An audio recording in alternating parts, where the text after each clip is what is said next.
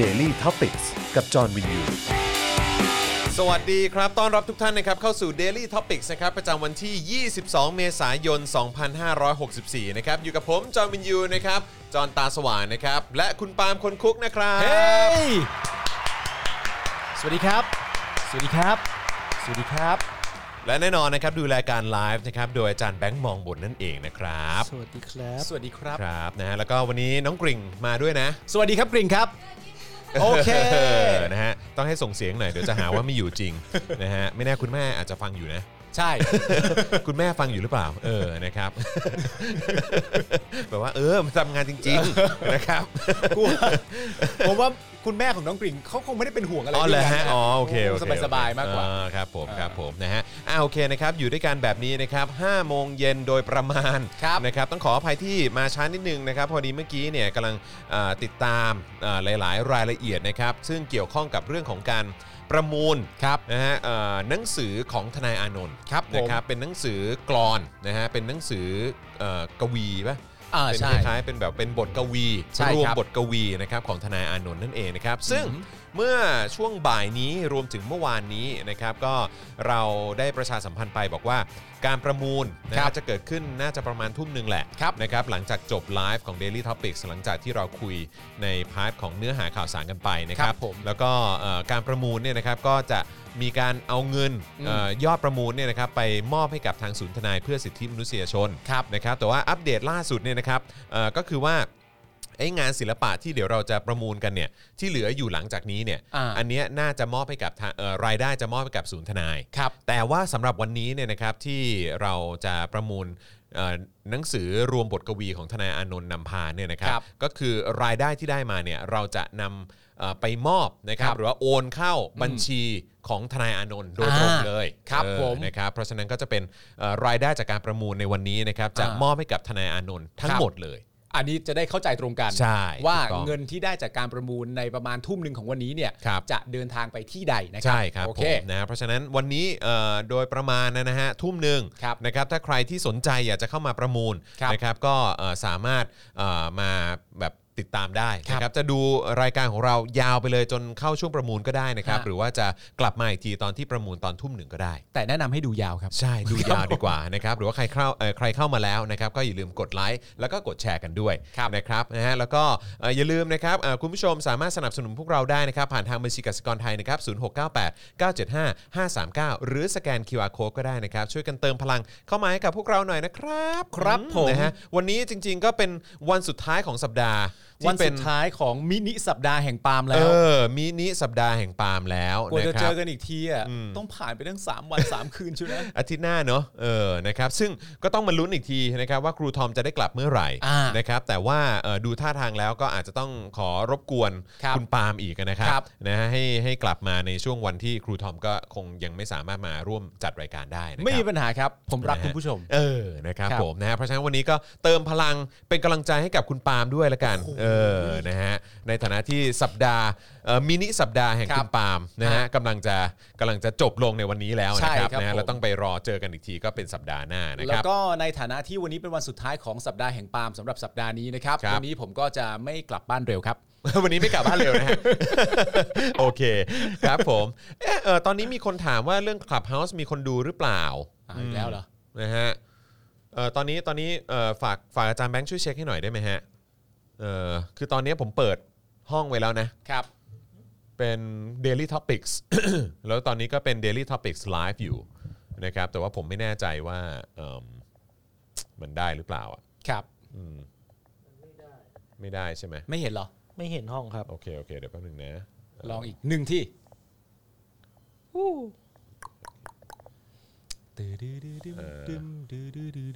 โอเค ตอนนี้ตอนนี้มันขึ้นมันขึ้นในฮอลเวย์ฮะ อ่ะ มาแล้ว มาแล้ว อุ้ย โอ้โห มาตึมเลย ทำไมมันพรวดพรวดพรวดขึ้นมาไวอย่างนี้ โอเค เรียบร้อย โอเค สวัสดีชาวคลับเฮาส์ด้วยนะครับ ครับ นะฮะทักทายนะครับนะฮะอ่ะโอเคนะครับก็ย้ำอีกครั้งนะครับว่าวันนี้ทุ่มหนึ่ง ครับ ทุ่มตรงนะครับเดี๋ยวเราจะประมูลหนังสือรวมบทกวีของทนายอานนท์นะครับซึ่งทนายอานนท์เป็นเจ้าของเนี่ยแหละ ครับ นะครับเอ๊ะนี่มันเสียงมือถือผมปะ ไม่ใช่ เสียงอะไรอะ เหมือนนาฬิกา อ๋อ อ๋อ เสียง เสียง ร ร ถ ถข้างนอกอ๋อโอเค โอเค ตกใจหมดเลย เออ นะครับ อ่า โอเคเอ่อวันนี้จะประมูลหนังสือนะครับ รวมบทกวีของทนายอานนท์นะครับ ตอนหนึ่งทุ่มนะครับ ซึ่งทนายอานนท์เป็นเจ้าของเนี่ยแหละนะครับ มาเออพอดีเป็นเล่มที่ทนายอานนท์เนี่ยได้นำมาด้วยตัวเองเลยนะครับ เอาไปมอบให้กับทางศูนย์ทนาย ครับ นะ นะฮะเพื่อสิทธิมนุษยชนนะครับนะแต่ว่าวันนี้รายได้ที่ได้จากการประมูลเนี่ยนะครับเราจะมอบให้กับทางธนาอานนท์โดยตรงเลย ครับผม นะครับผมนะเพราะฉะนั้นก็เตรียมตัวประมูลกันได้นะครับ แล้วก็เอ่อสำหรับคุณผู้ชมนะครับที่กำลังติดตามกันอยู่ตอนนี้นะครับก็สามารถสนับสนุนพวกเราเข้ามาได้ทางบัญชีกสิกรไทยนะครับศูนย์หกเก้าแปดเก้าเจ็ดห้าห้าสามเก้าหรือสแกน QR Code ก็ได้นะครับแล้วก็อย่าลืมสนับสนุนเราแบบรายเดือนนะครับผ่านทาง YouTube Membership นะครับแล้วก็ Facebook Supporter ด้วยนะครับ ครับ ระหว่า ผ ง ม นี้ เดี๋ยวรอคุณผู้ชมก่อนละกันนะครับแล้วก็เดี๋ยวมาดูเอ่อข้อความกันหน่อยดีกว่านะครับในช่องคอมเมนต์นะครับว่าเอ่อคุณผู้ชมเป็นยังไงบ้างช่วงบ่ายที่ผ่านมาเนี่ยได้ติดตามไหม อ่า เออติดตาม แสดงตัวหน่อยครับ เออติดตามการสัมภาษณ์กับเอ่อทนายกฤษดางหรือเปล่า ครับ เอ ผ อ ม นะครับวันนี้วันนี้ผมถือว่าเป็นเป็นการพูดคุยแล้วก็การสัมภาษณ์ที่ผมว่าเป็นประโยชน์มากเลยนะ ใช่ครับ เพราะว่าตอนจบรายการไปเสร็จเรียบร้อยเนี่ยผมพูดคุยกับคุณจรนะฮะว่า ครับ อ่าก่อนหน้านี้คือทั้งหมดเนี่ยอยู่ในซีรีส์ของเราเนี่ยแหละครับ อืม รัศดรทอล์กใช่ไหมครับ ใช่ครับ แล้วเราก็อ่าสัมภาษณ์อ่าพี่ของแกนนำบ้างสัมภาษณ์คุณแม่บ้างสัมภาษณ์อะไรต่างๆกันานาก็สัมภาษณ์กันมาเรื่อยๆนะคครั รับบ ผม แต่วันนี้เนี่ยเราได้สัมภาษณ์ทนาย อืม ก็จะเป็นอีกรูปแบบหนึ่งเพราะว่าถ้าสมมติว่าเป็นเอ่อครอบครัวเนี่ยก็จะเป็นอารมณ์ประมาณว่า เป็นผู้ที่ได้รับผลกระทบ อืม จากที่คนในครอบครัวเนี่ยสูญเสียอิสรภาพ อืม ในในระบอบที่คุณจรย้ำชัดเจนว่ามันไม่ยุติธรรมนะครับ อืมครับผม เอ่อแล้วก็กำลังต่อสู้อยู่นะตอนนี้ ครับ แต่การสัมภาษณ์ทนายในวันนี้เนี่ยคือเหมือนเรากำลังสัมภาษณ์ผู้ที่มอบหน้าที่จากทุกคนอีกทีนึงว่าให้ไปฉะพวกมันหน่อยอะ อืมใช่ ประมาณเนี้ย ใช่ใช่ใช่ ว่าคุณต้องไปไป ช่วยช่วยไปรับมือหน่อย พวกช่วยไปรับมือกับความอายุติธรรมเหล่านี้ ในองค์กรอิสระเหล่านี้ให้หน่อย ก็ อ่า เป็นอันนี้ ใช่ เป็นอีกอารมณ์หนึ่งอย่างชัดเจน ใช่ใช่ นะฮะ ใช่ใช่ อยากให้ติดตาม อีก ใคร ฟิล ติเลยดตาม อีก ก็ ฟิลเลย ก็ อืม แสดงตัวด้วยนะครับ ใช่ครับผมนะฮะรู้สึกอย่างไรบ้าง อืม นะครับก็อัปเดตกันได้นะครับ คุณคุณอะไรหรือคุณอิเอ่อป้าป้านะครับบอกว่าชมจนจบค่ะหดหู่ใจกับขบวนการยุติธรรมจริง ๆ ครับ นะครับคุณดนวอรี่บอกว่าฟังครับเศร้าๆ แบบมีความหวังครับนะคุณซันโตสนะครับบอกว่าได้ดูครับเล่นน้ำตาคลอเลยนะครับอืมครับผมนะครับ เอ่อคุณคาริน่าบอกว่าสวัสดีค่ะพี่จอนพี่ปาล์มบิ๊กแบง คุณจิรายุวัฒน์นะครับสวัสดีทุกท่านนะครับนะคุณพิมพาสวัสดีนะครับ บอกว่าได้ดูค่ะซึ้งใจพวกน้องๆที่สู้มากๆ ขอบคุณทนายมาก ๆด้วยค่ะ ครับ อืม ผม นะครับผมนะฮะก็หลายคนพูดนะ อืม ว่าดูบทสัมภาษณ์อันนี้เนี่ยนะครับก็น้ำตาคลอตั้งแต่ต้นเทปเลย แล้วก็มาน้ำตาแตกตอนท้ายเทปด้วย ครับ นะครับไอ้เราก็โอ้โหตายแล้ว ครับ เออนะครับแปลว่ามันก็เอ่อกระทบกระเทือนจิตใจหลาย ๆ คนเลยนะครับ ครับ นะฮะเอิ่มคุณภูมิหรือคุณปุ้มจันจิราผมไม่แน่ใจนะครับ บอกว่าหลวงพ่ออดข้าวประท้วงนั่งหน้าศาลเอ่อเมื่อวานตำรวจจับไป แล้วเอาน้ำตาลไปโรยหน้าศาล ที่นั่งอดอาหารวันนี้หลวงพ่อมานั่งเหมือนเดิม และมีประชาชนร่วมนั่งสมาธิประท้วง แต่เมื่อช่วงบ่ายตำรวจมันมาจับอีกอืมครับผมก็มันบิดเบี้ยวจริงๆครับตอน มันบิ นี้ ดเบี้ยวครับ ตอนนี้สังคมของเรามันเป็นสังคมที่เอ่อสำหรับผมผมใช้คำว่าวิปริตนะฮะ ครับ เออเพราะว่ามันมันมันมันวิปริตไปหมดแล้วนะครับก็เออมันแต่ว่าไอ้การแสดงออกของประชาชนในทุกๆ ภาคส่วน ครับ ในทุกๆ มุมของสังคมเนี่ยนะครับมันช่วยได้นะครับ ใช่ นะเพราะฉะ ครั นั้น บ ก็ต้องช่วยกันแสดงออกแล้วก็ช่วยกันส่งเสียงกันหน่อยนะครับ คือถ้าจะใช้คำพูดตามที่เราสัมภาษณ์ทนายนะวันนี้นะครับผมคำพูดของของทนายก็คือว่ามันเหมือนเป็นสังคมที่ไม่มีอยู่จริง อืม ไอ้ทั้งหมดทั้งมวลเหล่าเนี้ย อืม มันเหมือนมันไม่ใช่เรื่องจริงอะ อืม สังคมเราจะแปลกได้ขนาดนี้ วิปริตได้ขนาดนี้ ไร้ซึ่งความโปร่งใสได้ขนาดนี้เชียวเหรออ อืม แต่แม่งดันจริง มันมันดัน มันดัน เกิดขึ้น จ จ ริ ริ ง งครับ อ่า เกิดขึ้นจริง โหดมากนะครับ อ่ นะฮะคุณสวรรณีสวัสดีนะครับนะฮะเอ่อคุณวสุธรนะครับบอกว่าเรียกว่าเป็นเผด็จการเต็มรูปแบบได้เลยนะครับคุณจันจิราบอกว่าการนั่งสมาธิมันเอ่อมันประท้วงมันผิดการนั่งสมาธิประท้วงเนี่ยมันผิดกฎหมายตรงไหนครั ครับ บ เออนะครับนั่นน่ะสิเอ่อคุณ สายรุ้งเสรีชนไฟเย็นนะครับ บอกว่าเมืองทิพย์ค่ะกาลาแลนด์เออใช่เออมันเป็นอะไรที่ไม่มีอยู่จริงนะครับ คุณไม่บอกนะ บอกว่าคุณปาล์มเซ็กซี่ วันนี้มีแขกรับเชิญผู้หญิงเหรอครับ ผมจะ เซ็กซี่ยังไงเอ้ยวันนี้ก็ติดกระดุมเรียบร้อยแล้วนะฮะ อ๋อไม่ไม่ไม่ไม่ไม่ไม่กูกูเพิ่งติดเมื่อกี้ เอออ๋อเพิ่งติดเหรอ เพิ่งเมื่ อ๋ออกี้ โอเคโอเค ทำไมครับผมจะต้องเซ็กซี่ให้ผู้หญิงอย่างเดียว อยู่ดีผมอยากเซ็กซี่ให้จอนกับอาจารย์แบงค์ดูบ้างไม่ได้ไงฮะ อะไรกันอืม แต่ว่าคืออย่างนี้คือการที่คุณผู้ชมดูนะครับ เมื่อช่วงบ่ายเนอะ ครับ ที่ได้ดูเราสัมภาษณ์แล้วก็ได้พูดคุยกับกับตัวคุณทนายนะครับ จริง ๆผมเห็นอีกเรื่องหนึ่งนะ ครับ ว่าหรือนี่เป็นวิธีของรัฐ คือ คือเราเคยพูดคุยกันใช่ไหมว่าประเด็นการจับเอ่อแกนนำหรือเอ่อตัวแทนผู้ชุมนุมเนี่ย อืม เราเข้าใจว่ามันไม่น่าจะได้ผล ครับ เนื่องจากว่าทุกคนสามารถจะเป็นแกนนำได้หมด ใช่ ใช่ไหมแล้วการชุมนุมเนี่ยมันก็จะเกิดขึ้นอยู่ดี ถึงแม้ว่าคุณจะจับแกนนำหรือไม่จับก็ตาม อืม มันจะเกิดขึ้นอยู่ดี อืม แต่ว่าตอนที่ผมได้ฟังเอ่อทนายพูดเนี่ย ผมมองอีกประเด็นหนึ่งว่า หรือวิธีที่เขากำลังใช้อยู่ณตอนนี้เนี่ย คือ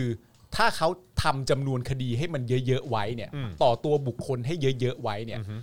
มันจะต้องมีกองกำลัง อืม ที่จะมาช่วยบุคคลเหล่านั้นอีกทีหนึ่ง ไม่ว่าจะเป็นกลุ่มทนาย ไม่ว่าจะเป็นคุณพ่อคุณแม่หรืออะไรต่างๆนานานั่นนู่นนี่ ครับ เขากำลังเล็งเห็นหรือเปล่าว่า คนที่ช่วยหรือเปล่า อืม ที่จะหมดกำลัง อ๋อ หรือคนที่ช่วยหรือเปล่าที่จะมีจำนวนไม่เพียงพออ ม นั่นนั่นเป็นแผนของเขาหรือเปล่า อันนี้คืออันที่ผมคิดได้นะ อืม เพราะฉะนั้นถ้าเกิดว่าคุณผู้ชมที่กำลังนั่งดูอยู่หรือแม้กระทั่งผมกับคุณจรและอาจารย์แบงค์ที่สัมภาษณ์เองเนี่ย วิธีของเราก็คือว่า อย่าให้การช่วยเหลือของเราอะ่ะมันพ่ายแพ้ต่ออำนาจของไอ้พวกรัฐอะ ่ะอืม เรายังคงจะต้องช่วยเหลือกันต่อไป เราจะได้มีจำนวนและกำลังเพียงพอที่พร้อมจะช่วยเหลืออยู่ อืม ไม่งั้นอาจจะกลายเป็นว่าคนช่วยเหลือไม่พอ และคนช่วยเหลืออาจจะท้อแท้ก็ได้ อืม ใช่ไหม คือผมผมมีความรู้สึกว่าก็มันก็คงเป็นแผนของรัฐส่วนหนึ่งอะแหละ อืม ก็เชื่อเลยว่าต้องต้องมีแนวคิดแบบนี้อยู่ด้วยเหมือนกันว่าเออ เออ ดูสิแบบว่ายัดคดีให้แม่งเยอะที่สุดเลยเออ เออ ดูสิว่ามึงจะมึงจะไหวเหรอ เออ เออมึงจะแบ่งร่างกันมาแบบไหวเหรอ ใช่ เออในการที่จะมาแบบว่าว่าความ อืม หรือว่าจะมาขึ้นศาลหรือว่าจะมาสอนอหรือ ใช่ อะไรก็ตามมารับรับเอ่อรับแจ้งข้อกล่าวหาอะไรแบบเนี้ยเอ เอ อ อ แต่ว่าผมมีความรู้สึกว่าโอเค มันเป็นดอกจันหนึ่งหรือว่าเป็นเป็น เป็นจุดประสงค์หนึ่งคความตั้งใจหนึ่งที่รัฐหรือว่าเครือข่ายเผด็จการพยายาม อืม จะทำแต่ว่าในขณะเดียวกันอีกมุมหนึ่งผมกลับมีความรู้สึกว่า แต่รัฐเนี่ยน่าจะพลาดตรงจุดหนึ่งนะ คือ ตรงที่ว่าคิดว่าคนที่เป็นคนคอยสนับสนุน ผู้ที่เรียกร้องประชาธิปไตยที่กำลังถูกจองจำหรือว่า อืม โดนกลั่นแกล้งด้วยการยัดคดีต่างๆ เหล่านี้เนี่ย อ่า มันมีเยอะแยะมากมายมหาศาล อืม เป็นแสนเป็นล้านคน อืมอ่าอ่า ใช่ไหมฮะ อ่า คือประชากรของประเทศเนี้ยประชาชนของประเทศเนี้ย อืม คนที่ที่ไฟมันจุดติดไปแล้ว อ่า อะ่ะเออมันมันมีเป็นล้านล้านๆคน อืม เยอะมากแล้วก็น่าจะเป็นคนส่วนใหญ่ของประเทศนี้ด้วย อ่า ใช่ไหมฮะแล้วก็ผมเชื่อว่าด้วยปริมาณคนน่ะ อืม ยังไงเราก็ชนะอยู่แล้ว อ่า ใช่ไหมเหมือนถ้าเกิดเลือกตั้งแบบแฟร์ๆ อืม ใช่ไหม เรา เรา เรา ก็ ก็ ช ช นะ นะประชา อยู่ ธิป แล้ว ไตยก็จะชนะ ใช่ เพราะฉะนั้นคือผมก็มีความรู้สึกว่าไอ้สิ่งที่รัฐเนี่ยหรือว่าเครือข่ายเผด็จการเนี่ยน่าจะชะล่าใจไปนิดนึงก็คือคิดว่าคนคนของฝั่งที่เรียกร้องประชาธิปไตย อ่ามี มีไม่เพียงพอ คิดคิดไปเองว่าความช่วยเมื่อเรายัดคดีหนักๆ แล้วเดี๋ยวความช่วยเหลือมันจะหมดไปเอง ใช่ อือฮึ ซึ่งอันนี้อาจจะเป็นความตื้นเขินของทางฝั่งภาครัฐมากเกินไปหน่อย ใช่ถูกต้อง ที่เดาทางพวกกูผิดอย่างสิ้นเชิง ใช่ถูกต้อง อ่ะโอเค แล้วก็ต้องไม่ลืมนะครับ อย่างวันนั้นที่มีการเปิดให้เอ่อบริจาคหรือว่าสนับสนุนช่วยเหลือนะครับเอ่อกองทุนที่เอ่อไปช่วยเรื่องของการประกันตัวนะครับ หรือว่าการเอ่อใช้เป็นงบประมาณในการว่าความหรืออะไรต่างๆ เหล่านี้เนี่ย ครับ นะครับก็คือเอ่อเข้าใจว่าแค่วันเดียวเองมั้ง อืม แต่ยอดเข้ามาก็หลายล้านนะครับ ผม เพราะฉะนั้นก็คือ ก็คิดดูสิ เออ ว่าว่าคนที่พร้อมจะช่วยพร้อมจะสนับสนุนเนี่ยใน อืม สิ่งที่ตัวเองทำได้อะ อ่า บางคนก็ช่วยได้ในเรื่องของเวลา ช่วยได้ในการออกตัวไปยืนไปประท้วงไปชุมนุมเอง อ่า เลย บางคนก็แบบว่าอ่ะช่วยได้ผ่านหน้าจอเนี่ยแหละ อ่า เออบางคนช่วยได้ในฐานะทำสื่ออย่างพวกเรา อืม เออใช่ไหมบางคนช่วยได้ในเรื่องของเม็ดเงิน บางคนเป็นทนายโดยตรงเลย บางคนเป็นทนายโดย อ่า ตรงเลยอะไรเงี้ย คือมันมันมีเยอะแยะมากมายเหลือเกิน ครับ ครับนะฮะเพราะฉะนั้นก็หรือแม้กระทั่งคนในแวดวงอ่ะเอออ ม คนในแวดวงเอ่อข้าราชการที่มีใจเป็นประชาธิปไตยจริง อื ๆ ม ที่โอเคสำหรับพวกเราเองเราก็เคยบอกนะว่าเฮ้ยพวกคุณคือคือพวกคุณเองต้องแสดงออกหรือต้องมา พวกคุณส่งเสียงหน่อย มากกว่า ดีกว่า เนี้ยเออ เออ ซึ่งผมก็มีความรู้สึกว่าหลายคนก็กำลังพยายามทำอย่างนั้นอยู่ ครับ ในในส่วนที่ตัวเองทำได้ อืม เอออาจจะพูดในที่ทำงาน อาจจะพูดตอนพักกินข้าวกับเพื่อนเพื่อนๆเพื่อนร่วมงาน อืม หรือว่าแม้กระทั่งนั่งคุยกันลับหลัง อืม เออโดยที่ หัวหน้างานผู้บังคับบัญชาไม่อยู่อะไรเงี้ย อ่า เอออันนั้นมันก็เป็นวิธีการช่วยอย่างหนึ่งนะ อ่า เออซึ่งผมรู้สึกว่าเล็ก ๆ น้อยๆเหล่านี้มันจะนำพาไปสู่ความเปลี่ยนแปลงได้จริง หรือแม้กระทั่งเป็นเด็กมัธยมเด็กมหาวิทยาลัย ก็นั่งอยู่ในบ้าน ในระหว่างอาหารเย็น หรือรับประทานอาหารมื้อใดก็ได้ ก็พูดกับคนในครอบครัวก็ได้ ๆ ได้ นะฮะ ครับผม คือวิธีการแสดงออกในตามแบบที่แต่ละคนถนัดเนี่ยมันมีหลากหลายวิธีมากมายเหลือเกิน ใช่ นะครับผมเลือกสักวิธีหนึ่งแล้วก็ลองทำมันดูซะ ถูกต้องครับ นะครับ ผมนะฮะสวัสดีคุณวิลาสินีด้วยนะครับ คุณแพม Dream Warrior สวัสดีนะครับ บอกว่ามันต้องการเปลี่ยนประเทศไทยเป็นนาซีไทยครับพี่จอนเออนะครับแต่ผมว่าทำไม่ได้หรอกครับ ครับ นะฮะเพราะมันมันไม่ได้มีประสิทธิภาพขนาดนั้น อ่า คือเอาง่ายๆคือมันไม่ได้เก่งขนาดนั้นนะครับ ครับ นะฮะคุณคาริน่าบอกว่าวันนั้นคืนเดียว 6 ล้านกว่าค่ะ กองทุน อ๋อ ราชประสงค์ อ่า อ่าเห็นไหม โอเคโอเค เห็นไหม โอเค คืนเดียว 6 ล้านน่ะคิด อ่า ดูดิ อ่าน นะฮะ พลังเราไม่ได้เหือดหาย ไม่ได้เหือดหายครับ อ่า ผมนะฮะเอิ่มคุณมมมักขินหรือเปล่าผมไม่แน่ใจ บอกว่าสวัสดีค่ะ พี่จอมพี่ปาล์มติดตามเดลิทอพิกทุกวันค่ะ ขอบคุณมากนะครับนะคุณเด็กซ์นะครับบอกว่าถูกตบกระโหลกแน่นอนครับอ๋อครับผมนะฮะคุณข้าวปุ้น สวัสดีครับพี่จอนควงปากกา พี่ปาล์มคนคุกอาจารย์แบงค์มองบนครับ อ๋อนี่นี่กลายเป็นฉายาผมไปแล้วใช่ไหมเนี่ย จอห์นควงปากกา เออ นะครับ อ่ะเดี๋ยวสัก 3 ล้านนะครับ เดี๋ยวเราจะ เดี๋ยวเราจะเอิ่มมาบอกหัวข้อกันนะครับ ว่าวันนี้ ครับ เราคุยอะไรกันนะครับ อืม เอ่อพี่จอนพูดถึงสำนักข่าวบลูมเบิร์กหน่อยครับ ครับ ใน ในประเด็นไหนเอ่ย เอ่อ ถ้าบอกหัวข้อบอกประเด็นมาก็ ก็ได้นะครับ นะ แต่ว่าถ้าเกิดพูดถึงข่าวที่เราเคยอ้างอิงจากบลูมเบิร์กเนี่ย ก็ ก็ ก็ ก็เป็นประจำอยู่แล้วนะค ครั รับ บ นะฮะ แต่ผมไม่แน่ใจว่ามีหัวข้อใหม่ขึ้นมาหรือเปล่า แต่เดี๋ยววันนี้เราจะพูดถึงเอ่อประเด็นของทาง The Econ- เอ่อ The Economist ด้วยนะครับ ครับ นะซึ่งก็ถือว่าเป็นอีกสื่อใหญ่สื่อหนึ่งระดับโลกนะครับที่ออกมาเปิดเผยตัวเลขหรือว่างานวิจัยล่าสุดนะครับที่มีการเอ่อประมวลกันออกมาแล้วนะครับว่าเฮ้ยการเอาวัคซีนไปใช้จริงทั่วโลกเนี่ยนะครับเอ่อวัคซีนตัวไหนที่มันมีประสิทธิภาพสูงสุด ครับ นะครับแต่ว่าที่แน่ๆ อันนี้ผมสปอยไว้ก่อนเลยก็ได้ อ่าน นะครับว่าที่แย่ที่สุดแล้วก็ต่ำที่สุดเลยก็คือซีโนแวคนั่นแหละ แล้วประเทศไหนใช้ซีโนแวค ก็มีประเทศไทยเนี่ยแหละครับ อ๋อ นะฮะ เออ ก็มีประเทศอื่นก็ใช้เหมือนกัน แต่เข้าใจว่าอาจจะหยุดไปแล้วอะนะ เออ นะครับ แต่ว่าของไทยเรา ก็ตอนนี้ก็ใช้อยู่นะครับ แล้วก็ล่าสุดเอ่อรู้สึกว่าจะเป็นที่ที่ลำปางปะใช่ไหมน้องกริ่ง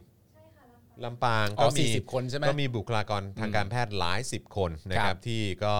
มีอาการข้างเคียงเหมือนกัน ครับ นะครับจากการใช้วัคซีนซิโนแวคด้วยนะครับ อ่า นะฮะสรุปเมื่อสักครู่นี้มีมาหรือยังมีมาบอกหรือยังว่าไอ้ประเด็นไหนครับที่เกี่ยวกับบลูมเบิร์กนะครับบอกได้นะครับนะฮะสวัสดีแล้วก็ต้อนรับ new member ของเราด้วยนะครับ คุณ X Japan นะครับอ่า ครับผม อาจารย์แบงค์น่าจะชอบนะคนนี้ เฮ้ย เพ อา ระ จารย์ เข แบ เป็ งค์เขาสายดนตรีอยู่แล้ว เขาเป็น J Rock ป่ะ ใช่ เอออาจารย์แบงค์เขาก็ J Rock ไม่ใช่เหรอ ทุกวันเวลาเข้าสตูมาอาจารย์แบงค์ก็จะดูแบบว่าเกิร์ลแบนด์ของฝั่งญี่ปุ่นอะไรอย่างเงี้ย อ่า เออที่เขาเล่น ครั ด บผม นตรีอะไรกัน ใช่ ทุกวันอาจารย์แบงค์ก็เป็นอย่างนี้ทุกวันนะ ใช่ใช่ใช่นะครับ แล้วก็ วิพากษ์วิจารณ์ อ่า ฝีไม้ลายมือ ถูกต้อง เออใช่ไหมในการตีกลอง ถูกต้อง เใช่ไหม และและส่วนมาก อาจารย์แบงค์โดก็นเผาแล้ว ส่วนมากก็จะเน้นการวิพากษ์วิจารณ์เกี่ยวกับเรื่องทักษะดนตรี ล้วน ใช่แล้วเราก็บอกว่าเราก็บอกอ้าวนี่ถ้าเป็นเราเนี่ยก็จะบอกเออคนนี้น่ารักเนอะเอออะไรเอ้ยคนนี้แบบเออเก๋จัง ไม่ได้พูดคำว่าน่ารัก เอออะไรนะเซ็กซี่อะไรอย่างเงี้ย เซ็กซี่ ก็เซ็กซี่น่ารักเอ้ย เออ แบบโอ้โหสวยจังเลยอะไรอย่างเงี้ยไอ้เรา อ่า คือคือไอ้พวกเราอ่ะ อ่า ก็จะแบบว่าไปโฟกัสตรงนั้นไง ๆ ใช่ ใช่ไหมแต่อาจารย์แบงค์อื้อหือคนนี้ไดนามิกยังไม่ได้อะไรอย่างเงี้ยไอ้เราก็แบบโหถ้าถ้าถ้าเกิดเป็นพวกเรานะคือ เออ ไดเอ่อไดนามิกได้ไม่ได้ไม่เป็นไรอ่ะ เออ ก็ ก็ คือ แล้วน้อมถ่วงก่อนนะ น้องน้องเก่งเออ น้อง น้องเก่ง คือ เ คือ แ มันมันอาจจะเป็นประเด็นที่แตกต่างกันไง ครับ อแล้วอ่ะแต่ละคนอาจจะมีความรู้ไม่เท่ากัน อ่าใช่ใช่ จารย์แบงค์เนี่ยเขาเป็นมือกลองด้วยตัวเอง ใช่ แล้วเขาก็ ใช่ มี ใช่ ความรู้เรื่องดนตรี พลาสมานีออน พลาสมานีออนของเขาเนี่ย ใช่ เขาก็จะมีความรู้เรื่องนี้ เพราะฉะนั้นเนี่ยสมมุติว่าผมดูคลิปเดียวกัน ครับ ผมก็จะมอง เอ่อ น้องผู้หญิงคนหนึ่งตีกลอง ครับผม แล้วผมก็มีความรู้สึกว่าน้อง เออ คนนี้ตีกลองสวย เอออ่ะใช่ใช่ใช่ใช่ใช่ใช่ใช่ใช่คำว่าตีกลองสวย น้องคนนี้ตีกลองสวย เออใช่ นะครับผมและอาจารย์อยูดีๆอาจารย์แบงก์ก็พูดขึ้นมาแบบเอ้ยไดนามิกมันเบา เออ แล้วเราก็แบบแล้วไงอ่ะ เฮ้ย แต่วงที่ผมดูทุกวันนี้ผมไม่ได้ดูมือกลองนะเว้ย อ๋อโอเค อ๋อ โอเค ครับ ดูมือเบส ผมเอามือเบสเหรอ เออ อ อ ยากรู้เลยวงอะไร แบนด์เมด จดก่อนกูจดก่อน Bandmate Bandmate แบน Bandmate ด์เมดแบนด์เมดเหรอ เดี๋ยวกูดูคืน เป็นวงญี่ปุ่นเหรอฮะ ใช่ฮะ อ๋อเหรอฮะ ดูหนุกนอก Bandmate ดูหนุกนอกทุกวันเลย อ๋อเหรอฮะ คือทำไมฮะ คือเขาแบบเขามีสกิลทักษะในการ อ๋อ เล่นดนตรีที่เก่งมากหรือว่ายังไงฮะ อ่า ถูกน้องสวยมาก อ๋อโถ อ๋อโถ่เอ้ย แม่งอุตส่าห์ชม ท้ายที่สุดก็กลับมาเนี่ย อุตส่าห์ชม นะอ่านะฮะ อ๋อโอเคโอเคอ๋อโอเคโอเคโอเคนึกออกแล้ว แต่อันนี้เขาจะเป็นร็อกแบบโหดๆหน่อยปะคราวนี้อันนี้เขาวากไหม ไม่ว่าไม่ เอา ว่า ไม่วากเหรอ สวยสวยสวย แต่เห็นมีวงดนตรี สวย ร็อก สวยทุกคน วงดนตรีร็อกที่เป็นเอ่อสุภาพสตรีอ่ะที่เขาก็มีวากด้วยปะ ไอ้ ของญี่ปุ่นอ่ะ มันก็ไม่แปลกหรอก มีปะ มีปะวะ เหมือนว่ามีนะ เหมือนผมเคยเห็นนะ เออ นี่แหละ ฮ นี่แหละ ใช่ใช่ นี่แหละ ใช่นะครับอ่าโอเคเราก็ไปด้านดนตรีซะเยอะ ใช่ นะครับนะฮะตอนนี้ก็กำลังจะ 3 ล้านละ ครับ นะครับเดี๋ยวอีกสักครู่หนึ่งเราจะมาบอกหัวข้อกันนะครับ ว่าวันนี้เราจะคุยกันในหัวข้อแล้วก็ประเด็นไหนกันบ้าง ครับ นะครับแล้วก็เอ่อคุณผู้ชมเข้ามาแล้วก็ระหว่างนี้นะครับก็สามารถเติมพลังชีวิตให้กับพวกเราเข้ามาก่อนได้นะครับทางบัญชีกสิกรไทยนะครับ0698 975 539 หรือสแกน QR Code ก็ได้นะครับแล้วก็ทาง YouTube Membership นะครับเอ่อกดปุ่มจอยหรือสมัครได้เลยนะครับข้างปุ่ม subscribe ครับ นะครับแล้วก็เลือกแพ็กเกจในการสนับสนุนได้นะครับแล้วก็อย่าลืมอย่าลืมกดกระดิ่งด้วยนะครับนะทาง Facebook ก็กดปุ่ม Become a supporter นะครับเอ่อที่หน้าแรกหรือว่าหน้าเอ่อหน้าโปรไฟล์นะครับของแฟนเพจของเรานะครับ ครับ หรือว่าใต้ไลฟ์นี้ก็มีลิงก์ด้วยเหมือนกันนะครับหรือว่าจะส่งดาวเข้ามาก็ได้นะครับหรือว่าไปช้อปปิ้งกันที่ Spoke Dark Store นี่เลยไปช้อปปิ้งกันได้นะครับนะฮะอ่ะโอเค อ่ะเมื่อกี้ใครบอกว่าผมฟังวงแฝดลูกนายก ไม่ใช่อันนั้นอันนั้นเพื่อนเออ อันนั้นเพื่อนเฉยๆอันนั้นเพื่อนเขาไม่ได้ทำวงดนตรี เพื่อนเ อ๋อ แต่ว่าก็เจอกันที่แบบตอนเรียนดนตรีด้วยไง ใช่ แต่อันนั้นเพื่อนเฉยๆเพื่อน เบ เฉย บี้เมทัลแล้วก็ Scandal อะฮะ Scandal นี่นานแล้ว อ๋อเหรอฮะอ๋อเป็น เบ วง บี้เมทัลผมเสีย เป็ ดาย น มาก เป็นวงรุ่นพี่เหรอทำไมอะฮะ Baby ก็ Metal ทำไม น้องคนที่ชอบเขาป่วยแล้วเขาก็ อ๋อต้องออกจากวง ๆออกจากวงไปอ๋อ อ๋อต้องพักงานวงการเพลงไปนะฮะเออเฮ้ยเสียงอะไรวะ อาจานแบงค์ริมน้ เสียงดัง อ๋อ ตอนนี้ระแวงนะเนี่ย ำมึงมึงหลอนแล้วตอนเนี้ย ตอน ตอน นี้ นี้ คือ ตอนนี้ระแวงนะเนี่ย หลอน ไปแล้วไปแล้ว เสี ส ยง ม เล อง ย สมองมึงไปหมดแล้วตอนเนี้ย ใช่ใช่ใช่นะครับนะฮะอ่าพี่จอนครับเทปเมื่อวานสนุกมากเลยสรุปหนุ่มเสกคือใครล่ะครับ ก็คือยังไม่ได้ไปย้อนดูเหมือนกันเออผม คือ ไม่แใจ นักร้องหรือเปล่า ครับผม ไม่แต่แต่เขาหมายถึงนักร้องหรือเปล่าในในรายการอะใน อ๋อ จ ไม่ อ รู้ไม่รู้ไม่รู้ไม่ได้ดู เออ อ่ะเดี๋ยวตามไปดูให้นะครับ ครับ เออเออ เอ้าเงียบเลย หนุ่มเสกคือนักร้องอ่าใช่ครับ ก็ใช่ครับ อะไรนะ หนุ่มเออนั่นไง ก็คือ ผม นัก ไม่ ร้อง แใจ หรือเปล่า เออ ไม่ใช่พี่เสกใช่ไหม ไม่ใช่ หนุ่มเสกอะ หนุ่มเสกก็นักร้องแหละ เออ อ๋อเขาบอกมีเอ่อสายวากผู้หญิงก็อาจจะมีอู้หฤทัย อู้หาหรือถูก มีสายวากผู้หญิง นะครับ ผม อ่ะขอขอขอขอดูข้างบนหน่อยได้ไหมฮะเออปึ๊บปึ๊บอ่าพี่ครับโครงการ EEC อ๋อโอเค บางเพจเขาสรุปเรื่องประเด็นวัคซีนของอิสราเอลไว้ประมาณนี้นะครับอำนาจเงินชิงจ่าย แพงตัดหน้ากินโควต้าจากประเทศอื่น อ้างอิง อ๋อ อ้างอิงจากคอลัมน์บลูมเบิร์กอ๋อโอเคงั้นเดี๋ยวเดี๋ยวเดี๋ยวขอไปดูรายละเอียดข้อมูลตรงนี้ก่อนนะครับพอ ครับ ดีพอดีพอเป็นเรื่องของเอ่อเขาเรียกว่าอะไรนะอาจจะเป็นชาติอื่นอะไรอย่างเงี้ยเออที่มันอยู่ในในบทความเอ่อของสื่อต่างประเทศ เราอาจจะตามไม่หมดทุกเรื่องนะครั ครับ บ นะฮะแต่ว่าโอเคเอ่อประเด็นนี้ก็น่าสนใจนะครับแต่ก็คือก็นั่นแหละคือจ่ายแพงก็คือเขาเขามีกำลังจ่ายไงเออนะครับโลกทุนนิยมมันก็อย่างเงี้ยแหละครับ อ่า นะฮะแล้วก็คือมันก็คือวิธีการแก้ปัญหาเอ่อภายในประเทศของเขาด้วย แล้วก็ในเรื่องประเด็นของเอ่อในเรื่องประเด็นของไอการเปิดประเทศด้วยไงแล้วมันก็กระทบกับเรื่องของเศรษฐกิจเขาด้วยอะไร ค แบ รั บบ เนี้ยนะครับอ๋อผมจำได้ละ อะไร หนุ่มเสก คือ อ๋อผมจำได้ละ อ่าขำคนเดียว ด้วย เออ ไม่แบ่งปัน ไม่ ด้วย มันเป็นมุกภายในไง อ๋อโอเค มันเป็นมุกภายในเออนะครับ ภาย มุก ในนี่ มุก คือ ภายในสโป๊กอะเหรอ อะไรนะ ไม่ไม่คืออะไรอ่ะ ภาย แบบ ในบ้านใครครับ ไม่ใช่คือเนี่ยไงเนี่ยที่เกี่ยวข้องกับ คือเขาเขามันจะมีชื่อสองชื่อที่เกี่ยวที่เกี่ยวโยงกัน เออ ที่เขาว่าเกี่ยวโยงกัน ก็คือ เออ หนุ่มเสก อืม หนึ่งแล้วก็อีกชื่อหนึ่งที่ขึ้นมาก็คือป่าเปรม โอ้โห เออ ไม่ย่อเลยเหรอ อ่าไม่แต่ก็คือแบบว่าโอเค มันเชื่อมโยงกันอย่างไร หรือว่ามันเคยมีข่าวเมาส์อะไรกันมาอ่ะคุณผู้ชมก็ลองไปดูแล้วกัน นะครับ เดี๋ยวแป๊บนึงแป๊บนึงกูจดก่อน กูจดก่อนหนุ่มเสก นะครับ ป๋าเปรม ไทยยังมีคนที่รวยที่สุดในโลกทำไมซื้อไม่ได้ เออนะครับเออนะครับ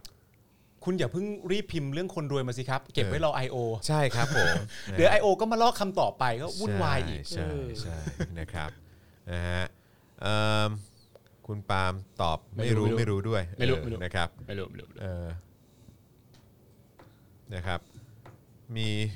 พี่ครับโครงการ EEC มันดีหรือเปล่าครับ อันนี้ก็ฟลัดมาหลายทีแล้วนะครับ ครับ นะฮะ ผม เดี๋ยวถ้าถ้ามีรายละเอียดเดี๋ยวจะมาพูดมาคุยกันละกัน ครั แต่ บ ว่าก็จำได้ว่าเคยคุยกันในเทปของเราหลายรอบแล้วนะครับในรายละเอียดนะครับ แต่ว่ามันก็ต้องขึ้นอยู่กับคุณผู้ชมด้วยนะ ว่าคุณ ครับ ผู้ชมคิดว่ามันดีหรือไม่ดีล่ะเอ เอ อ อ นะครับหลังจากได้รับทราบข้อมูลที่เรามาเล่าให้ฟังแล้วนะครับ ก็ต้องใช้วิจารณญาณด้วยนะครับ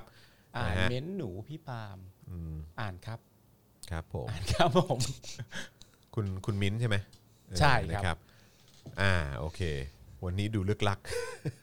ไม่วันนี้วันนี้มันมีแบบมันมีหลายช็อตอะไอตอนตอนตอนที่สัมภาษณ์มันก็มีเสียงแบบอะไรก็ไม่รู้ ใช่ ด้านด้านนอกเสียงรถเสียงอะไรเข้ามานะครับ ผมก็แบบเลยนอยๆหน่อยนะครับนะฮะอ่ะโอเค ตอนนี้ 3 ล้านแล้วนะครับ มาดูหัวข้อกันดีกว่านะครับ ว่าเราจะคุยกันเรื่องอะไรบ้างนะครับ ก็จะมีประเด็นรวมการหมกเม็ดครับปัญหาวัคซีนคุณภาพต่ำของรัฐบาลไทยครับ ครับ รวมทั้งหมดเลยนะครับไม่ว่าจะเป็นข้ออ้างและเหล่าคำแก้ตัวนะครับว่า ผม ทั้งหมดเนี่ยนะครับไม่ว่าจะเป็นเอ่อรัฐมนตรีนายกนะครับหน่วยเอ่อเจ้าหน้าที่ที่เกี่ยวข้องอะไรต่างๆ เขามีข้ออ้างหรือคำแก้ตัวอย่างไรบ้าง เดี๋ยวเรารวมเอาไว้แล้วเดี๋ยวเรามาฟังกันนะครับว่ามันฟังขึ้นหรือเปล่านะครับแล้วก็เรื่องสำนักข่าวญี่ปุ่นเผยนะครับว่านายกรัฐมนตรีญี่ปุ่นนะครับติดต่อประยุทธ์ครับนะฮะเพื่อจะมอบเงินสนับสนุนจำนวน 600 ล้านเยนนะครับ อืม สำหรับอุปกรณ์ห้องเย็นเก็บวัคซีนโควิด ครับ ส่วนประเทศไทยเงียบนะครับครับไม่มีสื่อใดรายงานเลยนะครับ ประเด็นนี้ คือสื่อญี่ปุ่นรายงานเรื่องนี้ ใช่ แต่ว่าสื่อไทยถึงณตอนนี้แล้วคเนี่ย รับ ยังไม่มีใครพูดถึงประเด็นการ 600 ล้านเยนที่ญี่ปุ่นจะนำมาให้ ใช่ หรืออะไร นะฮะ ยังไม่มีนะฮะ ยังไม่มีครับ ครับ ผมนะฮะส่วนคุณมุกบอกว่าเมื่อกี้รองโฆษกรัฐบาลส่งข่าวการเจรจาครั้งแรกกับไฟเซอร์ ผู้แทนแจ้งว่าพร้อมจัดหาวัคซีนให้ไทย 10 ล้านโดส แต่ยังแจ้งกำหนดส่งที่แน่ชัดไม่ได้ อ๋อ นะครับก็ ขอบคุณครับ อาจจะ คุณมุกค ค รั ล้ายๆกับเมื่อวานอ่ะขอบคุณ ใช่ คุณมุกด้วยนะครับคล้ายๆกับเมื่อวานที่เราพูดไปนะครับว่าเอ่อเห็นบอกว่าตั้งแต่เดือนช่วงเดือนกรกฎาปะ อ่าก รกฎาถึงธันวา ใช่ หนึ่งแบบหนึ่งวันน่ะ อ่า หนึ่งในวันนั้นน่ะในระหว่างเดือนกรกฎาถึงเดือนธันวาคมอ่ะ หนึ่งในครึ่งปีหลังเนี่ อ่าย เนี่ยแหละ อ่า ก็แต่ไม่สามารถระบุได้ว่าจะเป็นเดือนไหน อ่า หรือวันไหนของเดือนไหน อ่า แต่ในช่วงนี้แหละ อ่า เดือนกรกฎาถึงธันวา ใช่ เดี๋ยวไฟเซอร์จะส่งให้ แต่ที่ผมบอกไปแล้วไงว่ามันอาจจะเป็น 31ธันวาก็ได้ ใช่ เพราะมัน ถู ไม่ กต้อง รู้ แต่ว่าอีกอันหนึงที่เราพูดไปก็คือว่ายังไม่แน่ใจว่าจะเป็น 5 ล้านโดส หรือว่า 10 ล้านโดส ใช่ รู้สึกว่าคุณมุกจะบอกมาแล้วว่าเป็น 10 นะ สิบล้าน เป็สิบ เมื่อ ล้าน กี้ โด คุณ สนะ คุณมุกบอกสิบ อ่า แต่ว่าเมื่อวานข่าวที่เราได้ยินมาก็คือว่าเอ่อคุยกันไว้ว่า 5 ถึง 10 ล้านโด ยัง ส ไม่แน่ชัด นะครับแต่ดู อ่า เหมือนว่าจากโฆษกที่เขาแจ้งมาเนี่ยก็คือว่า 10 ล้านโดส อ่าน นะครับแล้วก็คุณมุกก็บอกว่าอ่ะโอเค ก็ไปเจรจากันแล้วแหละนะค ค รั รั บบ แต่กำหนดการยังไม่ได้ระบุ ซึ่งตรงกับเมื่อวานนะครับ อ่า ว่าเอ่อสรุปว่าจะส่งกันประมาณเมื่อไหร่นะค ครั รับบ นะฮะแล้วก็มีการชำแหละงบปี 65นะครับก้าวไกลอัดรัฐบาลปรับลดงบสวัสดิการครับ ครับ ส่วนงบบุคลากร 3 เหล่าทัพเพิ่มขึ้นนะครับ อืม นะฮะอะไรที่เกี่ยวกับ well being อะไร ครั ต่าง บ ๆ ที่เกี่ยวกับประชาชนเนี่ยนะครับปรับลดครับผม ฮะ นะฮะแต่ว่าชัดเจนนะครับว่าอะไรที่มันเกี่ยวข้องกับบุคลากรหรือคนในเหล่าทัพ หรือว่า ครับ กองทัพเนี่ยนะฮะจะเอ่อกองทัพบกกองทัพเรือกองทัพอากาศเนี่ยนะครับ อืม เขาก็จะมีการปรับงบบุคลากรเพิ่มขึ้นครับส่วนประชาชนก็ปรับลดลงไป นี่ถามจากใจเลยนะ ครับ ไม่คิดจะจนกันบ้าง ไง คิดจะรวยกันอย่างเดียวเลย นั่นนะดิ ไม่ลองจนกันบ้างเหรอ เออ ได้จังเลย นั่นน่ะเดเออนะ คุณ ค มุ รับ กบอกว่าอะไรอีก คุณมุกบอกว่าโคศกลงข่าวมาเมื่อกี้ก็คือแปะรูปมาด้วยนะ ว่าเออไปนั่งคุยกันจริง ๆ แล้วก็ดูชื่นมื่นมากอะไรอย่างเงี้ยนะครับนะฮะแล้วก็มีประเด็นอายการส่งเอ่ออายการเอ่อสั่งใช่ไหมฮะสั่งสั่งไม่ฟ้องธนาธรนะครับ ปมหุ้นสื่อนะครับ อืมสุดท้ายมาจบตรงนี้ ยังไงกันวะ เออ เออครับผม เขาจะกลับเข้าสภาได้เปล่า อะไรวะนะฮะเอ่ออธิบดีกรมอุทยานครับตอบแล้วนะครับในประเด็นเจ้าหน้าที่ที่พาภรรยาตัวเองขึ้นเฮลิคอปเตอร์นะครับ อ่า บอกว่าไม่ผิด ไม่ผิดเพราะอะไร เพราะว่าเครื่องเนี่ยยังไม่ขึ้นบิน อ่า ซึ่งก็สงสัย CG สงสัยสงสัยส่งไปให้เพจอะไรนะ ช่วยตัดต่อรูปให้หน่อยไหม งานบูสกรีนก็มา เออ นะจ๊ะ งานบูสกรีนก็มานะ มัน ค ยัง รับ ไม่ลอย มันยังไม่ลอย ใช่ พอมันยังไม่ลอย นะครับนะฮะแล้วก็ข่าวดีนะครับข่าวที่น่าชื่นใจนะครับก็คือในหลวงพระราชินีนะครับพระราชทานน้ำยาตรวจ PCR โควิด -19 นะครับ ครับ ให้กับทางโรงพยาบาลภูมิพลอดุลยเดชนะครับ ครั ก บ รมแพทย์ทหารอากาศนะครับ10,000 ชุดด้วยกัน นะครับนะฮะ ก็เป็นการพระราชทานมาให้นะครับผม นะครับก็ อืม เอ่อโอ้โหเราก็ซาบซึ้งนะครับ ก็ปราบปลื้มกันทุกคนแหละครับ ใช่ครับผม อืม นะฮะ นักรบองค์ดำสองคาบสมุทรครับ บอกว่าจะว่าอะไรก็ว่าไปนะครับ ใครกล่าวจับจ้วงสถาบัน แกะ IP ตามตัวถึงบ้านนะครับ อย่าหาว่าผมไม่เตือนอ๋อเหรอครับอืม แต่เขาเขาพิมพ์ ทำได้ ว่า ด้วยเหรอครับ แต่เขาพิมพ์ว่าจับจ้วงอะครับ จะอ๋อ ผม จับ ผม จับจ้วงเหรอฮะ ฮะผมไม่แน่ใจ ครั ว่า บ เขา ผม พิมพ์ถูกพิมพ์ผิดหรือว่าอะไรยังไงหรือเปล่า อืม แต่เขาบอกว่าจะว่าอะไร อั ก็ นนี้ ว่า อัน ไป นี้เขาเป็นเขาเป็น channel เอ้ยเขาเป็น account หรืออะไรนะ profile parody ป่ะ น่าน่าจะเป็นอย่างนั้นนะเพราะว่าถ้าถ้าสมมติว่าคุณเป็นตัวแทนก็น่าจะเป็นตัวแทนที่แปลกประหลาดมาก เพราะว่าคุณใช้คำว่าจับจ้วงอะฮะ เออจับจ้วงอะ แล้วผมก็ไม่รู้ด้วยว่าจับจ้วงมันคืออะไรอะฮะ ขนาดเออคือแบบเฮ้ยถ้าเกิดว่า ถ้าเกิดว่ามีความจงรักภักดีขนาดนั้นนี่ก็ต้องจงรักภักดีในภาษาไทยด้วยนะฮะต้องใช้ ใช่ ให้ ครั ถู บ ก ผม นะฮะคือถ้าเกิดจะมาข่มขู่คนอื่นเนี่ยก็ต้องแบบนะ ใช่ ข่มขู่อย่างแบบนะ เออ ใช่ไหมถ้าเกิดเดินไปชี้หน้า เฮ้ยมึงจับจ้วงเหรอ เออเนี่ยคนฟัง คน ก็ ก็ จะแปลก ใช่ไหมอืม ๆเออถ้าสมมุติว่าจับจ้วงหรือเปล่าเนี่ยอาจจะมีคำตอบให้ แต่ ครั ถ้า บ แบบเฮ้ยนี่มึงจับจ้วงหรือเปล่าเนี่ย เออ เขาก็จะแบบมันคืออะไรอ่ะ เออครับ ไม่ ผ เข้าใจเลยมันคืออะไรนะ สะกดภาษาไทยยังไม่ถูกเลยนี่จะมาปกป้องราชบัลลังก์ได้ยังไงเนี่ย แล้วใน ไม่ไหว เงา นะ แล้วในเงามืดที่จะทำยังไงกัน เอ เนี่ อย นั่นน่ะดิ แล้วณตอนนี้เนี่ยเวลาคุณที่จะคุณจะไป pretend หรือการที่คุณจะไปเอ่อแกล้งบอกใครว่าคุณเคารพรักในความเป็นไทย ครั อะ่ะ บ แต่คุณจับจ้วงซะแล้วอย่างเงี้ยพอคุณจับจ้วงซะเรียบร้อยแล้วเนี่ยมัน ครับ ก็มันก็จะไม่มันจะมันมันจะน่าความน่าเชื่อถือมันจะมันจะดรอปลงเท่านั้นเอง เออ เออ นะครับแต่คิดว่าคงเป็นพา r o ดีแหละ น่าเป็น parody ะครับเพราะว่าถ้าเป็นของจริงเขาไม่สะกดผิดนะอืม ของของจริงต้องถูกทุก ต้อ คำ ง ดิ ถูกทุกคำเอ เอ อ อ เขาต้องละเอียดมากอืมครับผมเออแต่ว่าวันนี้เหมือนมีคนก็มาแหกเหมือนกันนะ ว่า เออเหมือนแบบหลาย ๆ เพจก็มีการมาแหกแบบว่าคนที่เป็นสมาชิกของไอ้อะไรอะไอ้เอ่อ นักรบองค์ดำสองคาบสมุทร เออคาบคาบสมุดเนี่ย อืม เออเออเนี่ยแหละ ก็ อ่ามี มีการเปิดตัวว่าเออคนนี้เคยเคยเคยอยู่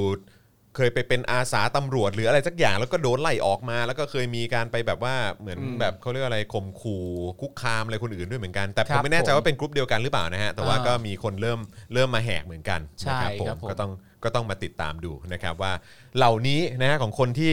เอ่อคิดว่าตัวเองสามารถคุกคามคนอื่นได้เนี่ยนะครับ อ่า คนเหล่านี้เป็นใครบ้างหนอ ใช่ นะครับ ครับ นะฮะ ผม แต่แนะนำนะคือถ้าเกิดโดนคุกคามแบบนี้จริง ๆ ผมว่าควรจะแจ้งตำรวจนะ แจ้งตำรวจ เออ ต้อง พระว่ ฟ้องเขาก็โดน ใช่ คุกคาม ใช่ อะ ใช่เพราะว่ามันแบบมันไม่ใช่หน้าที่เขาไง มันไม่ใช่หน้าที่ ไม่มีสิทธิ์ เขา ที่จะมาทำอะไรแบบนี้กับการ ใช่ คุกคามคนอื่นนะครั เขา บ ไม่ได้รับสิทธิ์อะไรเลยนะครับ ที่ ใช่ จะมาทำอะไรลักษณะแบบนี้ได้ เนี่ย ไม่ไม่มีความชอบธรรม ถูกต้อง ไม่ใช่หน้าที่ เนี่ย และที่สำคัญไม่เท่ด้วยนะฮะ ใช่มันไม่ได้เท่นะฮะ ไม่ได้เท่นะฮะ ใช่ครับผม ไไม่ได้เท่ด้วย นะฮะ คุณนักรบองค์ดำรู้สึกยังไงบ้างครับ ที่คุณผู้ชมในรายการเราต่างก็เกรงกลัวคุณเป็นอย่างมาก อืม แต่ละคน สิ ที่พิมพ์ๆเข้ามารู้แล้วแต่แสดงออกซึ่งความเกรงกลัวคุณจังเลยนะครับ ใช่ครับผม โอ้นะฮะ นะฮะเออแต่ก็นั่นแหละแต่ผมว่าเขาน่าจะเป็น parody นะ parody แหละครับ parody นะ นะครับ parody นะ มา ฮะน่าจะเป็นคาร์ดี้ที่ที่พิมพ์เข้ามาเมื่อกี้นะครับนะฮะแล้วก็ไหนๆตอนนี้ก็เข้ามา 4 ล้านคนแล้วนะครับ ตอนทุ่มหนึ่งนะฮะทุ่มตรงนะครับ เดี๋ยวเราจะมาประมูลนะฮะเอ่อเป็นเดี๋ยวเอ่ออาจารย์แบงค์มีรูปป่ะ เมื่อกี้เห็นเห็นออมเขาส่งเข้ามาในในกลุ่มแล้ว ครับ เดี๋ยวเอาภาพขึ้นมาหน่อยละกันอ่านี่เล่มนี้นะครับนี่นะฮะเล่มนี้เลยนะครับเอ่อเหมือนบอร์ดใบไพร่ฟ้ามาสุดทางนะครับ อ่า โดยอานนท์นำพานั่นเอง ครับ ซึ่ง ผม เล่มนี้เนี่ยก็เป็นเล่มที่เอ่อทนายอานนท์เขาก็เป็นคนเขียนขึ้นมาใช่ไหมฮะแล้วก็ตีพิมพ์ออกมานะครับแต่ว่าตัวเล่มเนี้ยที่เราจะเอามาประมูลเนี่ยคือตัวทนายอานนท์อ่ะเป็นเจ้าของครับนะครับแล้วก็ได้นำมามอบให้กับทางศูนย์ทนายความเป็นที่ระลึก ครับ นะครับแล้วก็ตอนนี้เนี่ยทางศูนย์ทนายความก็เลยนำเอาเล่มนี้เนี่ย ครับ ที่เอ่ออดีตเนี่ยเป็นเป็นของทนายอานนท์เนี่ยนะค ค รั รั บบ เอามามอบให้กับทางรายการเพื่อมาประมูลนะครับซึ่งอ่ะเล่มจริงอยู่นี่ โอเค นี่ ครับ นะครับนะฮะเล่มจริงอยู่นี่นะครับอยู่ในมือผมนั่นเองนะครับแล้วก็เอ่อรายได้จากการประมูลในวันนี้นะครับเราจะเอ่อมอบให้กับทางธนาอานนท์ทั้งหมดเลย ครับ นะครับเพราะฉะนั้นก็ทุ่มหนึ่งนะครับเตรียมตัวมาประมูลกันได้นะครับอันนี้ก็คล้ายๆเป็นของส่วนตัวของธนาอานนท์อ่ะว่างั้น ใช่ ดีกว่านะครับเพราะฉะนั้นก็หนึ่งทุ่มเดี๋ยวจะมาประมูลกัน ครับ ยได้ทุกบาททุกสตางค์โอนเข้าให้ธนาอานนท์ ถูกต้องครับ ครับนะฮะ อ่าชัดเจน โอเคนะครับก็เดี๋ยวรอติดตามกันแล้วกันนะครับ ครับ นะฮะ ผม โอเคนะฮะอ่ะมาเดี๋ยวเราจะมาเข้าข่าวกันแล้วนะครับ อ่า แล้วก็ย้ำอีกครั้งก่อนเข้าข่าวนะครับว่าเอ่อร่วมสนับสนุนพวกเราได้นะครับ ทางบัญชีกสิกรไทยนะครับ 0698975539 หรือสแกน QR Code นะครับ ครับ นะฮะแล้วก็เอ่อสามารถสนับสนุนเราแบบรายเดือนได้นะครับ ผ่านทาง YouTube Membership นะครับ กดปุ่มจอยหรือสมัครข้างปุ่ม subscribe ได้เลยนะครับนะฮะแล้วก็เข้าไปเลือกแพ็กเกจในการสนับสนุนกันได้ ครับ นะครับแล้วก็อย่าลืมกดกระดิ่งในการเตือนด้วยนะครับนะฮะจะได้ไม่พลาดทุกๆไลฟ์หรือว่าทุกๆ คลิปของเรานะครับ ครับ ทาง Facebook นะครับกดปุ่ม Become a supporter ที่หน้าแรกของแฟนเพจของเราได้เลย หรือว่าใต้ไลฟ์นี้นะครับ หรือว่าจะส่งดาวเข้ามาก็ได้นะครับ หรือว่าไปช้อปปิ้งกันที่ Spoke Dark Store ได้ด้วยเช่นเดียวกันนะครับ ครับผม วันนี้ผมส่งเสื้อทั้งหมดของทางหาเรื่องคุยอ่ะ อ่า ให้เอ่อทางทีมงานของเรา ครับผม ไปเช็คแล้วนะครับ ว่าใน อ่า สต็อกของเราทั้งหมดมีอยู่เท่าไหร่ อ่า นะครับแล้วเดี๋ยวจะบอกอีกทีหนึ่งนะครับว่าสรุปเราจะตั้งราคานะฮะของเสื้อ Limited Edition นี้ ครับ ที่หาซื้อที่ไหนไม่ได้แล้ว อืม นะครับเป็นล็อตสุดท้ายจริงๆของ อ่า เราเอ่อเอ่อในราคาเราเราจะเราจะตั้งราคาไว้ที่เท่าไหร่ แต่ ครับ รับรองว่าลดราคาลงมาแน่นอน อ่าน นะครับนะอยากให้ทุกคนได้เป็นเจ้าของด้วยนะครับ ครับผม นะฮะโอเคอ่าข้อความเริ่มทยอยเข้ามาแล้วนะครับ อ่า โอเคนะครับ โอ้ต่างก็เกรงกลัวนะครับ อ่าอ๋อแล้วก็ลืมบอกไปว่าสำหรับคุณผู้ชมที่ติดตามอยู่ต่างประเทศนะครับ ก็สนับสนุนเราได้ผ่านทางเพย์พาด้วยนะครับ ครับ นะฮะ ผม เดี๋ยวอาจารย์แบงค์จะแปะลิงก์ไว้ให้ ฮะ ในช่องคอมเมนต์นะครับนะฮะอ่ะโอเค เรามาเริ่มกันที่ประเด็นรวมการหมกเม็ดปัญหาวัคซีนคุณภาพต่ำของรัฐบาลไทย ครับ นะครับไม่ว่าจะเป็นเหล่าข้ออ้าง แล้วก็คำแก้ตัวต่างๆนะครับ ครับ ที่ไม่ว่าจะเป็นนายกรัฐมนตรีนะครับหรือว่าเอ่อเจ้าหน้าที่ระดับสูง หรือว่าเหล่าหมอหมอๆเนี่ยนะครับก็จะมีข้ออ้างแล้วก็คำแก้ตัวในเรื่องของปัญหาวัคซีนคุณภาพต่ำที่รัฐบาลไทยจัดหามาด้วยนะครับ มันเป็นเรื่องที่น่าตลกมากเลยนะครับ ที่เราต้องมาพูดถึงรัฐบาลไทยและ ครั พู บ ดถึงข้ออ้าง และข้อแก้ตัว แต่เรากำลังจะไม่พูดถึงข้อเท็จจริงเลย เพราะแม่งไม่ค่อยมีเท่าคไหร่ รับผมถูกต้องครับ อาจารย์แบงค์ครับก่อนเข้าข่าวผมขอพัดลมห น่อย ผมตื่นเต้นกลัวนักรบองค์ดำ เออครับผ นะค ม รับต้องขอพัดลมหน่อยอาจารย์แบงค์ ขอบพระคุณครับอาจารย์แบงค์ครับ นะครับ อ่ะ อ่าโอเคนะครับ เกี่ยวกับประเด็นการหาวัคซีนโควิดนะครับวันนี้เนี่ยมีรายงานว่านายอนุทินชาญวีรกุลนะครับรัฐมนตรีว่าการกระทรวงสาธารณสุขนะครับได้ให้สัมภาษณ์กับรายการเจาะลึกทั่วไทยนะครับว่าวันนี้จะมีการหารือกับบริษัทไฟเซอร์ เพื่อหาข้อสรุปว่าจะส่งวัคซีนให้ไทยได้เมื่อใด ครับ นะครับหากให้เนี่ยนะครับเอ่อเอ่อเอ่อถ้าเกิดว่าหากหากให้ข้อมูลรายละเอียดมาเมื่อไหร่เนี่ยก็จะรีบแจ้งให้ทราบอย่างเร็วที่สุดนะครับนะฮะแต่ว่าเมื่อสักครู่นี้ก็คุณมุกก็อัปเดตแล้วเนอะว่า ครับ ทาง ทางรองโฆษกเขาก็มาอัปเดตว่าเอ่อเจรจากันไปแล้ว แต่ยังไม่ระบุวันในการจะส่งอยู่ดี ครับ นะ ผม แต่ว่าคาดว่าน่าจะอยู่ที่ 10 ล้านโดสนะครับโดยนายอนุทินนะครับระบุว่าก่อนหน้านี้ไฟเซอร์ระบุว่าจะส่งได้เร็วสุดปลายปีครับ ครับ โดยตอนนั้นเนี่ยยังไม่ได้มีการระบาดเยอะขนาดนี้ อืม นะครับและคิดว่าวัคซีนหลักจะทยอยส่งออกมาในช่วงกลางปี ครั จึ บ งไม่มีประโยชน์อะไร อืม นะครับเอ่อนอกจากนี้เนะครับยังมีความกังวลเรื่องของการขนเอ่อขนส่ง แล้วก็จัดเก็บไฟเซอร์ด้วยนะครับนายอนุทินระบุว่าทางไฟเซอร์บอกว่าไม่ต้องเก็บในอุณหภูมิลบ 70 องศาแล้วนะครับถ้าใช้ในระยะเวลาที่กำหนด ซึ่งหากนำวัคซีนมาใช้เลย จึงทำให้คุยกันรู้เรื่อง ครับ นะเพราะเราไม่ต้องไปเปลี่ยนระบบขนส่งและการจัดเก็บนะครับ อันนี้ก็คือเราก็บอกไปแล้วเมื่อวานนะครับ นั่นน่ะสิเออ นะฮะ นะครับนะฮะแล้วก็ส่วนราคาเนี่ยไม่ใช่เรื่องที่กังวล นั่น อ้าว แน่ ตอนนี้ไม่กังวลแล้วเหรอ อ้าวจิ๊บจ้อยเหรอน เห็นตอนทีแรกก็บอกว่าโอ้ยเราไม่ใช่ประเทศที่ร่ำรวย เออ แล้วสักพักหนึ่งก็บอกว่าเอ้ยเออก่อนหน้านั้นบอกว่าเราเป็นประเทศที่อะไรนะเป็นประเทศที่ไม่ได้ยากจน เออ เออนะครับก็ไม่ใช้บริการโควัค ครับ นะครับแล้วพอเอ่อบอกให้ซื้อวัคซีนตัวอื่น หรืออะไรอย่างเงี้ยนู่นนั่นนี่เข้ามาเพิ่ม เออ เติมก็บอกว่าเราไม่ใช่ประเทศที่ร่ำรวย ครับ เหมือนอย่างสหรัฐอเมริกาหรือประเทศเอ่อที่พัฒนาแล้วประเทศอื่นๆอะ ค ไร รับ แบบเนี้ยนะครับ แต่ตอนนี้นาย อื อ ม นุทินมาบอกแล้วนะครับว่าเรื่องราคาเนี่ยไม่ใช่เรื่องที่น่ากังวล คุณว่ามันมีปัจจัยที่บ่งบอกถึงความแปลกอยู่ไหมฮะ อ๋อครับผมมันแปลกอยู่แล้วฮะ เพราะว่าคุณ คือ โท พอพูดพูดแต่ละครั้งมันไม่ตรงกันฮะ ค่ะแต่ว่าประเด็นของผมก็คือว่าคุณโทนี่วูดซัมอะฮะหรือที่หลายๆ คนรู้จักว่าคุณทักษิณเนี่ย ครับ เขาเพิ่งจะพูดออกไปในคลับเฮาส์ของเขา ว่าจำนวนเรื่องราคาหรือการสั่งมาเนี่ยในความเป็นจริงมันเป็นเรื่องจิ๊บจ้อยมาก เออ ถ้าเทียบกับเศรษฐกิจพัง อ่า หลังจากโทนี่วูดซัมพูดเสร็จเรียบร้อย หนูบอกทันทีว่าเรื่องราคาไม่ใช่เรื่องใหญ่ ครับผม ฟังเขามาเหร อ ไปฟังเขามาเปล่า เอ๊ยยังไง ไปแอบฟัง หรือ โท ว่า นี่มาเปล่า หรือว่าเห็นด้วยเออ เห็นด้วยกับโทนี่ เห็นด้วยกับโทนี่ อ้หผิดหวังนะเนี่ย ออหรือว่ายังไงเนี่ยเฮ้ย ไม่ งงเป็น แต่ นา ถ้ ตา ตม ชาปะเนี่ย แต่ถ้า เออ ตามทฤษฎีอ่ะ เออ เขาก็จะบอกว่า อันเนี้ยเป็นไอเดียเขา อ๋อครับผม โอเคโอเค เออ ไม่ผมแค่ว่ามันจังหวะมันแปลก หรือไม่ก็ เฉยๆ อาจจะมีการบอกว่าจริงๆอ่ะคิดเรื่องนี้มานานแล้วแหละแต่แค่ไม่พูด คิดว่าล่วงหน้าหกเดือนนะ คิดล่วงหน้ามาหกเดือน เอ่อทีหลังทั้งอย่างนี้เป็นต้นไปเพื่อ เออ เพื่อการข้อกังขาเนี่ย เออ เวลามึงคิดมึงพูดเลยนะครับ ผมเออนะครับ อ่า เอออ่ะโอเค ส่วนเรื่องราคาเนี่ยมันไม่ใช่เรื่องที่น่ากังวล เพราะ ครับ ความปลอดภัยของประชาชนสำคัญกว่า อ่ะอ่ะ จ้ะนะครับอืมนะฮะ เท่อย่างนี้เลย เท่อย่างนี้เลย เท่อย่างนี้เลยหนู นะครับแหมคลัสเตอร์ทองหล่อนี่คือพอพูดถึงคุณอนุทิน เออ แล้วก็พูดถึงคลัสเตอร์ทองหล่อ ครับ ใช่ไหมฮะแล้วมันก็มีปัจจัยเรื่องของแบบเออสอสองูเห่า เออ เออมีแบบเออเอ่อรัฐมนตรีหรือเปล่าหรือใคร หรืออะไรก็ตามที่เกี่ยวข้องกับรัฐมนตรีที่เอ่อ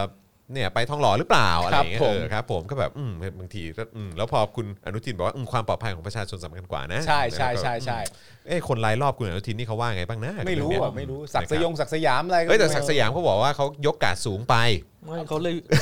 ยกกาดสูงไป เขาห่วงประชาชน อ๋อ เขาเลยเขาเลยส่งคนในพักไปพลีชีพหรือเปล่า โอ้โหโหดสัต เขา ว์ ไม่ได้ยกกาดสูงไปเขา เขาบบ อ อกก ว่า ว่า เขายกกาดสูงแล้ว ยกกาดสูงแล้วเขาก็ยังจะต้อง ยังโดน ปิด เล มาย เลย เออยังติดเลย โดนตุ้ย โด ท้อง นตุ้ยท้องมาโดนตุ้ยท้องมาย กกาดสูงไงนะ เออ Come on เฮ้อเฮ้อเฮ้อเฮ้อเฮ้อเออครับผม นะฮะเขาบอกว่าความปลอดภัยของประชาชนสำคัญกว่า เพราะฉะนั้นราคาไม่ใช่เรื่องใหญ่ ครับ นะฮะไม่ใช่เรื่องน่ากังวลเลยนะครับ อืมซะแล้ว ใช่ วันนี้ก็จะมีการพูดคุยกันนะฮะ จะให้ฮะจะให้กราบเพื่อให้มีวัคซีน ให้เร็วที่สุดตนก็จะทำครับ อ๋อหมายถึงว่าถ้าทำการติดต่อกับทางฝั่งไฟเซอร์ เออ แล้วเหมือนกราบเขาได้แล้วเขาจะรีบส่งมาให้เราเนี่ยเขาก็ยอมทำ เออ คือถ้าต้องให้แบบก้มลงกราบเลยเนี่ย เออ เพื่อให้ส่งวัคซีนให้เร็วที่สุดเนี่ยก็จะทำนะ ก็เสียสละกราบเพื่อประชาชนในประเทศอะ เออ ก็ต้องบอกตามตรงเลยว่า เท่อย่างนี้เลย คือคือในความรู้สึกเราอะคือเราก็จะมีความรู้สึกว่าอ๋อคือยังไงวะ คือบอกว่า คือบอกว่า เออ คือเนี่ยไอ้ที่ผ่านมาวางแผนเรื่องการนำเข้าวัคซีนน่ะ ใช่ ก็ก็คงพลาดหรือว่าอ่ะโอเคเขาอาจจะไม่ใช้คำว่าพลาดก็ได้เขาอาจจะแบบว่าเกิดเหตุสุวิสัย เกิดเหตุ ครับ เกินความคาดฝันขึ้นมาว่าจะมีคลัสเตอร์ทองหล่อเกิดขึ้นมาอีกอะไรอย่างเงี้ยเข้าใจป่ะ อ่า เออก็เลยแบบว่าอืมก็ขอแก้ตัวด้วยการจะไปกราบละกันอะไรเงี้ย อ่า ประชาชนก็คงแบบว่ากูก็คงไม่ให้อภัยมึงแล้วนะ ใช่ใช่ เข้าใจปะ กูว่าการ เออ การการกราบของมึงเนี่ย หมายถึงว่าณตอนแรกเนี่ย ความจำเป็นในการกราบเนี่ย มันก็ไม่มีหรอกครับ อืม ถ้าเกิดว่ามันทำถูกต้องมาตั้งแต่แรกเนี่ย ครับ มันก็ไม่ต้องกราบใคร อืม คุณจรก็อาจจะใช้คำพูดก็ได้ว่า เออมันมันมันอาจจะไม่เรียกว่าพลาด อืม ผมก็ไม่เรียกว่าพลาด อืม ผมเรียกว่าผิด เออครับผม นะฮะแล้วแล้วการการการกราบเนี่ยผมก็เชื่อว่าคือมันก็คงไม่ได้ช่วยอะไรอะครับ ใช่ครับ เออเพราะว่าคือต่างประเทศเขาก็คงบอกว่าอยู่จะกราบไปทำไม เออ เพราะว่าคือทุกอย่างมันก็ต้องเป็นตามคิว ใช่ ตามระบบ อืม นะเพราะคุณก็มาช้า อ่า เพราะเราเคยเอาไปเสนอแล้ว อ่า ถึง 3 ครั้ง อืม ประชุมกับคุณทั้ง 3 ครั้งคุณอนุทินนี่แหละ ใช่ 3 ครั้งเลยแล้วคุณไม่เอา เออ แล้วเราก็พร้อมส่งตั้งแต่ตอนนั้นแล้วตั้งแต่เดือนมกราแล้วมั้ง แล้วคุณไม่เอาด้วยเหตุผลว่าราคามันแพงด้วยนะ เออ ณตอนนั้นนะ ใช่ แต่ตอนนี้คือราคานี่ไม่ใช่เรื่องกังวลแล้ ไม่ วนะ ใช่เรื่องน่ากังวล ใช่แล้วคุณก็จะมาบอกว่าเออถ้าเกิดต้องให้กราบเพื่อให้ส่งเร็วขึ้นเนี่ยนะครับ เออ ก็จะทำ ใช่ คือแบบอะไร คุณกำลังคิดภาพสมมติว่า อะไร มันมันเป็นการต่อแถวเพื่อซื้ออย่างเงี้ยแล้วเหมือนประมาณว่าหนูก็วิ่งมา อืม แล้วหนูก็มากราบเขา อืม แล้วบอกว่าส่งมาให้พวกเราก่อนได้ แล้วจะ ไหม ไปตัดหน้าคนอื่นด้วย แล้ว นะ จะไปตัดหน้าคนอื่นเขาหรือหรือเปล่าไม่รู้ ครับ แต่แบบถ้าเร็วที่สุดก็น่าจะดี อืม แล้วสุดท้ายคนที่จะเป็นฝ่ายไฟเซอร์เขาก็มองแล้วก็แบบว่าเอาโอเคกราบต่อไปคิวต่อไปเข้ามา ใช่ ก็ ไม่สนใจ ไม่ได้ช่วยอะไร ก็ไม่ได้ แล้วคือ สนใจ คือคือจะมาเรียกร้องขอความเห็นใจหรืออะไรแบบนี้เหรอ คือเพื่ออะไรคือจะต้อง ไม่ คือคือการจะเสริมคำว่าคือถึงถึงต้องให้ผมกราบเนี่ยเออผมก็ยอมทำเนี่ย ผมก็รู้สึกว่ามันไม่ได้ช่วยอะไรเลย เออจริงๆ แล้วมันดราม่ามันมันไร้สาระ เอออจริงๆมันเป็น ผ เรื่อง ว่าะแทน ต่าง แทนที่คุณเอามือคุณไปกราบฝรั่งน่ะ อืม แบบกราบไฟเซอร์อะ อืม มากราบขอโทษประชาชนเถ กรา อะ บขอโทษประชาชน อ่าก กราบคุณโทนี่ที่เสนอไอเดียมาให้ เออทำไมไม่ไปกราบขอบคุณโทนี่ กรา เขา บ ซะหน่อย กราบธนาธรที่ไม่ยอมตอบอะไรเลย ไม่ยอมตอบคำถามเขา เออ เออ กราบขอโทษด้วย ไม่ อะรอย่ ดี งเงี้ย กว่าเหรอ คือผมผมผมไม่เข้าใจจริงๆฮะ เออ ผมผมไม่เข้าใจจริง ๆ ว่าคุณจะมาเติมประโยคห้อยท้ายทำไมว่าเออถึงแบบต้องให้ผมกราบแล้วให้มันมาเร็วขึ้น ผมก็ยอมคือแบบ คือจะเป็นพระเอกหรือว่าจะจะเล่นบทน่าสงสารเพื่อเพื่ออะไร แต่คือผมกำลังมีความคิดต่อยอดไปแบบนี้นะว่า ผมมีความรู้สึกว่า เท่าที่เราติดตามมาเนี่ยเป็นเรื่องปกติอยู่แล้วว่าแทบทุกการกระทำอะ อืม ของฝั่งที่เป็นรัฐบาลเนี่ย อืม มักจะถูกสนับสนุนและเชิดชูโดยสลิมเสมออ ม แล้วมันก็ทำให้คิดต่อยอดไปว่า การที่คุณอนุทินใช้คำพูดเป็นวาทกรรมว่าให้กราบผมก็ยอมเนี่ย แสดงว่ามันมีคนจำนวนหนึ่งที่ซาบซึ้งกับคำนี้เป็นพิเศษเหรอวะแค่นึกก็เศร้าแล้วนะ นั่นน่ะดิ การทำงานผิดพลาดอะไรต่างๆนานานั่นนู่นนี่อ่ะโอเค อาจจะไม่ใช่คำผิดพลาดก็ได้ แต่ว่ามันเกิดข้อบกพร่องทำให้ณตอนนี้ฉีดไป 1%หน่อยๆแล้ว อ่าใช่ จาก ครับ 0.4 เป็น 1%หน่อยๆแล้ว อืม แต่ว่าเรื่องพวกเหล่านั้นน่ะให้ลบกลบไป อืม ให้หมดสิ้น ครับ ซาบซึ้งกับการที่อนุทินยอมกราบดีกว่า เออ อ อ ย่างนี้เหรอ คือมัน ไอ้เหี้ยไอ้ มัน เหี้ย มันไม่สมเหตุสมผลเลยครับเอออ อะไร หรือ วะ ว่าหรือว่าคุณอนุทินก็ชอบกว่ากราบกับเรื่องเล็กๆน้อย ไม่รู้ว่ะ ๆจนเรื่องจนเรื่อง ไม่ ระดับประเทศเขาก็ยังแบบ ไม่ผมว่า แบบนี้ ผมว่า อยู่ มัน อะ มันคือเป็นการ เป็นการดราม่าโดยที่แบบมันไร้สาระครับ ใช่ครับ มันมันมันมันไร้สาระจริง ๆ แล้วคือแบบว่าคือเพื่ออะไรคือแบบ อ่า แล้วคือมาพูดออกมาเพื่อจะเรียกคะแนนสงสาร ซึ่งแบบมันไม่ได้น่าสงสารเลยตอนนี้คนตายไปตั้งคือกี่คนแล้ว ตอนนี้ตายไปเท่าไหร่นะเจ็ดปะวันนี้เหมือนเหมือนตายไป อืม เหมือนเนี่ยมีคนเสียชีวิตอะ อืม เออ ซึ่งแบบมันไม่โอเค อืม แล้วคนติดเพิ่มเนี่ยก็ไม่ได้มาจากเพราะประชาชนคนก้มหน้าเอ้ยเขาเรียกอะไรแบบทำมาหากิน อืม ทุกแบบที่ก้มหน้าก้มตาทำมาหากินอยู่ทุกวันเนี่ยเข้าใจ ใช่ ปะแล้วก็ล้างมือใส่แมสกันแบบชิบหายไวป่วงเลย อ่า แล้วก็คือต้องเดินทางลำบงลำบากในการไปทำมาหากินในการหาเงินด้วยนะ มากมาย เข้าใจไหมแต่ว่า อ่า คลัสเตอร์อันอันที่มันมาระบาดรอบล่าสุดอะมันพวกอีลีทั้งนั้นเลยอะ ใช่ แล้วก็ที่เขาเมาส์กันว่าเป็นไทยคู่ฟ้าคลับอะ เออ เออ คือแบบ คือคนแม่งจะสามารถมาเมาส์กันได้ยังไง ว่าเออ มันเป็นเรื่องของของไอ้ไทยไทยคู่ฟ้าคลับ ถ้าเกิดมันไม่เกี่ยวข้องกับคนในรัฐบาล ใช่ หรือว่าไอ้พวกเจ้าหน้าที่ระดับสูงอะ เออ เข้าใจไหม เออ เข้าใจไหมเนี่ยหนู เข้าใจไหม หนูเข้าใจที่พูดมาทั้งหมดบ้างไหมเนี่ย นะฮะ คุณเจนนี่บอกว่ากรรมของประชาชนคนไทยไง ด่ารัฐบาลชุดนี้ ยิ่งด่ายิ่งพัง ยิ่งด่าประเทศชาติยิ่งแย่สมน้ำหน้า คือต้องสมน้ำหน้าประชาชน เพราะว่าเอ่อรัฐบาลเฮียแหละฮะ เอ้ยเขาเขาเรียกอะไร คือ คือประเทศพัง เพราะประชาชนไปด่ารัฐบาล เออ แล้วประเทศก็เลยยิ่งพัง เพราะว่าประชาชนไปด่ารัฐบาลซ้ำเติมมากเกินไปอะไรอย่างเงี้ยแหละฮะคุณเจนนี่ คุณเจนนี่ไปเขียนหนังสือมาใหม่ครับ ครับผม ผมผมไม่ค่อยเข้าใจฮะที่ ผม คุ ไม่ ณ ได้ เจ ติด นนี่บอก ผมไม่ได้ติดอะไรกับคำพูดคุณเจนนี่นะฮะ แต่ว่าแต่ว่าเอ่อเรียบเรียงประโยคมาให้ดีกว่านี้นิดหนึ่ง เออนิดหนึ่งฮะ นะครับผมเราจะได้เข้าใจกันในทีเดียวเพราะคุณผู้ชมคนอื่นดูก็ไม่เข้าใจด้วยว่า เอ๊ะ ตกลงว่ารัฐบาลมันห่วยมันแย่มันเหี้ย ประชาชนไปด่าเขาประเทศก็เลยพัง อ๋อ มันมันจะงง นี่ไงคุณคุณอาร์ตี้บอกว่าเอ่อข้างบนนะฮะคุณเอ่ออาจารย์แบงค์เลื่อนเลื่อนนิดหนึ่งคุณอาร์ตี้บอกว่าพังเพราะตู่ไม่ใช่พังเพราะด่า ด่าเพราะพ่อมึงทำพังไง เออครับผมนะฮะ อ่า คิดว่า ใช่ คิดว่าอันนี้น่าน่าจะ น่าจะ เป็นการ ตอบอันนั้น การอธิบายให้กับคุณเจนนี่นะ ครั ฮะ บผม เออจะได้เข้าใจนะครับว่า คือประชาชนด่าเผด็จการด่ารัฐบาลได้อยู่แล้วล่ะครับคือคือเบื้องต้นนะฮะประชาชนเนี่ยถ้าในเอ่อในสังคมประชาธิปไตยอ่ะประชาชนด่ารัฐบาลได้อยู่แล้วครับ ใช่ครับ นะฮะรัฐบาลมันไม่ใช่ผู้วิเศษครับไม่ใช่ไม่ใช่คนที่เราไม่สามารถวิพากษ์วิจารณ์หรือด่าได้ครับนะฮะ ใช่ครับ แล้ว ผม ยิ่งเป็นรัฐบาลที่มาจากการยึดอำนาจ อืม สืบทอดอำนาจตัวเอง ด้วยการเขียนกฎกติกาในการเลือกตั้ง เพื่อให้เป็นประโยชน์กับตัวเองให้ได้กลับมาสืบทอดอำนาจของตัวเอง และพรรคพวกอีกครั้งเนี่ยนะครับ ใช่ นะฮะก็เราต้องยิ่งด่าครับ ใช่ นะฮะเพราะว่าไอ้พวกนี้มันเหี้ยครับ ครับ นะฮะแล้วบริหารประเทศชาติ พังทลายพังชิบหายแบบนี้ โดยเฉพาะเรื่องของโควิด นี่ยังไม่นับเรื่องของเศรษฐกิจอีกนะครับ เออนะครับ โอ้โห คือจะไม่ให้กูด่าได้ยังไงล่ะ ครับ เออ ผม ไอ้คนที่ชื่นชมมากกว่า แล้วบอกว่าอย่าไปด่ารัฐบาลเนี่ยนะครับไอ้พวกเนี้ยเฮี้ยครับ ครับ อืมครับผม แล้วก็คือถ้าจะย้ำให้หนักไปกว่านั้นอีกขั้นตอนหนึ่งก็คือว่า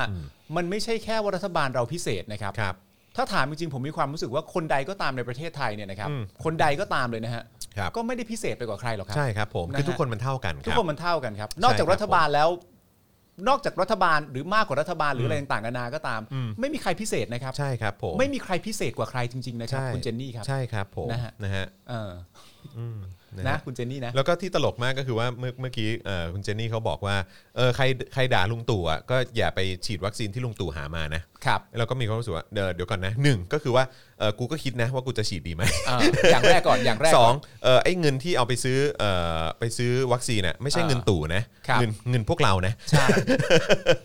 เพราะฉะนั้นมันไม่ใช่พระคุณนะมันไม่ใช่บุญคุณของตู่นะที่ที่หาวัคซีนมา ซึ่งหาวัคซีนมาก็ตั้งคำถามแล้วนะว่ามันมันเอ่อมีความโปร่งใสแล้ว ครับ มันโอเคขนาดไหนประสิทธิภาพในการจัดหาวัคซีนเนี่ยเอ่อเลือกมาดีแล้วเหรอ ใช่ เลืก ครับ เลือกได้ครอบคลุมแล้วเหรอเออนะฮะแต่ว่าก็กลายเป็นว่าก็ห่วยแตกแล้วก็พังพินาศตอนเนี้ยฉีดยังได้แค่ 1.1%เท่านั้นเองของประชากรทั้งหมด ผม คือคิด เศร้า ดูดิมันมีมันมีอะไรให้ชื่นชมวะ อีก ฮะ อีกอันหนึ่งคือเอกชนเขาจะนำนำเข้าเข้ามาเองนะครับ อืม ครับ เพราะว่าพ่อมึงอะบังเอาไว้ ครับ เท่าที่ผ่านมา แต่จริงๆณตอนนี้ผมเศร้าแทนคุณเจนนี่นะฮะ ใช่ ที่ผมต้องย้ำอีกทีหนึ่งว่าถ้ามาตรฐานของความเก่งสำหรับคุณเจนนี่อยู่ที่ตู่เนี่ย อืม ผมว่าคุณเจนนี่พังนะฮะ ใช่คือคือถ้าบอกว่าคนอย่างประยุทธ์เก่งเนี่ยนะฮะ ครับ ผมนี่แบบอื้อหือคือคือคือผมยอมรับว่าประยุทธ์เก่ง แต่ ครับ เก่งเรื่องเฮียฮะ เรื่องการไม่ทำอะไรตามกติกา ครับผม นะฮะตั้งแต่แม่งเข้ามาแล้ว ครับ เออ สันดานก็เฮียใช่ไหม เออพูดจาก็ไม่โอ้อืมนะครับ พฤติกรรมที่ทำกับคนอื่น ก็ไม่ได้โอเค คือไอ้การเข้ามาอยู่ในอำนาจ โดยที่ไม่เคารพสิทธิแล้วก็เสียงของคนอื่นเนี่ย ครับ แค่นี้มันก็บ่งบอกแล้วแหละว่าเป็นคนเฮี้ย ใช่ นะครับเพราะฉะนั้นคือจะบอกว่าเป็นคนเก่งอ่ะผมก็โอเคก็เก่งแหละแต่เก่งเรื่องเฮี้ยครับ อืม อืครับ แล้วมัน ผ ก็ยิ่งน่าตลกต่อยอดเข้าไปใหญ่นะครับว่าอย่างที่คุณจออธิบายไปว่าประยุทธ์มันเป็นใครเนี่ย อืม ประยุทธ์ไม่ได้เป็นมาตรฐานของอะไรได้เลย ยก ครับ เว้นมาตรฐานของกบฏ อืม มาตรฐานของคนที่ยึดอำนาจ ใช่ ริดรอนสิทธิเสรีภาพของประชาชน อืม แล้วคุณเจนนี่ อืม ก็ไปชมคนคนนั้นว่าเก่งและดี ใช่ คุณเจนนี่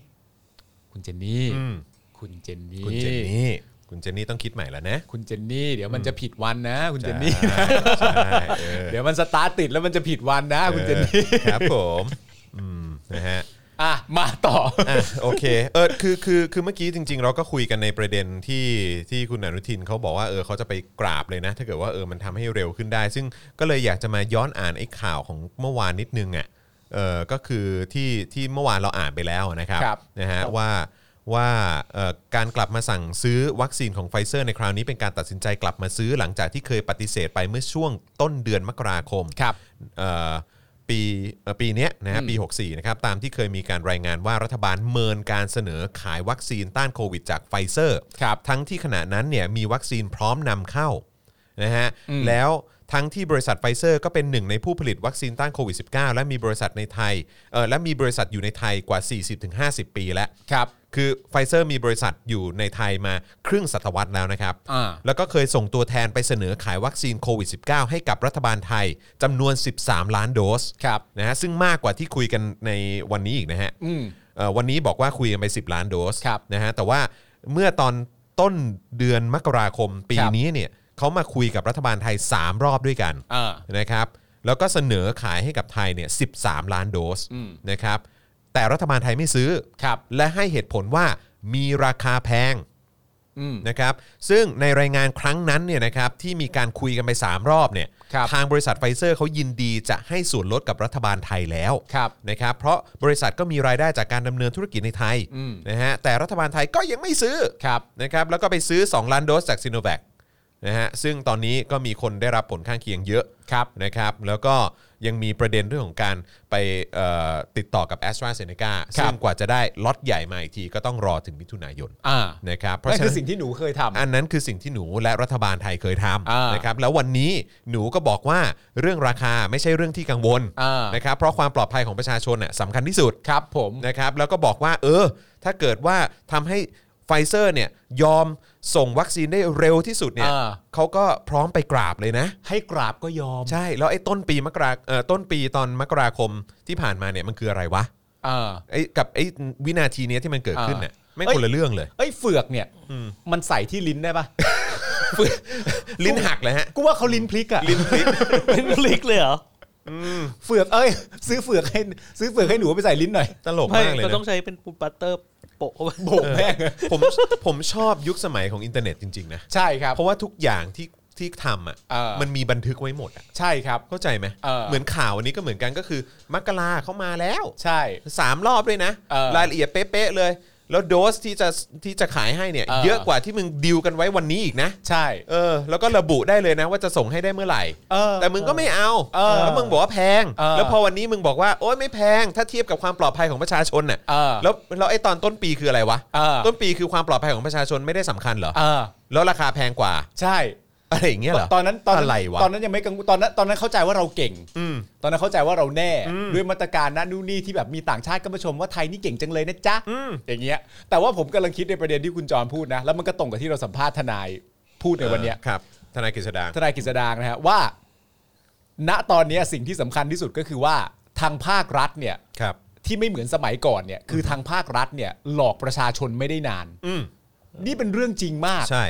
หนูพูดวันนี้อ่ะ เออ กูกดแทร็กได้เลยว่าเมื่อกี้มึงพูดอย่างงู้น ใช่ วันนี้เลย เออใช่ มึง กู จะ เช็ค หลอ ได้ ก เลย มึงจะหลอกกูยังไง เออ เจ๋อเอ้ย ตลกเนอะ เจ๋อเอ้ยเจ๋อเจ๋อเอ้ย ตลก เนอะตลกจริงๆ นะครับนะฮะอ่ะโอเคต่อแล้วกันนะครับ อ่า โดยเรื่องนี้เนี่ยนายอนุทินเคยให้สัมภาษณ์เมื่อเดือนพฤศจิกายนปีที่แล้วนะครับว่าทำไมรัฐบาลถึงไม่ซื้อวัคซีนไฟเซอร์ ทั้งๆที่บริษัทนำมาเสนอขายถึงที่ อ่า โดยนายอนุทินระบุว่ายังไม่จำเป็นต้องสั่งจองวัคซีนเพิ่มจากเจ้าอื่น เพราะไทยสั่งซีโนแวคและแอสตราเซเนกาไปแล้ว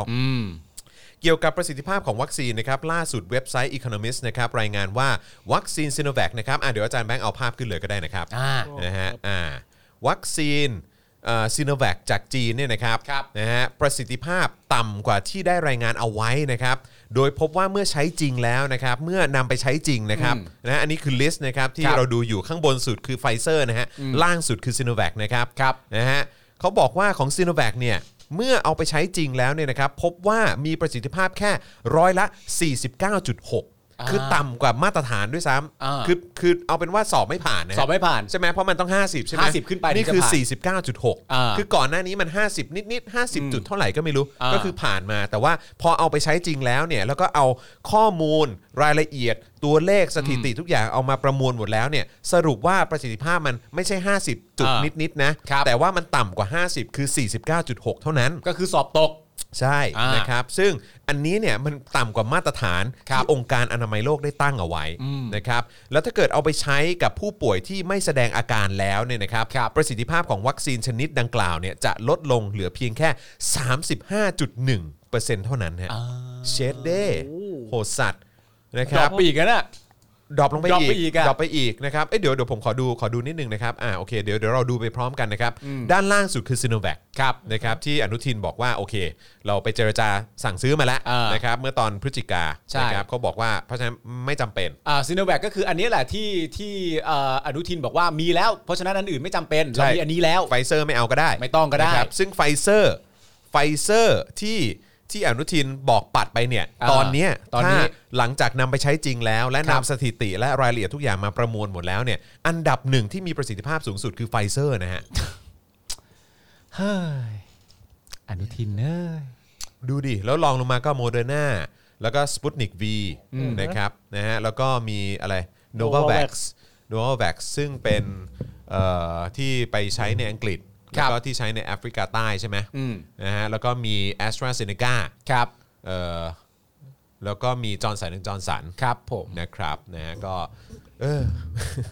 ซึ่งจริง ๆ แล้วจากผลสรุปนี้เนี่ยมันก็สามารถจะแปลไทยเป็นไทยว่าอย่างนี้ได้ไหมว่า อนุทินเนี่ยได้นำอันที่ไม่ดีที่สุดมาให้กับคนไทยอย่างนี้ได้ไห ม มันจะพูดอย่างนั้นได้เลยป่าวะ ก็ตอนนั้นเอ่อตอนนั้นเขาไม่รู้อะเนาะเออแต่ว่าตอนนี้พอหลังจากใช้จริง แล้วก็มีเอาสถิติมามาเช็คกันแล้วเนี่ยมันก็มันก็ไม่เวิร์กจริงๆ ใช่ใช่ไม่ผมเข้าใจว่าอันที่ไม่รู้นะตอนนั้น แต่สิ่งที่ประชาชน หรือแม้กระทั่งคุณธนาธรหรือแม้กระทั่งสสฝ่ายค้านหลายต่อหลายคนที่บอกก็คือว่ามันควรจะเอาเอาเข้ามาเป็นทางเลือกนึกออกไหมเอาเอาเข้ามาเพื่อให้มันมีทางเลือก และเอาเข้ามาให้ได้จำนวนที่มันเยอะ อืม แต่พออนุทินมาโฟกัสอยู่แค่อันนี้แล้วพอมันพลาดขึ้นมามันก็พังไง อืม เออ ครับผมอ่ะเมื่อกี้มีคนบอกว่าเอ่อให้คุณปาล์มบอกคุณจอเลิกอ่านสปุตนิก V สักทีให้ อ่านสปุตนิก5ใช่ไหมฮะหรือว่า Sputnik 5 ใช่ไหมฮะ Sputnik โอเคโอเค 5 ขออภัยฮะสปุตนิกกันแล้วฮะเออนะครับก็วัคซีนจากจากรัสเซียครับ เขาบอกว่า นะ ส ครั ปุตนิกวีเป็นไอประยุทธ์อ่าน อ๋อโอเค ขออภัยฮะขออภัยครับผมนะก็อ่านตามนายกเออ เออ ครับผม ผิดตรงไหน เออ ผิดตรงไหนอ่ะ เออนะฮะ เออ ครับผมนะฮะเอ่อคุณวุฒินันบอกว่า 49.6%นี่โยนหัวก้อยนี่ยังยังดูมีโอกาสมากกว่าเลย นะ เออนะครับนะฮะอ่ะโอเค ซึ่งก่อนหน้านี้เนี่ยเอ่อถ้าพูดถึงตัวซีโนแวคเนี่ยนะครับผู้อำนวยการศูนย์ควบคุมโรคระบาดของจีนเนี่ยก็เคยออกมายอมรับแล้วนะครับว่าวัคซีนของทางจีนเนี่ยนะครับมีประสิทธิภาพต่ำแต่ ครับ กระทรวงสาธารณสุขไทยกลับให้ความมั่นใจในการเดินหน้าฉีดซีโนแวคต่อไป นะครับถึงขนาดที่ว่านายแพทย์โอภาสนะครับการกวินพงศ์นะครับอธิบดีกรมควบคุมโรคออกปากว่า วัคซีนเซโนแวคเนี่ยได้มาตรฐานทั้งประสิทธิภาพและคุณภาพ ขอให้ความมั่นใจว่ายังฉีดได้นะครับ อ๋ออั อันนี้คือ ค อ รับ ธิบดีกรมควบคุมโรคออกมาบอกนะครับแต่ว่าก็ก็ตอนนั้นคงยังไม่มีข้อมูลมั้ง ข้อมูลยังไม่ครบถ้วน อ้าวเหรอ ยังไม่เขาเขาอาจจะข้อมูลอาจจะยังไม่ถูกพิสูจน์ออกมา ครับผมอ้าวเออนี่คุณโนอาบอกว่าดูข่าวต่างประเทศอ่านว่าสปุตนิกวีก็ถูกแล้ว ยังไงกันแน่วะกูงงแล้วเนี่ยเออนะครับอ่าโอเคโอเคก็สปุตนิกของทางรัสเซียละกันนะครับ โอเค นะฮะหรือแม้กระทั่งล่าสุดนะครับมีข่าวว่าบุคลากรทางการแพทย์ 6 รายในระยองนะครับแล้วก็ ครับ อีก 40 รายที่ เอ๊ะอาจารย์แบงค์โอเคเปล่าหายใจดังมาก โอเคครับโอเคครับ นะครับ ถอนหายใจ อ๋อถอนหายใจ ตอนนี้เป็นอาจารย์แบงค์ถอนหายใจ มองบนะครับ ด้วยถอนหายใจ ถอนหายใจด้วย ด้วย นะครับเอ่อหรือแม้กระทั่งล่าสุดนะครับมีข่าวว่าบุคลากรทางการแพทย์ 6 รายในระยองนะครับและอีก 40 รายที่โรงพยาบาลลำปางนะครับมีอาการไม่พึงประสงค์นะครับ ครับ หลังจากฉีดวัคซีนซีโนแวคไป ซึ่งต่อมาทางโฆษกสบคก็ออกมาแถลงว่าอาการที่เกิดขึ้นเนี่ยไม่ได้เรียกว่าเป็นโรคอัมพฤกษ์นะคะนะฮะแต่อยากจะใช้คำว่าอาการคล้ายอัมพฤกษ์ไม่ใช่โรคอัมพฤกษ์แต่อาการคล้ายโรคอัมพฤกษ์อืม แล้วมันเอามาพึกษ์ไหม ก็เขาบอกแค่อาการคล้ายแต่ไม่ใช่โรคไง มีอาการเป็นเอามาพึกษ์ เออมีอาการเป็นอัมพฤกษ์เออ มีมีอาการเหมือนอัมพฤกษ์ โอ้ยไม่ได้บอกว่าเป็นไม่ได้ ต้องบอกว่าเป็นคล้ายเออ มี มีอาการคล้ายอัมพฤกษ์ ใช่ แต่ว่า เออ ก็สามารถจะพูดได้ว่า มีอาการเสมือนเป็นอัมพฤกษ์ อ่าใช่ใช่ใช่ใช่ใช่ ทุกประการ ใช่ แต่ว่า แต่ ไม่ใช่ ไม่ใช่ แต่ไม่ใช่โรคอัมพฤกษ์นะ ใช่ เออครับผม แต่ว่าอาการที่ออกเกี่ยวกับร่างกายเนี่ยแทบจะเหมือนอัมพฤกษ์ทุกประการ อ่า แต่ไม่ใช่อัมพฤกษ์หรอกนะ ครับ เหมือนประเทศนี้ป่ะ ทำไมอะ ที่เหมือนเป็นประชาธิปไตย แต่ไม่เป็นหรอกนะ นะฮะแล้วก็เตือนประชาชนด้วยนะบอกว่าเฮ้ยจะฟังข่าวเนี่ยก็ให้ฟังให้มันรอบด้าน ครับ เออนะครับคือแม้แต่อาจารย์หรือนักวิชาการหรือแพทย์ที่นับถือเนี่ยก็ต้องไปเช็คข่าวให้มันดีๆนะครับ อย่างนี้นะครับโดยวันนี้นะครับสบคนะครับก็มีแถลงต่อด้วยนะครับว่าจากการตรวจสอบวัคซีนในล็อตเดียวกันนี้เนี่ยที่ฉีดไปแล้วกว่า 3 0 0 0 0 0 รายนะครับยังไม่พบอาการแบบเดียวกันกับกลุ่ม 6 คนดังกล่าว ครับ จึงมีมติให้ฉีดวัคซีนซิโนแวคต่อได้ครับ อ่า อ่านะครับ เขาเคยพูดไว้ ก็ เหร จะยัง อ คงดำเนินเดินหน้าฉีดวัคซีนซ i โนแวคต่อไปนะครับ แม้ ครับ ว่าจะเกิดอาการเหล่านี้ อืม นะครับ แล้วก็แม้ว่านะครับทางเอ่อมันจะมีการเอาตัวเลขมาพิจารณากันแล้วนะครับ ว่าวัคซีนซ i โนแวคเนี่ยเ สอบตก สอบตกนะฮะ ครับ ได้มีประสิทธิภาพแค่ 49.6%เท่านั้น ครับ นะครับก็จะยังเดินหน้าฉีดต่อไป ครับ นะครับเพราะว่าทางสบคเองมองว่าประโยชน์ของวัคซีนมีมากกว่าอาการที่เกิดขึ้น ครับ นะครับในขณะที่หลาย ๆ ฝ่ายนะครับยังมีความกังวลเกี่ยวกับวัคซีนซีโนแวคนะครับด้านในายแพทย์ยงนะครับหัวหน้าศูนย์เชี่ยวชาญ ด้านไวรัสเนี่ยนะครับเอ่อก็ออกมาโพสต์ถึงประสิทธิภาพของวัคซีนซีโนแวคในวันนี้ โดย ครับ ระบุว่าพบว่าเมื่อฉีดวัคซีนซีโนแวคครบ 2 เข็ม สามารถสร้างภูมิต้านทานสูง เป็นที่น่าพอใจเท่าเทียมกับคนเคยติดเชื้อเลยทีเดียว อันนี้คือในายแพทย์ยงบอกนะครับ ทำไมเขามองไม่ค่อยตรงกับกราฟิกของเราเลยวะ ไม่รู้ว่าออ เขาเป็น คบ อะไรกันอ่ะ ก็แล้วแต่นะครับจากกรณีที่กล่าวมาทั้งหมดเนี่ยนะครับนำมาสู่การตั้งคำถามของสังคมที่ว่ารัฐบาลและตัวแทนสาธารณสุขของไทยกำลังออกตัวปกป้องวัคซีน หรือพยายามปกปิดข้อบกพร่องของวัคซีนเกินไปหรือไม่ ทั้งที่ในหลายครั้งเป็นการออกโรงปกป้องภาพลักษณ์ของวัคซีนฝ่ายเดียว ในขณะที่หลายครั้งทางบริษัทวัคซีนก็เป็นคนออกมายอมรับเองนะว่าวัคซีนของบริษัทตัวเองเนี่ยมันด้อยประสิทธิภาพ ครับ นะฮะแล้วก็มีเรื่องของผลข้างเคียงสูงด้วย อืม อะไรอย่างเงี้ยคือขนาดตัวเจ้าของวัคซีนเองอ่ะ ใช่ เขายังบอกเลยว่าเออมันมันมันไม่โอเค มันไม่เวิร์กมันมีปัญหา อ่า แต่ว่าตัวแทนของสาธารณสุขไทย หรือแม้กระทั่งตัวแทนของรัฐบาลไทยก็ออกมาบอกว่า มันโอเคมันดีมันนู่นมันเลิศมากอะไรอย่างเงี้ยอืม ใช่ครับมันคงอาจจะลักษณะจะแบบสองคนยืนอยู่ข้างกัน อืม ระหว่างตัวแทนของบริษัทที่ผลิตวัคซีน อืม กับตัวแทนของรัฐบาลไทย ครับ ตัวแทนรัฐบาลไทยหันไปกล่าวชื่นชมว่า อืม วัคซีนของคุณดีมากเลยนะ แล้วเจ้าของวัคซีนก็บอกว่า อืมไม่ ดี มันไม่โอเค มันไม่โอเค มันมีปัญหา เออ เรายอมรับ เราต้องยอมรับสิ เจ้าของวัคซีนเขาชังชาติหรือเปล่า เจ้าของวัคซีนชัง ชาติ ทำลายผลผลิตของตัวเองเลยทีเดียว เออ อ่า นะ โอ้ ฮะ โห โดยเมื่อวานนี้เนี่ยก็เกิดดราม่าขึ้นในโลกออนไลน์นะครับหลังจากที่เพจ Facebook ของกระทรวงสาธารณสุขนะครับได้มีการโพสต์ระบุว่าวัคซีนสร้างภูมิคุ้มกันทางใจ รับมือโควิด -19 พร้อมกับเผยภาพอินโฟกราฟิกนะครับแสดงข้อมูลของวัคซีน 4 เข็ม สร้างภูมิคุ้มกันทางใจ รับมือโควิด -19 ประกอบด้วยวัคเอ่อเข็มที่1นะครับวัคซีน DMHTT หรือความรู้สึกปลอดภัยนะฮะเอ่อเข้มมาตรการป้องกันโรค สวมหน้ากาก อนามัยล้างมือเว้นระยะห่างและไม่ไปในสถานที่แออัดอ๋ออันนี้คือเขาจะบอกว่าวัคซีนเนี่ยก็คือเหมือนการเหมือนพฤติกรรมของเราเนี่ยแหละเออเข็มแรกเนี่ยก็คือว่าต้องต้องเออใส่หน้ากากอนามัยล้างมือเว้นระยะห่างนะอะไรอย่างเงี้ยนะครับเข็มที่ 2 ก็คือวัคซีนความหวังครับ คือมุมมองทางด้านบวก อ๋อโอเคครับ คือให้คือให้คิดบวกไว้ก่อน อันนี้ก็คือ วั วัค คซี ซีน น อีกแบบ ความหวั ห ง นึ่งอ่าครับ อ่า ผมเข็มที่3เนี่ยเป็นวัคซีนไม่ตระหนกครับ คือการแยกแยะข้อมูลข่าวสาร รับฟังข้อเท็จจริงจากแหล่งข้อมูลที่เชื่อถือได้ โอ้ย ลดการรับฟังข้อมูลที่ไม่มีแหล่งที่มาอืม เดี๋ยวนะฮะ การบอกว่าแยกแยะข้อมูลข่าวสาร รับฟังข้อเท็จจริงจากแหล่งข้อมูลที่เชื่อถือได้เนี่ย อืม คุณไม่อยากให้เขาฟังพวกคุณ นะฮะ กูจะเชื่อได้ไหมเนี่ย คุณจะเชื่อ ค อะ บ ไรเนี่ย เออนะครับแล้วเข็มทีสี่4เขาบอกว่าคือวัคซีนเข้าใจ เอามัน ครับ ทำหน้าที่ยังไงฮะอันนี้ คือส่งกำลังใจและพร้อมดูแลผู้อื่นเสมอครับ อ๋อเป็นสี่เข็มสี่วัคซีน เข็ นี่ ม นะ นะครับ ก็คือมีเดี๋ยวเดี๋ยวอ่านชื่อวัคซีนอีกทีนะ ได้ได้ได้ครับ วัคซีนเอ่อวัคซีนความรู้สึกปลอดภัย อ่ะวัคซีนเข็มที่หนึ่งนะ อ่าวัคซีน อ่า ความหวัง อ่า อันนี้เข็มที่สอง เข็มที่สอง วัคซีนไม่ตระหนก อ่ะเข็มที่สาม แล้วก็วัคซีนเข้าใจ วัคซีนที่ เ สี่คือวัคซีนเข้าใจ ครับซึ่งภายหลังจากที่โพสต์นี้เผยแพร่ออกไปเนี่ยก็เกิด ครับ กระแสวิจารณ์อย่างหนักเลยนะครับ โดยส่วนใหญ่ระบุว่าไม่ควรนำเรื่องความกังวลของประชาชนมาล้อเล่น ครับ จนขาดความไว้วางใจ อืม ซึ่งสิ่งที่กระทรวงสาธารณสุขควรทำคือเร่งดำเนินการให้ประชาชนเนี่ยฉีดวัคซีนของจริงโดยเร็วที่สุด ครับ โดยไม่ต้องพึ่งวัคซีนมโนแบบนี้ จุกไหมล่ะอืม ก็ไม่ก็เรื่องจริงไง นั่นน่ะดิ เอาเวลาทำอินโฟกราฟิกไปฉีดดีกว่าไหม เออ เออ นะครับ แล้วก็ไป เถอะ ไปจี้ไอ้พวกเอ่อเผด็จการและเครือข่ายมันหน่อยว่า เออ เออ ตอนเนี้ย คือจะเจ๊งกันหมดแล้ว เออ คือไม่มีเครื่องยนต์ทางเศรษฐกิจอันไหนทำงานเลยตอนนี้แล้วก็ไม่รู้จะฟื้นจะกู้มันยังไงดีเนี่ยนะครับ คื ไม่กูถาม วัคซีนนี่ยังไม่ฉีดกันเลยแล้วมึงคิด เออ จะกู้เศรษฐกิจยังไง ไม่ถามจริงๆนี่มึงรั่วปะเนี่ยนี่ต้องรั่วแล้วนะ คือว่างมากเลยนะเนี่ย ในภาวะของการที่เป็นโควิดระลอกที่ 3 แล้วก็คือณตอนนี้คือยอดพันขึ้นพันขึ้นพันขึ้นตลอดเวลาเนี่ย มีเข็มแห่งความรู้สึกปลอดภัย เข็มแห่งความหวัง เข็มแห่งความไม่ตระหนก และเข็มแห่งความเข้าใจมึงทำสิ่งนี้ออกมาจริง ๆ เหรือวะเนี่ย ผมว่าประชาชนเขาใช้เข็มเดียวครับ คือเข็มอะไร เข็มที่สองเนี่ยครับ ครับ เข็มแห่งความหวัง มุมมองด้านบวกบวกแม่งเลย อ๋อคือคือคือถ้าถ้าถ้าบวกแม่งเลยเนี่ยผมว่าโอเคนะ เออ แต่คือแบบว่าถ้าถ้าคิดบวก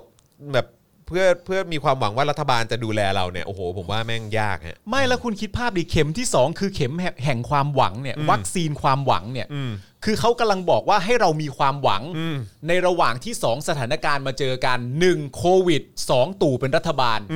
ตู่เป็นรัฐบาลและมีโควิด -19 แล้วเขาก็มาเตือนเราว่ามีความหวังไปด้วยนะเธอ แล้ว คือแค่กูเห็นหน้า แล้ว ตู่อยู่ ตู่ บน นี่ จอ ท ทีวีกู ำ ว่าก็ ทำผิด ไม่มีหวัง ควา ทั้ ม ง ห ส วั อง ง ละ ฝั่งเลยนะ เออ เจ๊งดิ ตอนตอนรัฐประหารก็ทำสลิมผิดหวังไปแล้ว อืมค เพ รับ ราะ ผ ว่าม ไม่ได้ปฏิรูปอะไรเลย ใช่ แล้วตอนนี้ก็มาทำพังก็ไปอีก นี่อย่างนี้มันไม่เสียเวลาเหรอวะ ม มันเสียเวลานะเนี่ย มันเสียเวลาอยู่แล้ว มึงคิดมาทำไมเนี่ย คือ วัฒ การ กรรมอย่าง คือ นี้เนี่ย การอยู่กับเผด็จการมา 7 ปีเนี่ยมันก็เสียเวลามากแล้วไง ใช่ เข้าใจปะคือมึงมึงก็ยังมาเสียเวลากับพวกกูด้วยการทำอินโฟกราฟิกแบบนี้เนี่ยนะ โอ้ ปลาหิงจริง อืมนะฮะ โอเค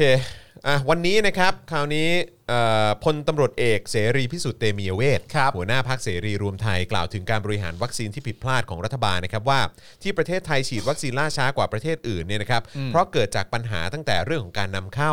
ซึ่งปัญหาที่เกิดขึ้นเกี่ยวข้องกับผลประโยชน์ทั้งสิ้น เพราะเมื่อไม่ยอมให้มีเงินทอน ก็ไม่ยอมสั่งวัคซีน ครับ แม้จะยังไม่มีข้อมูลหลักฐานนะครับ แต่พลตำรวจเอกเสรีพิสุทธิ์นะครับ ได้อ้างถึงประสบการณ์ของตัวเองที่บอกว่าแค่มองก็รู้แล้ว แต่หากมีพยานหลักฐานที่พบว่ามีการทุจริตในการจัดซื้อวัคซีนเนี่ยก็จะหยิบขึ้นมาเป็นวาระในที่ประชุม คณะกรรมาธิการปปชแน่นอน ครับ นะ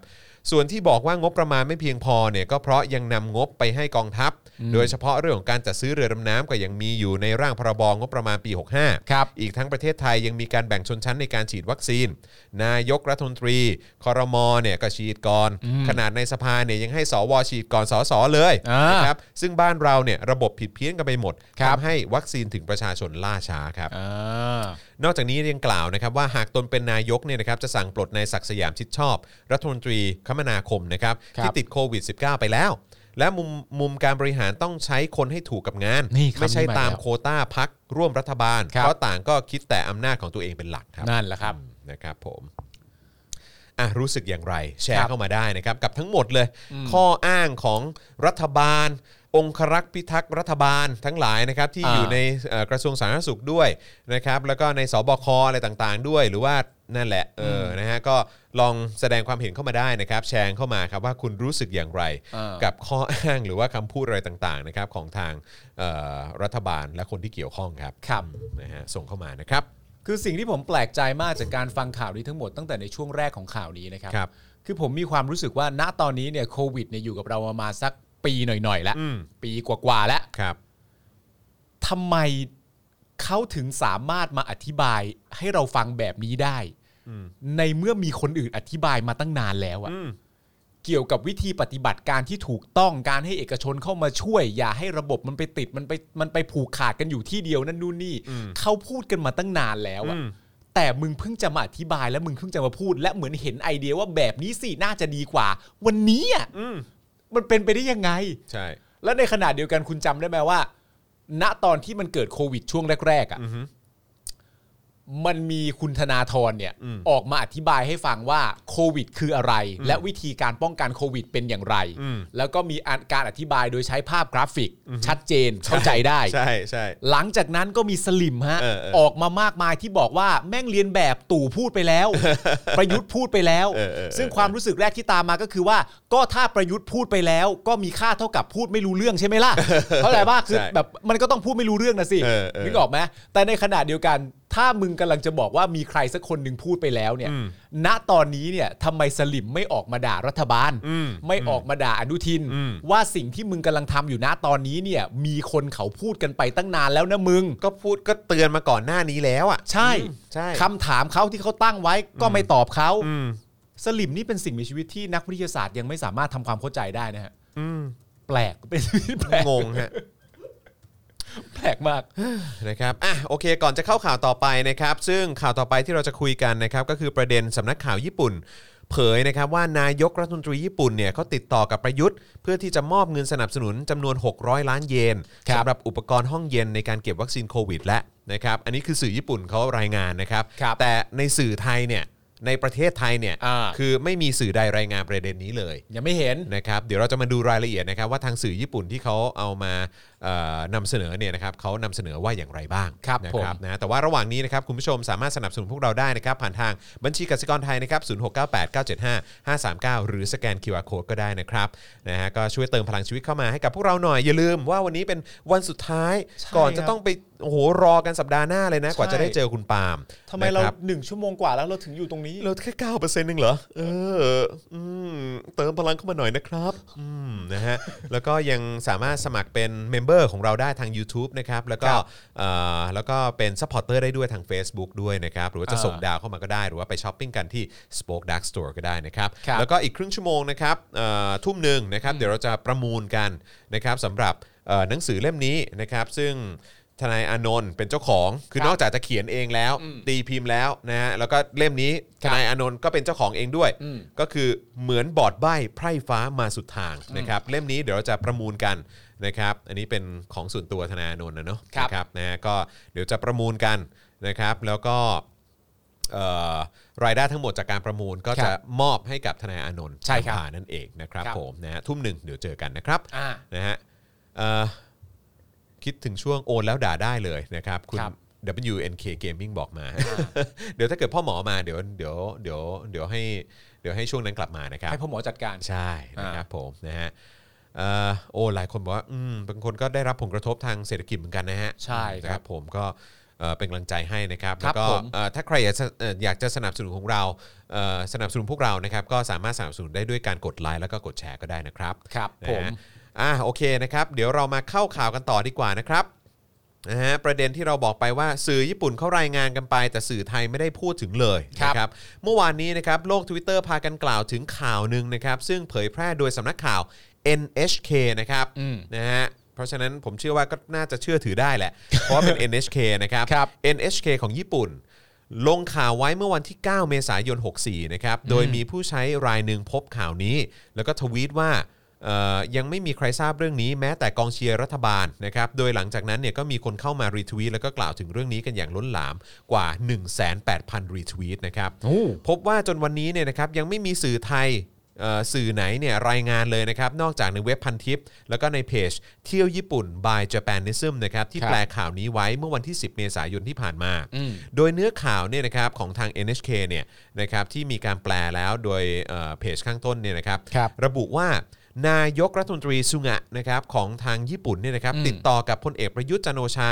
นายกของไทยทางโทรศัพท์ เพื่อเสนอตัวมอบเงินสนับสนุนจำนวน 600 ล้านเยน ครับ ให้สำหรับการพัฒนาระบบเครือข่ายการขนส่งที่รองรับอุณหภูมิต่ำที่เรียกว่า cold chain นะครับ ครับ ตัวอย่างเช่น อุปกรณ์จำพวกห้องเย็น ที่ใช้สำหรับวัคซีนโคโรนาไวรัสตัวใหม่ที่กำลังจะมาถึงนะค ครั รับ บ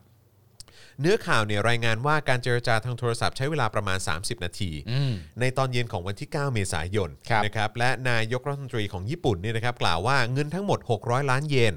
นะครับเอ่อเอ่อก็จะเป็นเป็นตัวเลขนะครับที่จะสนับสนุนให้กับรัฐบาลไทย ครับ นะครับบนเป้าหมายหลักที่ว่าเพื่อผู้นำทั้งสองเอ่อตกลงที่แสดงเจตจำนงนะฮะเอ่อกระชับความร่วมมือทางเศรษฐกิจนะครับ ครับ ระหว่างประเทศให้ลึกซึ้งยิ่งขึ้น และจากการที่ผู้นำทั้งสองตกลงเอ่อที่จะจัด ประชุมระดับรัฐมนตรี เพื่อหารือเกี่ยวกับความร่วมมือทางเศรษฐกิจโดยเร็วที่สุด ครับ นะครับพร้อมรายงานว่าในขณะเดียวกันนั้นเนี่ยนะครับนายกรัฐมนตรีไทยเนี่ยได้กล่าวถึงสถานะเอ่อสถานะการพิจารณาเข้าร่วมกลุ่ม T TPP นะค ครั รับบ นะฮะเอ่อและประเทศไทยได้แสดงความตั้งใจที่จะเข้าร่วมงานโอซาก้าคันไซเอ็กซ์โป2025 ที่จะจัดขึ้นในอีก 4 ปีข้างหน้าด้วยนะครับอย่างไรก็ดีนะครับก็ไม่พบว่าสื่อใดในประเทศไทยได้รายงานเอ่อข่าวนี้นะครับอย่างละเอียดเลยนะครับรวมถึงไม่พบว่ามีการถแถลงถึงรายละเอียดเรื่องเงินข้างต้นจากรัฐบาลไทยเลย อืม นะครับจนทำให้ประชาชนตั้งคำถามว่าเงินจำนวน 600 ล้านเยนที่ตีเป็นเงินไทยประมาณ 174 ล้านบาทเนี่ยนะครับ ขณะนี้อยู่ที่ใดรับมาแล้วหรือไม่ ตลอดจนวิเคราะห์กันว่ารัฐบาลญี่ปุ่นมีนัยสำคัญทางเศรษฐกิจการเมืองอื่นใดแอบแฝงหรือไม่ครับ อืม นะฮะ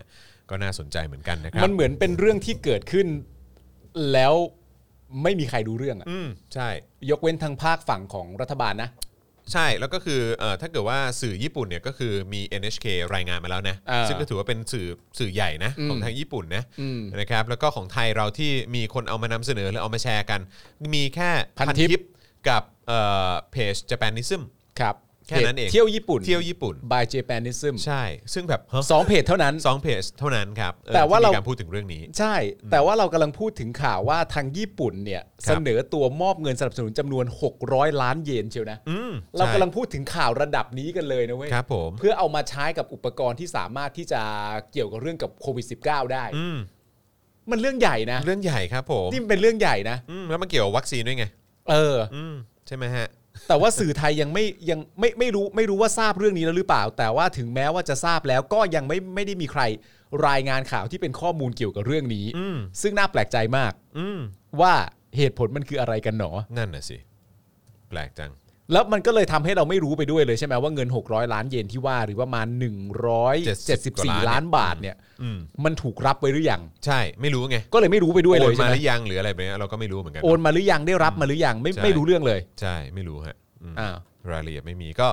หวังว่าจะได้รับความชัดเจนหรือความกระจ่าง อ่า ในเร็วๆนี้นะครับหลังจากที่มีข่าวนี้เอ่อแบบ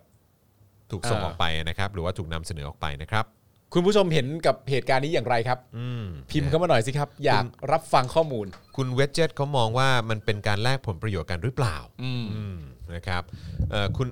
Up in the air บอกว่า หรือว่าเขาห่วงบริษัทญี่ปุ่นในไทย อ่า ก็อาจจะเป็นไปได้ โอเค ครับผมนะฮะ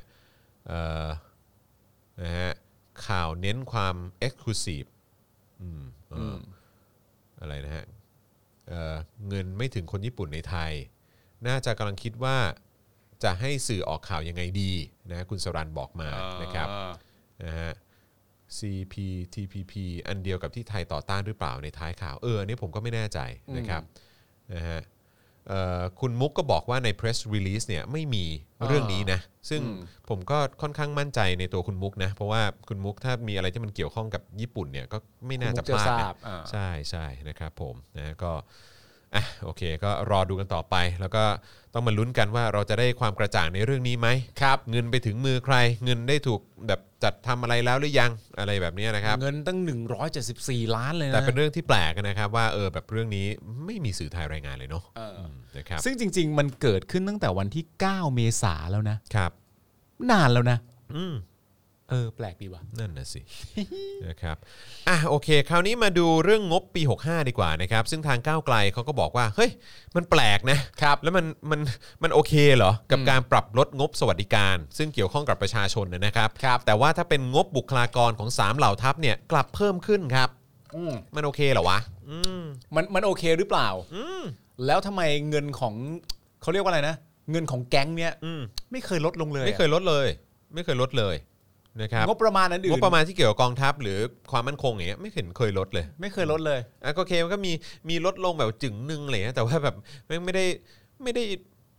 ไม่มันไม่ได้แบบส่งผลอะไรเลยอ่ะ หรือมันคือตาม คือ คำที่เขาพูดว่าว่า คือ เอ่อ โทษโทษนะคือ เออ คือห้าสิบเปอร์เซ็นที่เราคุยกันวันนั้นเนี่ย เออ ก็คือว่าห้าสิบเปอร์เซ็นเป็นเงินเดือน เข้าใจ แล้วก็สวัสดิการของ อ่า ของเจ้าหน้าที่ของกองทัพทั้งหมด อ่า ใช่ไหมบุคลากรกองทัพทั้งหมด อ่า แล้วก็อีกห้าเปอร์เซ็นอีกห้าสิบเปอร์เซ็นก็เป็นค่าบำรุง ใช่ รัษาอะไรอย่างงี้ แล้วก็เป็นค่าซื้อซื้อยุทโธปกรณ์ใหม่ เออ เออซึ่งถ้าเกิดมึงจะลดเนี่ยมึงควรจะเลิกไอ้ยุทโธปกรณ์ใหม่ซะแล้วก็ อ่า บำรุงของเก่าไปก่อน แล้วก็เออเอาเงินเอางบประมาณมา อ่า สนับสนุนในการฟื้นฟูเศรษฐกิจหรืออ ม การแก้ไขโควิดดีกว่าไหม หรือแม้กระทั่งยกเลิกการเกณฑ์ทหาร อ่ะใช่ อันนั้นก็อีกเรื่องหนึ่ง ใช่ เออ แต่ว่า เออ ที่เมื่อกี้คุณปาล์มจะพูดคือยังไงนะฮะ ผมลืมไปแล้ว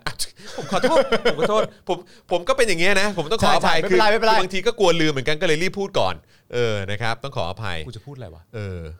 เดี๋ยวคิดก่อนนะ กูจะพูดอะไรวะ เออ กูไม่รู้กัน มุกส่งตัว press release เต็มให้พี่จอนลองเช็คได้ค่ะ มีแต่ มีแต่ เออ มีแต่เรื่อง EEC มีแต่เรื่องอื่นนะเออครับ ผม ขอบคุณคุณมุกมากนะครับ เดี๋ยวเช็คให้นะครับ อ๋อ ผมกำลังจะพูดว่าก็ถ้าสมมติว่าเป็นตามที่เขาบอกเขาก็คือว่าลดมาขนาดนี้เนี่ยมันก็เต็มที่แล้ว เพราะว่าถ้าลดมากมากกว่านี้เนี่ยก็เข้ากระดูกแล้ว อ๋อ ใช่ใช่ใช่ใช่ใช่ใช่ใช่เออ นี่เขาเต็มแล้วนะ แล้วก็บอกว่ามีการจัดสรรงบไปช่วยโควิดตั้ง 11%แล้วนะ ใช่ เออ แต่ไอ้เราก็บอกสิบเปอร์เซ็นถึงประชาชนแบบเต็มน้ำเต็มเนื้อเลยหรือเปล่า 11%หรือเปล่าหรือว่า 11% หรือว่าถึงประชาชนแค่ ได้รับเต็มหรื1%อเปล่า หนึ่งเปอร์เซ็นต์หรือเปล่า หรือแม้กระทั่งแบบเอาให้หนักกว่านั้นว่าสิบเอ็ดเปอร์เซ็นต์เนี่ยนี่คือสุดเท่าที่สามารถจะทำได้แล้วใช่ไหม อ๋อเหรออันนั้นอันอันนี้คือสุดแล้วใช่ไหม สิบสองสิบสามเปอร์เซ็นต์นี่ไม่ได้แล้วนะ อืมครับผม เพราะแต่ละเรื่องของกองทัพเนี่ยล้วนแล้วแต่จำเป็นทั้งนั้นแหละ จำเป็นทั้งนั้นเลยนะครับบอกว่าความมั่นคงความปลอดภัยเอ่อเป็นรั้วของชาติรั้วชายแดนนะครับ แต่ว่านั่นแหละเอ่อ เออ ลักลอบเข้าผิดกฎหมายเข้ามากันตึมเลย ใช่ อืมครับผม มีคุณผู้ชมพิมพ์เข้ามา มึงจะไปลบกับใคร เออจะลบกับใครชายแดนมันยังคุมไม่ได้เลย เออ ชายแดนมันยังแบบว่าดูแลไม่ได้เลย ก็ยัง เออ มีเอ่ออะไรนะที่แบบเข้ามาแบบผิดกฎหมายยังเข้ามาอยู่เลย เออ เออเพราะฉะนั้นคือกูจะจ่ายเงินให้มึงทำไมวะ คือไม่ ถ้าเกิดหน้าที่มึงยังทำไม่ได้เลย คือไม่ค่อยเห็นว่าเก่งเท่าไหร่อ่ะ ใช่ เออเท่าเท่าที่ติดตามดูอะยังไม่ค่อยเห็นว่าเก่งเท่าไหร่เอา ใช่ งี้ดีกว่า ใช่ เออ แต่คุยเก่งนะ อืม เรื่องคุยอะ คุยเก่งมาก เรื่องคุย คุยเก่งมาก โอ้เก่ง โหมเก่ง ใช่ครับผม นะฮะอ่ะนะครับ เมื่อวานนี้ครมเขามีมติเห็นชอบ ข้อเสนอร่างพรบงบประมาณ รายจ่ายประจำปีงบประมาณพศ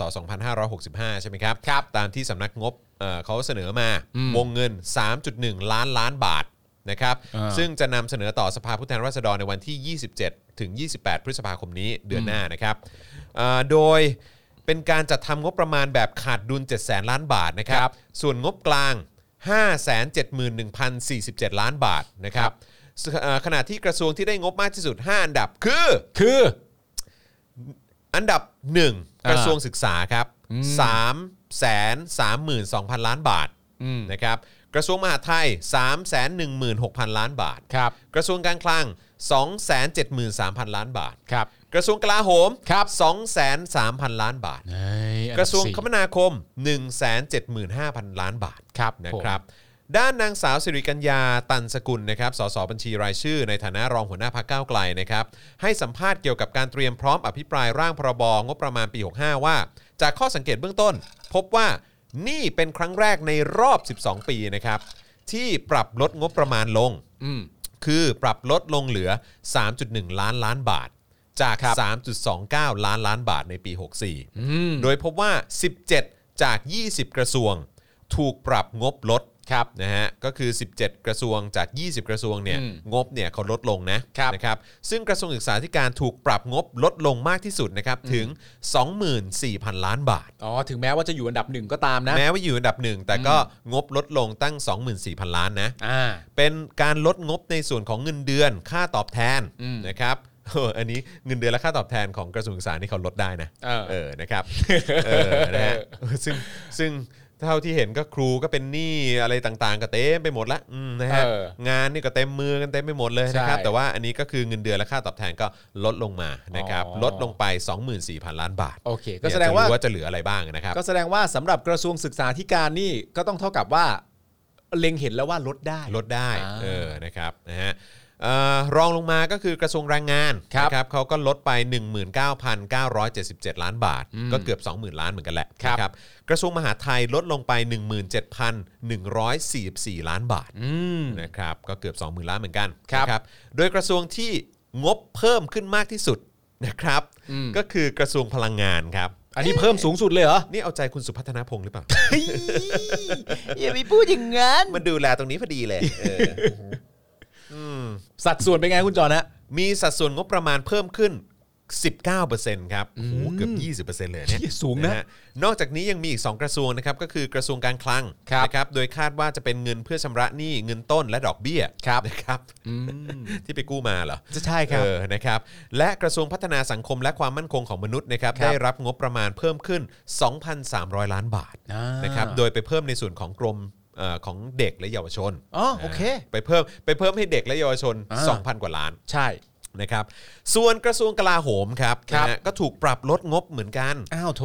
11,000 ล้านบาท อ๋อ นะครับ แต่คิดเป็น 5.24% ครับผม แต่ที่น่าสนใจครับ เออ คือ อ่า งบบุคลากรของกระทรวงกลาโหม ครับ กลับเพิ่มขึ้นทั้ง 3 เหล่าทัพเลยนะครับนะฮะงบบุคลากรของกระทรวงกลาโหม เพิ่มขึ้น 3 เหล่าทัพเลยนะครับ ครับ กองทัพบกเพิ่มขึ้น 799 ล้านบาทนะฮะ เออ ก็เป็น 58,892 ล้านบาท ครับ นะครับ กองทัพเรือเพิ่มขึ้น 531 ล้านบาท ครับ เพราะฉะนั้นกองทัพเรือก็รับไป 21,283 ล้านบาท กองทัพอากาศเพิ่มขึ้นเป็น 365 ล้านบาท ก็เป็น 13,258 ล้านบาทครับ อ่า นะฮะเพราะฉะนั้นคือเพิ่มเพิ่มหมดนะครับนะฮะ เพิ่มทุกสามเหล่าทัพ เพิ่มเพิ่มทั้ง 3 เหล่าทัพเลย เออ นอกจากนี้นะครับยังพบว่า งบเพื่อสวัสดิการ และการศึกษาหลายอย่างถูกตัดนะครับ อืม นะฮะงบเพื่อสวัสดิการและการศึกษาหลายอย่างถูกตัดนะครั ครับ บ นะฮะก็คืออย่างเช่น กองทุนเพื่อความเสมอภาคทางการศึกษา ถูกลดงบประมาณลงไป ครับ 432 ล้านบาท อืม นะครับอันนี้เป็นกองทุนเพื่อความเสมอภาคทางการศึกษานะครับถูกปรับลดงบลงไป 432 ล้านบาท เหลือ 5,652 ล้านบาทนะครับนะฮะงบของสำนักงานหลักประกันสุขภาพแห่งชาติครับงบของสำนักเอ่องบของสำนักงานเอ่อหลักประกันสุขภาพแห่งชาตินะครับถูกลดไป 1,815 ล้านบาทค ครั รับ เหลือ 1.4 แสนล้านบาท อืม สวนทางกับการคาดการณ์นะครับว่าจะมีผู้ที่ถือสิทธิ์บัตรทองเพิ่มขึ้นอีก 1.37 แสนคน ครับ นะครับก็คือ 1 3 7 0 0 0 คนนะครับในปี 64 และอาจมีเพิ่มขึ้นมากอีกนะครับหากสภาวะทางเศรษฐกิจยังคงย่ำแย่แบบนี้ ครับ แต่เขาก็ไปปรับลดนะ อ่า อืม นะครับ โดยนางสาวสิริกัญญากล่าวต่อนะครับว่าหลังจากนี้พักก้าวไกลจะประชุมเพื่อกำหนดธีมนะครับแล้วก็หัวข้อในการอภิปรายต่อไป ก็คอยติดตามกันได้ ครับ 27 ถึง 28 นะฮะพฤษภาคม อ่า นะครับที่จะถึงนี้นะจ๊ะ แต่ประเด็นก็คือว่าความรู้สึกสำหรับผมนะ ผม ครับ มีความรู้สึกว่าเหมือนมีใครบางคนเนี่ย อืม พยายามที่จะตอแหลอะ อืม แต่ตอแหลไม่สำเร็จอ่ะ ยังไง เพราะถ้าเราดูแค่ภาพกว้างๆเนี่ย อืม มันก็จะเป็นตามที่คุณรายงานข่าว เช่น สมมติมีคนพูดแค่ว่า ส่วนกระทรวงกลาโหมก็ถูกปรับลดลงงบลง เหมือนกันนะ ประมาณ 11,000 ล้านบาท คิดเป็น 5.24%เชียวนะ อืม แล้วก็หยุดข่าวไปแค่นี้ จบแค่นั้น จบแค่นี้ จบ ว่า แค่นั้น เฮ้ย อย่ามาด่ากลาโหม อืม กลาโหมเนี่ยถูกปรับลดลงไปตั้ง 11,000 ล้านบาท คิดเป็นเปอร์เซ็นต์ตั้ง 5%กว่าเชียวนะ เยอะนะ แต่เดี๋ยวก่อน เออ เดี๋ยวก่อน ครับผม ถ้ามีคนถามต่อว่า แล้วถ้าเราอยากชี้ชัดประเด็นเรื่องเกี่ยวกับโดยตรงของสามเหล่าทัพกันบ้างล่ะครับ ว่ามันเพิ่มขึ้นลดลงอย่างไร อืม เขาคงจะแบบว่า เฮ้ยก็จะไปถามทำไมก็กลาโหมโดยรวมมันลดไปแล้วอะ่ะ อืมเออ นั่นน่ะสิ คือมึงบอกไม่หมดไง มึงบอกไม่หมด อืมนะฮะ มึงเป็นอย่างนี้บ่อยแล้วต ชออนบ เนี้ย ชอบเป็นอย่างเงี้ย ใช่ อบเป็นอย่างเงี้ย มึงบอกไม่หมด เนะครับ แล้ว เา มึงก็มีความ เล รู้สึก พูดพูดไม่หมด ใช่แล้วมึงก็มีความรู้สึกว่าคนจะรู้ไม่ทัน เออ ว่าสลิมก็สามารถจะพูดได้ว่า มึงเอาแต่ด่ากลาโหม มึงไปดูหรือเปล่าว่างบของกลาโหมมันลดลงเท่าไหร่นี่ ใช่ แล้วพอแค่นี้ ใช่ใช่ เออ ใช่ใช่ใช่ ผมเห็นเยอะ ผมเห็น เออ แอคเคาท์สลิม ใช่ปะ ในทวิตเตอร์ก็พูดเรื่องนี้เยอะ เออ ใช่ใช่ใช่ ว่าแบบแซ ใช่ วกลาโหมกันจังไงอย่างนั้นอ เอา ย่าง แต่ นู้น ว่า ไม่ เขา จำเป็น เออใช่ไม่รู้เหรอว่าเขาก็ลดงบประมาณของเขาเหมือนกันนะ ใช่ แต่พูดแค่นั้น แต่พูดแค่นั้น ครับไม่ได้พูดถึงส่วนอื่นเลย แล้วถ้าผมถามเรื่องสามเหล่าทัพเนี่ย ครับ มันก็ จะไม่หน้าแมวกัน เป็นแถบๆเลยครับ มันจะไม่น่าเป็นแมวกันเป็นแถบๆเลยเหรอครับ นะครับนะฮะ เลือกเลือกบอกอะนะ ใช่เลือก เลือกบอกแค่ บอก ประมาณแบบเอ้ยเท่านี้น่าจะสวยหรู อืมนะฮะ เออรู้ทันนี่มันน่าเบื่อจริงเว้ย นะฮะอ่ะเดี๋ยวเดี๋ยวฝากฝากคุณปาล์มดูข้อความแป๊บหนึ่งนะครับ ได้ครับ เออนะฮะ อ๋อบอกตกใจนึกว่าทีวีเดเรก ทำไม จากราคาเท่านี้จากราคาเท่านี้ อืมนะฮะโอเคนะครับอ่ะก่อนจะเข้าข่าวต่อไป ตอนนี้เปิดโอกาสให้เอ่อคุณผู้ชมและคุณผู้ฟังสามารถสนับสนุนพวกเราได้ผ่านทางบัญชีกสิกรไทยดีกว่านะครับ 0698 975 539 หรือสแกน QR Code ก็ได้นะครับ แต่ว่าตอนนี้ผมจะขอวิ่งเข้าน้ำแป๊บหนึ่ง อ๋อได้ครับ เชิญครับ เป็นเวลาที่ดีนะครับ ใช่ครับผม สำหรับช่วงเวลาที่คุณจองเข้าห้องน้ำนะครับ คุณผู้ชมก็สามารถที่จะโอนเข้ามาได้นะครับ ผม ถือว่าโอนให้สำหรับการที่คุณจรไปฉี่นะครับ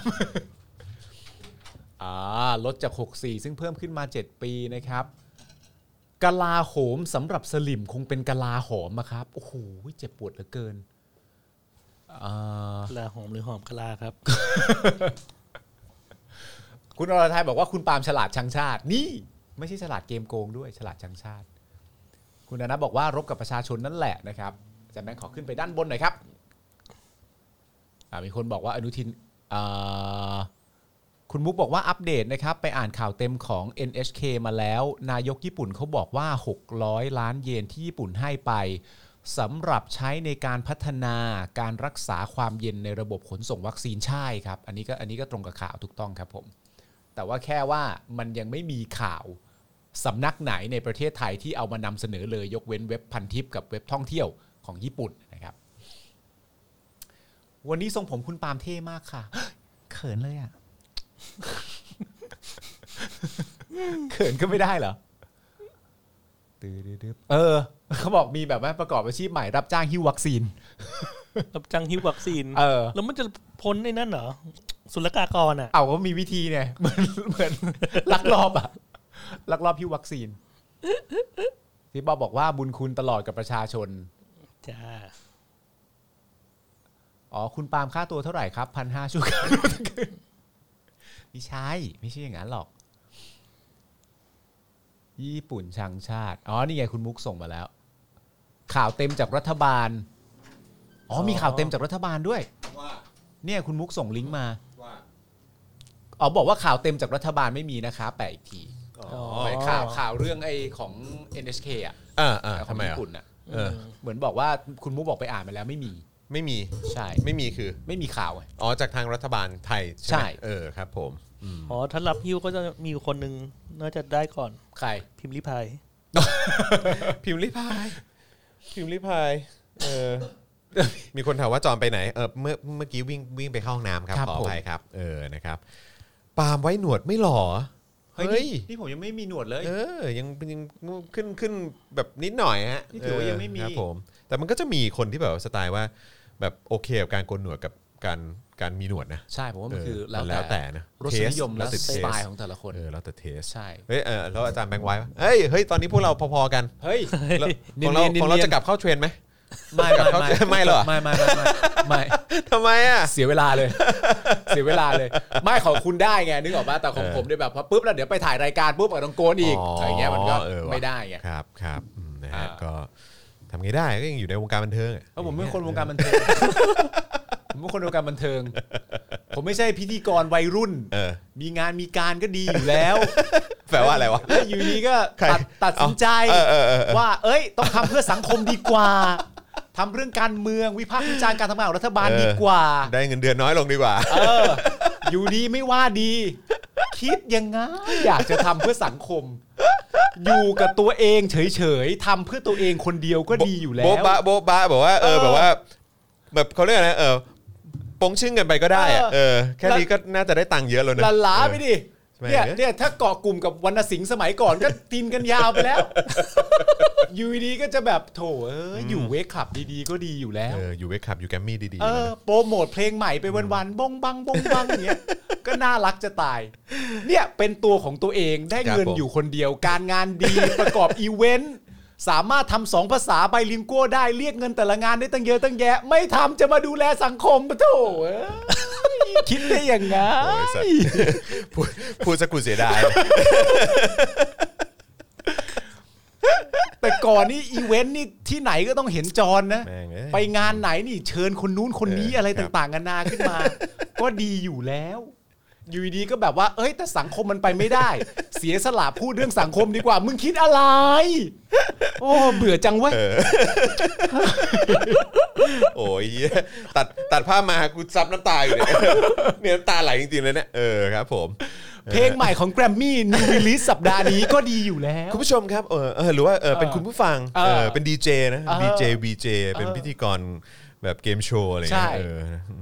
อ่าข้อต่อไปคุณจะเลือกอะไรครับ คุณจะเลือกอะไรครับ ก็ดีอยู่แล้ว และคำตอบที่ถูกต้องนะครับก็ เออ คือ เนี่ย คือ เออ เนี่ เนี่ย ย กูเก่งมากเลย น้ำส่งน้ำเสียง เออ ก็ได้ ครับ หมด ผม โปรโมทสปอนเซอร์อะไรเข้าคุณก็พูดชื่นชมเขาได้ ครับผม ก็ดีอยู่แล้ว เฮ้ยผมนึกภาพตอนจอนเป็นถ้าจอนยังเป็นดีเจอยู่ทุกวันเนี้ย เออ เออแล้วไปอยู่แบบพวกแบบ EFM พวกเลย เนี่ยผมนั่งข้างดีเจมาตูมอ่ะ เหรอ ผมว่า ผมคงจัดรายการ ผม คู่ ว่า ดีเจมาตูม คุณน่าจะคู่กับ ใครฮะ โอ๊ตปราโมด โอ๊ตปราโมดโอ๊ตปราโมดเลยแหละเออครับผมเป็นฟิลนั้นไปเออนะครับ ใช่ครับเมื่อก่อนนี้เวนละแสนฮะ ใช่ ครับผมนะ อยู่ดีๆก็เอ้ย อยู่ ทำ แล้ว เจาะข่าวตื้นดีกว่า ครับผม พูดเรื่องสังคม เออ เรียกร้องประชาธิปไตย ใช่ ดีกว่า เนี่ยต้องมานั่งขอโดเนทเนี่ย ไม่เข้าใจจริง ๆ เลยก็ทำไปเพื่ออะไรวะต้องมาเนี่ยพูดกับคุณผู้ชมสาวสวยวัยรุ่นก็ดีอยู่แล้ว วันหนึ่งมึงต้องมาทำรายการคุยกับไอโอมึงบ้าเปล่ามึงบ้าหรือเปล่า โอ้ยสัตว์พูดอันนี้อันนี้อันนี้แม่งเจ็บปวดที่สุดแล้วแหละ บ้า อันนี้แม่ง หรืเจ็อเปล่าบเจ็บปวดที่สุดเลยอ่ะ เอออั อันนี้เจ็บปวดมากคือแบบว่า อุ๊ยพิธีกรวัยรุ่นดีเจจอนหล่อจังเลย อยู่ดีวันหนึ่งมึงต้องมานั่งฟัง ลุงตู่น่ารัก มึงทำไปทำไม ลุงตู่นี่เก่งที่สุด เลย ลุง อะไรอย่า ตู่ ย เก่งที่สุดเลย เออโอ้ตายแล้วครับผมเออมีมีดไหม มาแทงกูหน่อย เอาเอามาปอกผลไม้ เอามาปอกผลไม้ มัน เอ มัน อ มีสองอย่าง ครับผม กรีดตัวเอง เออกี่ตัวเอง กับแทงเพื่อน กับแทงเพื่อน เออครับผมนะฮะอ่ะโอเคไปะไปข่าวต่อไปดีกว่าพวกเรา ครับผมเออเดี๋ยวเดี๋ยวเราจะไปอีกสักเอิ่มเอาอีกสักสองข่าวไหมนะครับ ขอเป็นประเด็นเอิ่มเออจริงๆเอิ่มเออเออสองสองข่าวแล้วกันนะค ครั รับบ เพราะว่าเดี๋ยวเดี๋ยวอีกสักครู่เดี๋ยวเราต้องต้องเตรียมประมูลกันแล้วนะครับ อ่า นะฮะประมูลหนังสือนะครับซึ่งธนาโนนท์เป็นเจ้าของและเป็นผู้ประพันธ์ด้วย เขาเรียกว่าอะไรเป็นแบบเป็นผู้ผู้เขียนบทกวีเหล่านี้ ใช่ นะครับ เหมือนบอดใบไพร่ฟ้ามาสุดทาง ถูกต้อง นะครับ ซึ่งอันนี้เป็นเป็นของธนาโนนท์เองด้วยนะนะครับแล้วก็ทางศูนย์ทนายความเพื่อสิทธิมนุษยชนเนี่ยเขาก็บอกว่าเล่มนี้เป็นของธนาโนนท์ก็เลยจะเอามาให้พวกเราประมูลเผื่อใครอยากจะจับจองเป็นเจ้าของ ครับ นะครับเก็บไว้เป็นที่ระลึกนะครับแล้วก็รายได้จากเอ่อการประมูลหนังสือเล่มนี้ในวันนี้นะครับเราก็จะเอ่อส่งตรงให้กับธนาอานนท์นั่นเองนะครับผมนะรายได้ทุกบาททุกสตางค์นะครับเราจะมอบให้กับธนาอานนท์นะครับผมนะเพราะฉะนั้นอีกสักครู่หนึ่งเดี๋ยวเตรียมมาประมูลกันได้นะครับ ครับผม นะฮะสักพักสักพักจะมีปาล์มมิด ด้าม รัก ปราบมิด โด ดาวน โดนมีดเสียบใช่ไหมฮะ รัก เออ พี่จอนงอนพี่ปาล์ม ไม่เป็นไรครับ สิ่งที่ปาล์มพูดมันคือเรื่องจริงค ค รั รั บบ ผม เออนะครับ ไม่ที่ผมผมมันมีสิทธิ์บ่นได้ไง บ่นได้ไง เพราะว่าพอเวลาที่มันแบบเครียดเกี่ยวกับเรื่องการเมืองมากๆเงี้ยเนี่ยเห็นไหมตอนที่เป็นดีเจนั่นนู่น ก็ นี่ ดีอยู่ ทำรายการนั่นนู่นนี่ ไม่เห็นเคยต้องมาเครียด ไม่ต้องลำบากเพื่อนมาดูแล เออ นั่นนู่นนี่ ใช่ พอมาทำรายการการเมืองเครียดก็ต้องโทรตามมา เออ ก็ต้องคมารับผม ดูแลต้อง เออ มาใส่ใจกัน เออ โอ้เสียเวลาคุณที่ไหน นี่คุณ แต่ ปอนนี่คุณ เออ ปาล์มกำลัง ครับผมอะไร ทำให้ผมตกงานนะเนี่ย อ๋อจะให้ผมกลับไปทำอีเวนต์เหมือนเดิม แล้ว เขาก็ไม่จ้างแล้วฮะเออนะครับ เมื่อเมื่อสักครู่นี้มีคนบอกว่าเออคุณจอนอ่ะเออคุณจอนต้องมีความหวัง นะคะ อ้าวก็นั่นแหละ ช่วย ครับ เติม ผม พลังเข้ามาให้ผมหน่อย ครับผม นะครับนะฮะเดือนนี้จะได้มีตังค์จ่ายค่าไฟและค่าเน็ต ปกติไม่ต้องเป็นอย่างนี้นะ นะฮะปกติไม่ โอ้ เป็นฮะ ทำงานสมัยก่อนค่าไฟค่าเน็ตนี่สบาย เมื่อก่อนทำงานนี่คือแบบว่าเอางานมาโปะอันนี้ด้วยนะ เออ ครับผม โอ้โห โอ้โหนี่ครับแฮชแท็กใหม่มาแล้วครับผ อะไร ม ฮะ อะไรครับ ปาล์มสายแบก ปาล์มสายแบก อยู่ดีก็ต้องมากัดก้อนเกลือกิน พี่จอนพี่โจดูอยู่ เออพี่โจตอนนี้ก็หนักนะ พี่โจตอนนี้ก็ เออ ก็ไปเล่นผับไม่ได้อยู่เหมือนกัน นะครับอ่าโอเคนะครับ รีบเข้าข่าวก่อนเดี๋ยวเดี๋ยวจะประมูลไม่ทันเออนะครับมาที่อายการนะครับก็สรุปไม่ฟ้องธนาธรปมหุ้นสื่อนะครับ ครับ นะฮะวันนี้นายประยุทธ์นะครับแต่ว่าไม่ใช่ประยุทธ์จันทร์โอชานะครับ ประยุทชื่อธ์เดียวกัน ไหน นะฮะประยุทธ์เพชรคุณนะฮะ ครับ รองโฆษกสำนักงานอายการสูงสุดนะครับเปิดเผยถึงกรณีที่พนักงานอายการนัด ฟังคำสั่งคดีที่นายธนาเอ่อที่นายธนาธรจึงรุ่งเรืองกิจนะครับประธานคณะก้าวหน้าอดีต หัวหน้าพักอนาคตใหม่นะครับผู้ต้องหาคดีถือหุ้นสื่อ หลังสารรัฐธรรมนูญวินิจฉัยว่านายธนาธรนะครับยังคงมีลักษณะถือครองหุ้นสื่อของบริษัทวีลักษณ์มีเดียจำกัด ขณะลงสมัครรับเลือกตั้ง ครับ ซึ่งคณะกรรมการการเลือกตั้งมีมติให้ดำเนินคดีอาญาครับนะก็คือกกตบอกว่าให้ดำเนินคดีนะ ครับ นะครับโดยพนักงานสอบสวนสอนอทุ่ง 2 ห้องนะครับนำสำนวนการสอบสวนพร้อมความเห็นสมควรสั่งฟ้องนายธนาธรนะครับกรณี ครับ ถือหุ้นสื่อสมัครสสนะครับทำให้ขาดคุณสมบัติ ซึ่งเป็นความผิดตามพรบว่าด้วยการเลือกตั้งสมาชิกสภาผู้แทนราษฎร ซึ่งนายธนาธรให้การปฏิเสธนะครับ ครับ ทั้งนี้นะครับเอ่อโฆษกสำนักงานอัยการสูงสุดกล่าวว่า จากการตรวจสอบคดีนี้นะครับทราบมาว่าพนักงานอายการสำนักงานคดีอาญา มีคำสั่งไม่ฟ้องนายธนาธรตามที่พนักงานสอบสวนทำความเห็นมานะครับพนักงานอายการจึงส่งสำนวนให้ผบตรชี้ขาด เมื่อช่วงกลางเดือนมีนาคมที่ผ่านมา ย้ำนะครับก็คือว่า คือทางโฆษกสำนักงานอายการสูงสุดบอกว่าเขาตรวจสอบคดีนี้แล้วแล้วก็พนักงานอายการสำนักงานคดีอาญาเนี่ยมีคำสั่งไม่ฟ้องนะ ครับ นายธนาธรตามที่พนักงานสอบสวนเขาส่งเรื่องมา อืม หรือว่าแสดงความเห็นมาบอกว่าควรจะฟ้องนะครับ พนักงานอายการจึงส่งสำนวนให้ผบตรชี้ขาด ครับ เมื่อช่วงเดือนมีนาคมที่ผ่านมา โดยขณะนี้เนี่ยอยู่ระหว่างพบตรทำความเห็นว่าจะเห็นด้วยหรือว่าแย้งหรือไม่นะครับ ถ้าเห็นแย้งก็ต้องส่งอายการสูงสุดชี้ขาดตามกฎหมาย จึงไม่สามารถบอกรายละเอียดได้นะครับ แต่ถ้าคดีมีความเห็นยุติเมื่อไหร่ทีมโฆษกอายการจะเปิดแถลงรายละเอียดอีกครั้ง ครับ ยืนยันว่าความเห็นทางคดีดังกล่าว ไม่ได้มีความขัดแย้งกับคำวินิจฉัยของสารรัฐธรรมนูญนะครับ อืม โอเค อันนี้ไม่ อันนี้ไม่ได้ขัดแย้งนะเท่าเท่าที่ฟังมา ไม่ได้ขัดแย้งนะครับ ไม่ขัดแย้งแล้ว เออไม่ขัดแย้งอะ โอเค เขาว่าว่าไม่ขัดแย้งก็ไม่ขัดแย้งดีครับ ไม่ขัดแย้งก็ไม่ขัดแย้ง ไม่ขัดแย้งเชื่อเขาสิครับ อืมครับผมส่วนรายละเอียดของวันนี้นั้นนะครับอายการเลื่อนฟังคำสั่งในคดีออกไปนะครับเป็นวันที่ 25 พฤษภาคม 64 นะครับ ครับ ก็คือเดือนหน้าเนาะนะครับหากยังไม่มีความเห็นจากผบตรส่งกลับมาก็จะตก็จะต้องเลื่อนฟังคำสั่งออกไปอีกนะครับ อ๋อก็เลื่อนไปอีก นนี้เป็นการโยนเผือกร้อนให้ผบตรปะเนี่ย เอ่อเรื่องการโยนเผือก เออ ร้อนนี่เขาเป็นเหมือนกีฬาประจำหมู่บ้านเขาไปแล้วนะฮะ ใช่เหมือนเขาแบบเหมือนเขาสนุกกันเนาะ เขาถนัดด้านนี้ฮะ เออเหมือนเขาสนุกกันเนาะ เขาถนัดด้านนี้ เออตลกดีว่ะ ถนัดโยน เออนะฮะ ถนัดโยน ถนัดโยน ถนัดโยนจริงๆเลยว่ะ ถนัดโยน อีกคนหนึ่งถนัดโหนเลย เอออีกคนถนัดโหน วุ่นวายกันไปใหญ่ เก่งกันจังเนอะ ใช่ เออนะครับนะฮะแต่ว่าไอ้เรื่องไอ้เรื่องดีๆนี่ไม่ค่อยทำกัน ใช่ นะฮะ ครับผม อ่ะโอเคนะครับอีกหนึ่งข่าวแล้วกันนะครับก่อนที่เราจะไปประมูลกันนะครับก็คืออธิบดีกรมอุทยานนะครับตอบแล้วนะครับกรณีเจ้าหน้าที่พาเมียขึ้นฮอครับ ครับ ว่าไม่ผิดนะ เพราะเครื่องยังไม่ขึ้นบิน อ่า นะครับ จากกรณีที่มี Facebook นะฮะปฏิบัติการหมาเฝ้าบ้านนะฮะเผยภาพเจ้าหน้าที่หน่วยบินพิทักษ์ป่าบ้านโป่งนะครับพาภรรยาขึ้นเฮลิคอปเตอร์หลวงนะครับพร้อมให้ภรรยาสวมใส่เครื่องแบบ ซึ่งตัวภรรยาเองก็เป็นผู้อำนวยการโรงเรียนโอ้ ครับ เป็นผอเหรอนะฮะในสังกัดสำนักงานเขตพื้นที่การศึกษาประถมศึกษานครศรีธรรมราชเขตหนึ่ง ครับ อ๋อ นะฮะ โดยเพจข้างต้นระบุว่าเจ้าหน้าที่รายดังกล่าวเนี่ยพาภรรยาขึ้นบินสำรวจด้วยเอ่อนะเอ่อด้วยเครื่องประจำหน่วย Sky Ranger นะฮะทรัพยากรรุ่น MNRE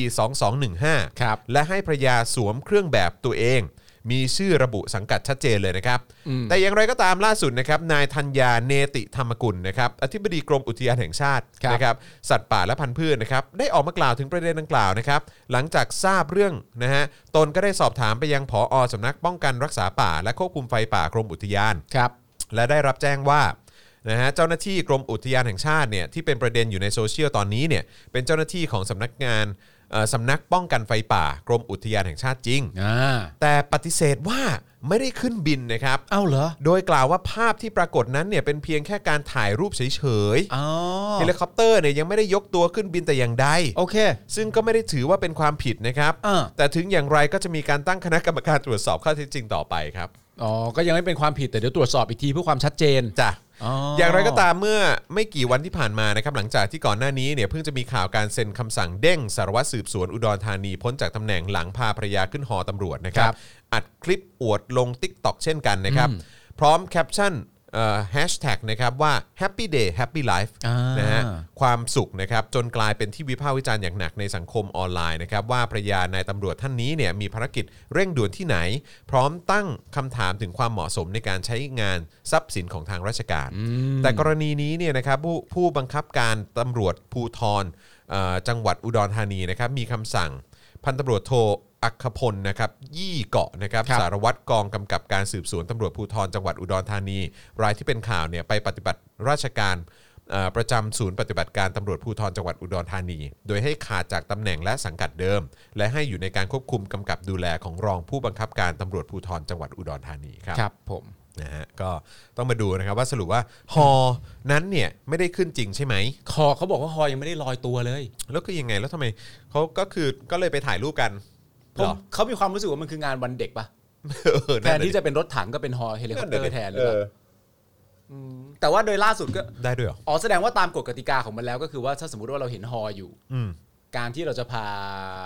การที่เราจะเป็นเป็นคนในหน่วยงานนั้น แล้วพาภรรยาเข้าไปถ่ายรูปเนี่ย อืม กฎเกณฑ์ว่าผิดไม่ผิดเนี่ยอยู่ที่ฮอมนลอยตัวขึ้นหรือยัง ขึ้นไม่ขึ้นอะไร เอ เงี้ย อถ้าฮอไม่ขึ้นก็แปลว่าถ่ายได้ทรัพย์สินของราชการนะเข้าไปถ่ายรูปเล่นกันก็ไม่เห็นเป็นไร โอเค ยังไงมันก็เงินภาษีเราอยู่แล้ว โอเค เออ ก็ได้ครับ ยุคนี้ทำอะไรก็ได้อยู่แล้วเนอะเออครับผม แล้วแต่เลย แล้วแต่เลย เมื่อกี้มีคอมเมนต์หนึ่งมาคุณได้อ่านปะ ว่า น่ารักมากเลยอะ หืม เขาบอกว่าแต่ก่อนน่ะคุณน่ะเป็นซุปตาร์แต่ตอนเนี้ยคุณเป็นซูเปอร์ฮีโร่ โอ้โห ยอดป่ะ โอ้โหจริงเหรอครับ โพสต์ไหนฮะเนี่ย จริง ๆ ขอบคุณครับ มีคนพิมพ์ว่าจริงๆเขาบอกว่าแต่ก่อนคุณอาจจะเป็นซุปตาร์แต่ตอนนี้ก็เป็นซูเปอร์ฮีโร่จริง โอ้โห แต่คือเอ่อขอบคุณนะครับ แต่ว่า ครับ ตอนนั้นผมก็ยังรู้สึกว่าผมก็ยังไม่ได้เป็นซุปตาร์ นะครับ ตอนนี้ซูเปอร์ฮีโร่นี่โดนคุมขังอยู่เยอะเลยนะครั ใช่ครับ นะฮะเพราะฉะนั้นก็เอ่อซูเปอร์ฮีโร่ของเราที่วันนี้เราจะมาช่วยกัน ใช่ครับ สนับสนุนเขาก็คือทนายอานนท์นำพา นี่นี่ทักษะพิธีกรนี่อย่างนี้เออนี่ทักษะพิธีกร เอ นี่ อครับผมครับผมเออ ทำดี นะครับนะฮะเพราะฉะนั้นซูเปอร์ฮีโร่ตัวจริงตอนนี้กำลังถูกจองจำอยู่ครับ ครับ นะฮะ ผม อย่างไม่ถูกต้องด้วยนะครับ ใช่ครับ นะฮะโอเคนะครับ เพราะฉะนั้นวันนี้เนื้อหาข่าวของเราขอจบลงเพียงเท่านี้ เย่ นะครับแต่ว่าตอนนี้ถึงเวลาแล้วนะครับที่เดี๋ยวเราจะมาเอ่อร่วมประมูลกันดีกว่า ครับ นะครับกับหนังสือเล่มนี้นะครับซึ่งธนาโนนท์เป็นเจ้าของนี่ อ่าน นะฮะนี่เลยแล้วคือนอกจากจะเขียนเองแล้วเนี่ยนะครับ ครับ ก็ยังเป็นยังเป็นเล่มเนี้ยคือธนาโนนท์เขาก็เป็นเจ้าของ เป็น ด้วย เจ้าของเลยแหละ นะครับนะฮะเอ่อชื่ออย่างที่เห็นกันไปนะครับนี่เหมือนบอดใบไพร่ฟ้ามาสุดทางนะครับของธนาโนนท์นำพานั่นเองนะครับ ครับผม เล่มนี้พิมพ์เมื่อไหร่เนี่ยเดี๋ยวขอดูกันนะ พิมพ์ครั้งแรกกันยายน 2554 ครับผม ก่อนยึดอำนาจอีกนะ กันยายน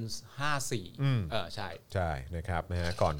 ก่อนเอ่อก่อนที่จะมีการยึดอำนาจอีกนะครับ แต่ว่าสิ่งที่ทนายอานนท์เขาได้เขียนไว้เนี่ยนะครับ โอ้โหอ่ะผมผมจะอ่านคร่าวๆ แล้วกันแบบว่าชื่อชื่อชื่อเอ่อบทกวีต่างๆนะครับ ก็มี ครับ บทกวีถึงกองทัพประชาชน ประกาศสออชฉบับพิเศษเอ่อเราหันมาปรองดองเถิดผองเพื่อน อืม ประชาธิปไตยโอ้ไทยแลนด์นะครับสังคมแบบเรยากับประชาธิปไตย รัฐธรรมนูญชั่วข่าวนะครับจดจารึกราชประสงค์ อืม ฟางเส้นสุดท้าย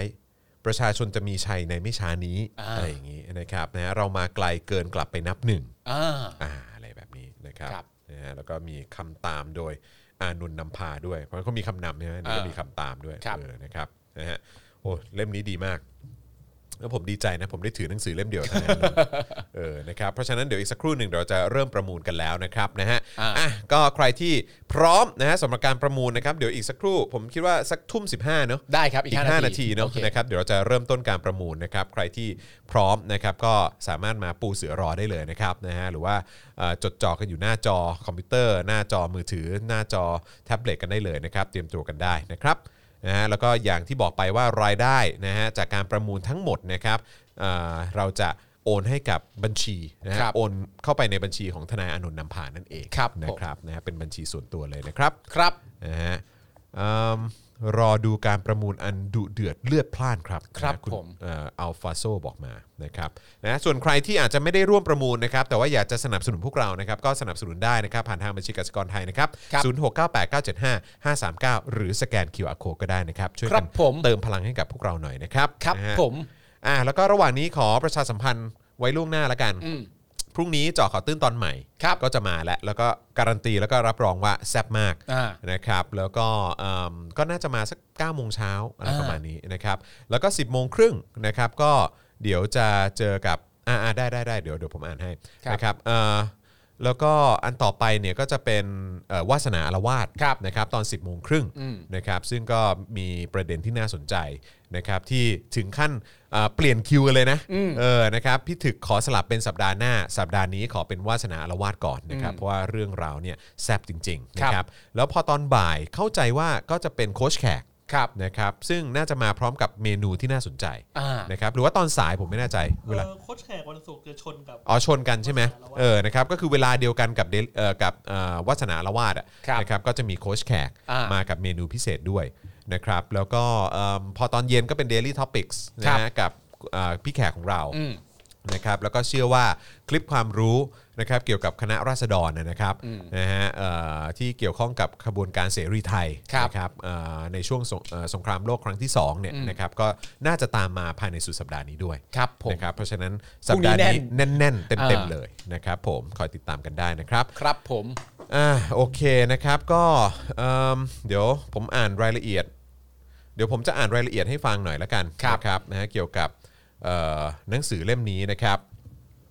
เหมือนบอดใบ้ไพร่ฟ้ามาสุดทางโดยอานนท์นำพานะครับเป็นงานเขียนของอานนท์นำพาในช่วงวัยหนุ่มนะครับอายุ 20 กว่ากว่าๆนะครับเพิ่งจบเนติบัณฑิต แล้วก็เริ่มต้นชีวิตการเป็นทนายความได้ไม่นานนักนะครับ ครับ หลังเหตุการณ์สลายการชุมนุมในปี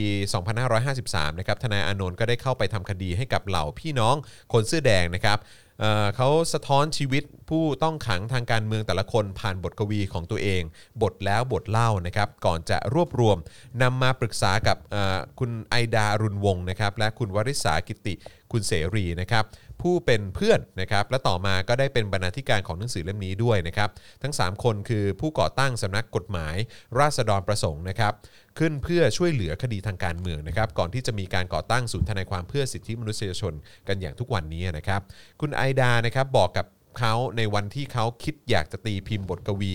สะท้อนชีวิตทางการเมืองนะครับว่า ถ้าอยากเขียนก็เขียน เพราะคนเราจะมีอารมณ์โรแมนติกพอที่จะเขียนอะไรแบบนี้ได้ก็คงไม่นาน เพราะเมื่อเติบโตขึ้นมาอีกหน่อย ก็คงจะหมดอารมณ์ที่จะเขียนไปเองในที่สุด อ่า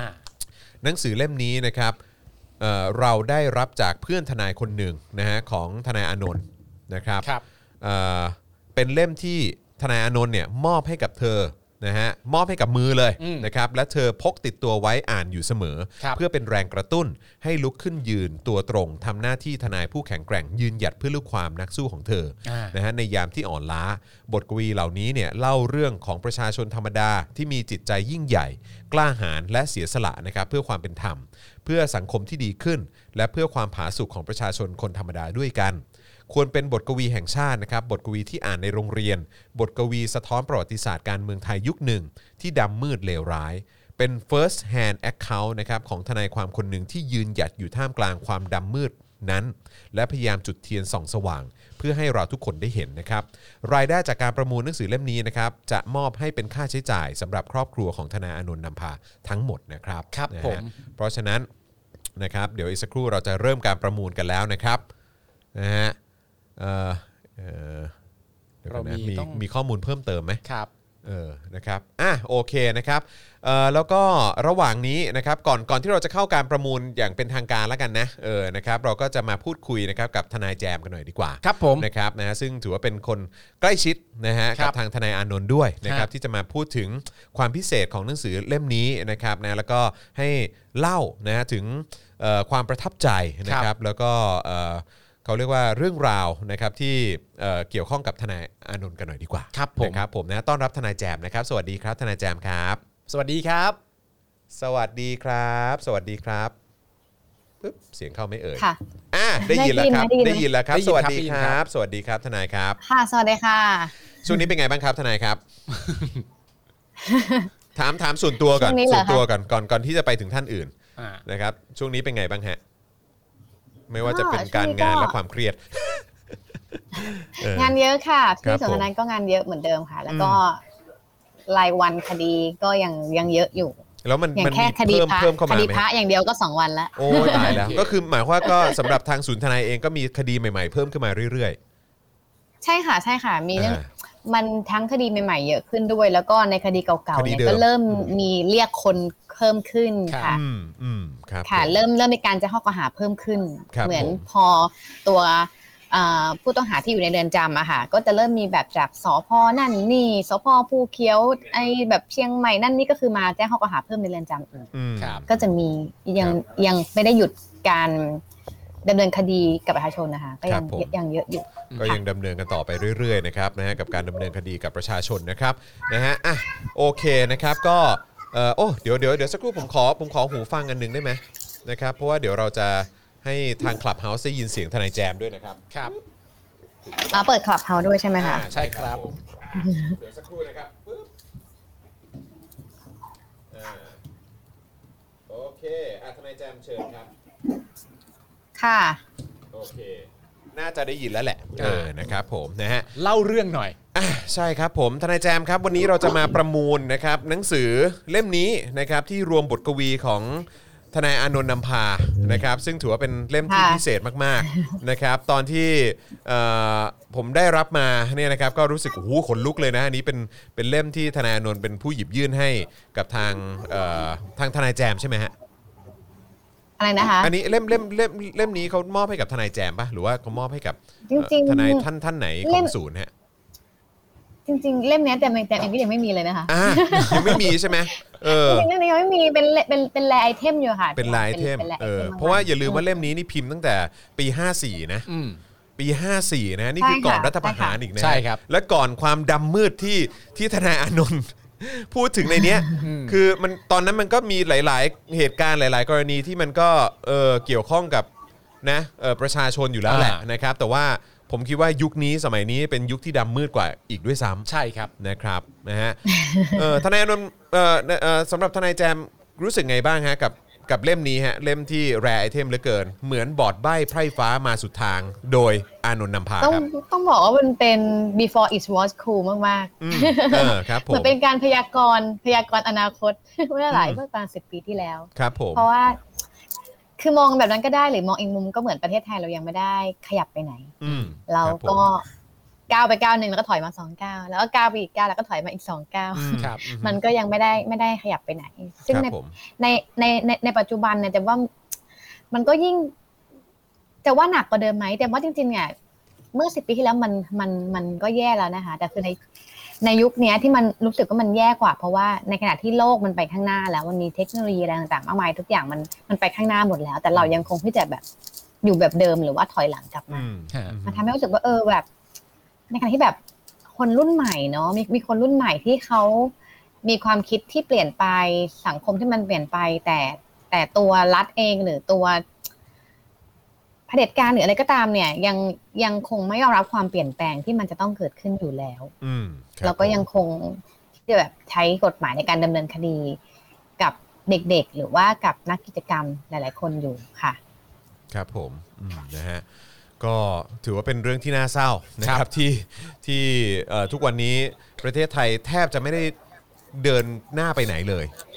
นะฮะ ใช่ มัน ค่ะ ไม่ได้เดินหน้าไปไหนเลย แล้วก็ตรงอย่างที่ทนายแจมบอกแหละนะครับ ก็คือว่าเดินหน้าไปก้าวหนึงแล้วก็ถอยหลังสองก้าว ครับ อะไรแบบนี้คือมันแบบมันไม่ไปไหนเลยแต่เผลอๆถอยหลังด้วยซ้ำอ่ะนะครับผมนะฮะอ่ะเมื่อสักครู่นี้พี่โรซี่ส่งข้อมูลมาให้นะครับว่าเล่มนี้เนี่ยนะครับที่ทนายอานนท์มอบให้กับเอ่อทนายท่านหนึ่งนะครับของทางศูนย์ทนายความเนี่ยก็คือมอบให้กับพี่หน่อยพรเพนไง อ๋อ ที่มาร่วมพูดคุยกันก่อนกับ อ๋อ ทาง พี่ เจ หน่อย น โอ ใช่ เค นะครับแล้วก็พี่หน่อยก็เลยเอามาให้พวกเราประมูล อ่า นะครับ โอเค ต้อง ครับ ขออภัยนะครับ ช่วงนี้แขกรับเชิญเยอะแล้วก็ ข้อมูลข่าวอะไรเยอะมากเลยนะครับ อาจจะพูดพูดเอ่อไม่ ค่ะ ครบนะครับนะฮะแล้วโดยส่วนตัวในฐานะที่รู้จักกับทนายอานนท์เนี่ยเอ่อทนายแจม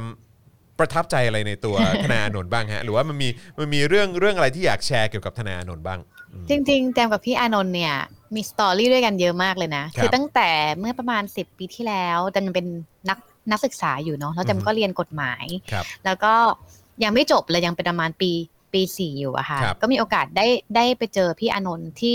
ตอนนั้นแกมีแกมีสำนักงานส่วนตัว ชื่ออ ม สำนักงานราษฎรประสงค์ ครับผม ก็เคยเคยได้ไปบังเอิญบังบังบังบังเอิญเจอแก แล้วก็ อือฮึ พอทราบว่าแกเนี่ย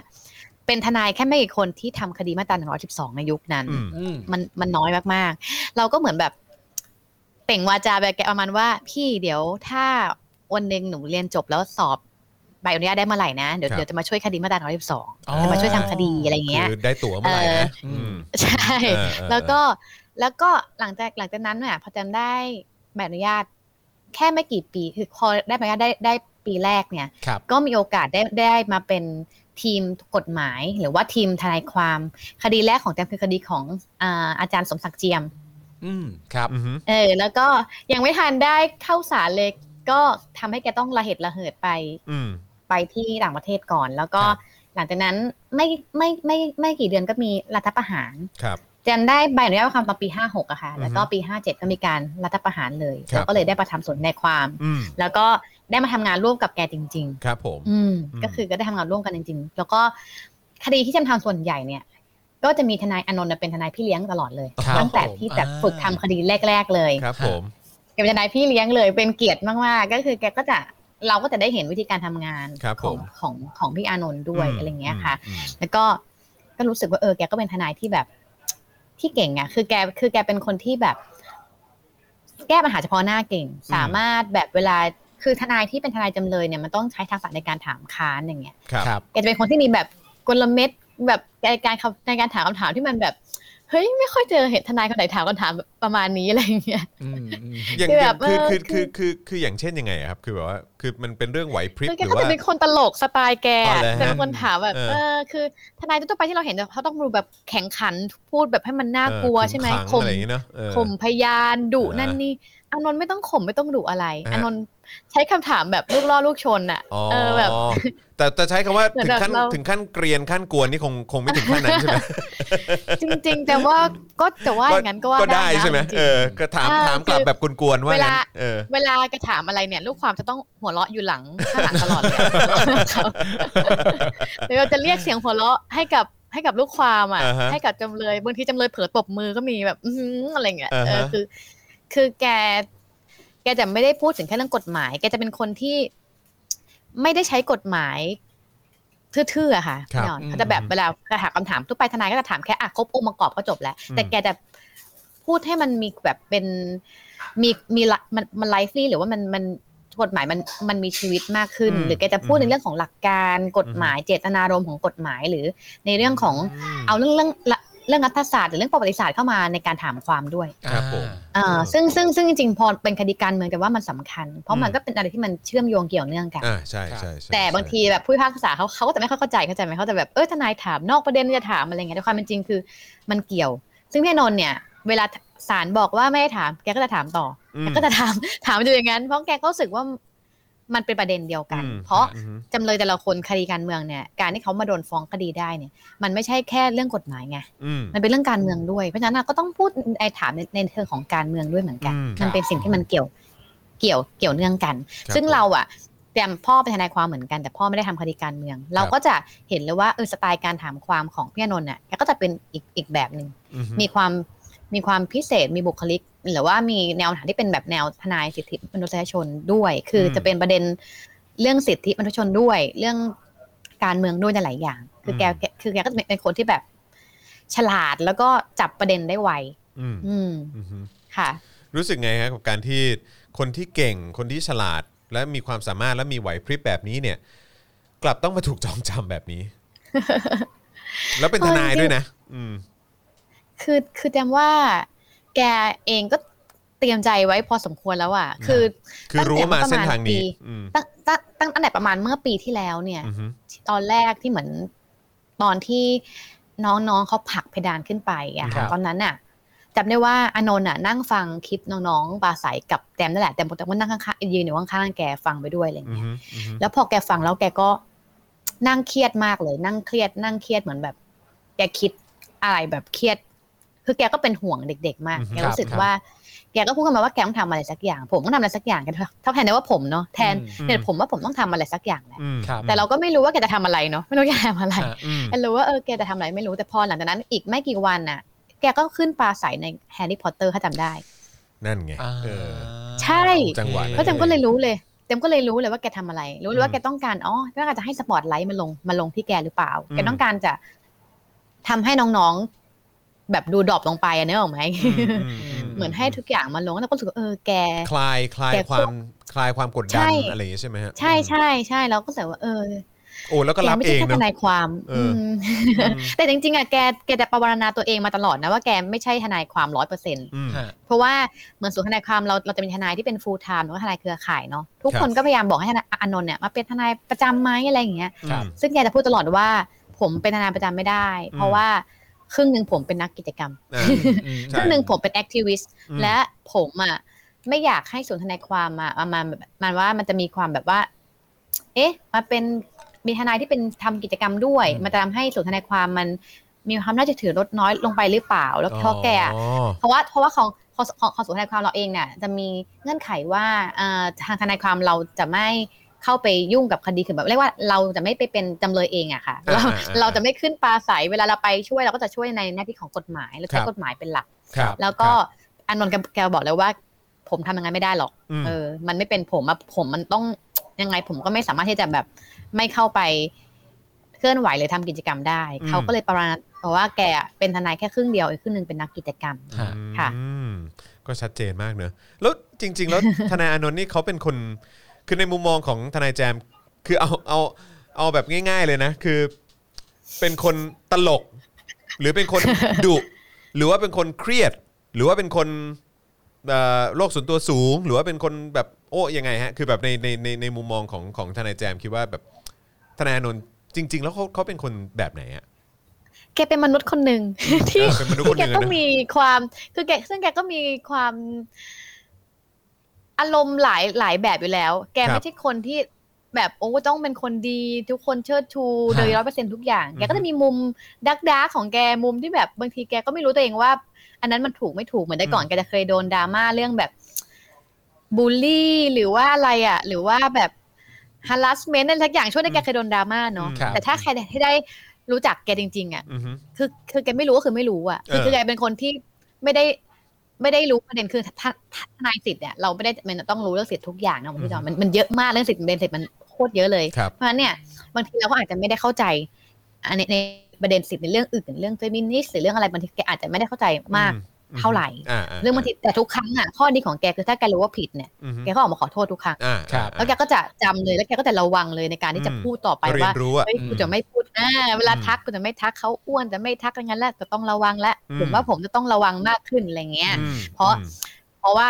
เออแกไม่รู้จริง ๆ แล้วจ อื ริง ม ๆแต่ถ้าถ้าถ้าเขารู้เนี่ยเขาก็จะปรับตัวปรับ อ่า ปรับตัวเอง ครับ พยายามจะปรับตัวเองค่ะ อืมโอเคนะครับ และเรื่องแต่เรื่องตลกเนี่ยทุกคนจะรู้ว่าเขาก็เป็นคนตลกเป็นคน เออ ชอบ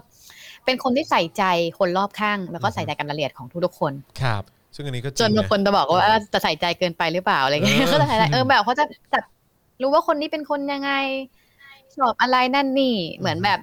ทุกครั้งเวลาที่เราว่าความกันเสร็จเรากลับมาที่ออฟฟิศช่วงเย็นเนี่ยแกก็จะชอบมาทำอาหารให้กินนะ อ่า ชอบทำอาหารให้คนในออฟฟิศกิน อืม เป็นคนทำอาหารอร่อยค่ะทำอาหารอร่อยจริง อ๋อครับ ฝีมือจริง นี่ ๆ และทุกคนก็คิดถึงฝีมือ ฝีมือ ในการทำอาหารของแกมากๆใช่ เออ แล้วก็แล้วก็ดูคันที่มาแกก็จะชอบ เปิดปลาใสเล็ก ๆ ในวงทนายความ จะชอบพูดถึงทนายคนนี้ พูดถึงทนายคน นี้ ล้อเลียนทนายคนนี้ ล้อเลียนทนายคนนี้แต่เป็นล้อเลียนในเชิงแบบ คือรู้ว่าอ๋อที่แกจะล้อเลียนคนนึงเนี่ยแกต้องใส่ใจคนเนี้ยมากเพอถึงรู้ว่าคนเนี้ยเป็น เออ แบบบุคลิกแบบนี้ แล้วก็ใส่ใจรายละเอียดเล็ก ๆ น้อยๆเกี่ยวกับบุคคลคนนั้นได้เออเออฮะ เราก็จะชอบนั่นแหละเขาก็จะเป็นคนใส่ใจคนอื่นรอบข้างค่ะ อืม มากๆ อือฮึ เป็นเป็นผู้ชายที่น่ารักคนหนึ่งเนาะแต่คือแดมก็รู้จักกันมาตั้งแต่ตอนแกยังไม่ได้มีแฟนมีอะไรเลย ตอน ครับ ที่แบบแกยังโสดๆอยู่ แล้วพอแกมันหนึ่งที่แกมีแฟนแกก็มีความอบอุ่นมากขึ้น นี่ เพราะเหมือนแกก็มีลูกแกก็จะแบบพอเวลาแกอยู่กับลูกแกก็จะมีความเป็นผู้ชายแบบเป็น family man อะไรอย่างเงี้ยค่ะ คือคือคือแกก็จะมีมุมมุมน่ารักของแกอยู่ อืม อยู่เยอะเหมือนกัน มีมุมแบบมุ้งมิ้งอย่างนี้มีไหมฮะมุ้งมิ้งกับลูกอะไรอย่างเงี้ยมีไหม อุ้ยมีเขาคือเวน่าลารัก เขาอยู่กับลูกเขาก็จะเป็นอีกคนหนึ่งไปเลยเหมือนกัน อ่า เขาก็จะดูเป็นแบบ คือลูกก็จะติดเขามากเหมือนกันค่ะ อ๋อ ติดมาก โอเค ติดมากๆใช่ โอ้ เหมือน ตายละ ถึงช่วงที่บอกช่วงที่มีดะแบบ เวลาไปห้องพิจารณาแกก็เขาก็จะไปขอนั่งตัก ม พ่อตลอดอะไรอย่างเงี้ยอ่าก็จะไปนั่งตักด้วยกันว่าเขาก็จะอยู่ด้วยกันตลอดแกก็แบบ เหมือนเคยคุยกับแกก็บอกว่าแกเช้ามาก็จะตื่นมาทำอาหารให้ อ่าอืม กินให้ลูกกิน มีความเป็น family man ไปส่งลูกรับลูกอะไรอย่างเงี้ยค่ะ ครับ อันนี้อันนี้ผมถามนิดนึงได้ไหมครับว่าเอ่อลูกของธนาโนนตอนนี้อายุเท่าไหร่ฮะ ประมาณเท่าลูกชายแดมเนี่ยค่ะสี่ขวบ โอ้ ครึ่งได้ค่ะ ใกล้ๆกับวิลเลียมเลยอืม กำลังน่ารัก ใกล้ๆกับ ค่ะ ทีมเลยอืมอืม ลูกลูกสาวลูกชายครับ ลูกสาวลูกสาว โอ้ ค่ะ ยเนี่ยแล้ว อ่า คุณ กำลังน่ารักใช่ไหม เนี่ยแล้วคุณเนี่ยมันกระทบกระเทือนจิตใจคุณมากสุดนะคุณปาล์มเพราะว่าคุณก็มีลูกสาวเหมือนกัน อืมเข้าใจฟิลเลยเนาะอืมแล้วก็นี่ก็ไม่ได้อยู่กับลูกด้วยอืม อืม ครับผมนะฮะแต่ผมเข้าใจนะว่าธนาโนนท์หนึ่งอย่างที่สู้แบบที่สุดขนาดนี้เนี่ย ผมว่าเหตุผลใหญ่ๆก็ต้องมีหน้าหน้าลูกของตัวเองอะอยู่ในนั้นด้วยเหมือนกัน อ่า นะ ผมเข้าใจใช่ เนาะอืมมันต้องเป็นอย่างนั้นแน่นอนนะครับ อืม อ่ะโอเคนะครับเอ่อคุณพรนิพาบอกว่าต้องห่างครอบครัวมันคงทรมานมากเนาะ ใช่ อืมนะครับผมนะฮะเออนะครับอ่าโอเค เพราะฉะนั้นวันนี้นะครับเราจะมาเปิดประมูลให้กับเอ่อคุณผู้ชมนะครับเอ่อที่ติดตาม Daily Topic ของเราวันนี้นะครับกับการประมูลเหมือนบอร์ดใบไพร่ฟ้ามาสุดทางครับนะฮะโดยอานนท์นำพา ซึ่งเล่มนี้ทนายอานนท์ถือมากับมือ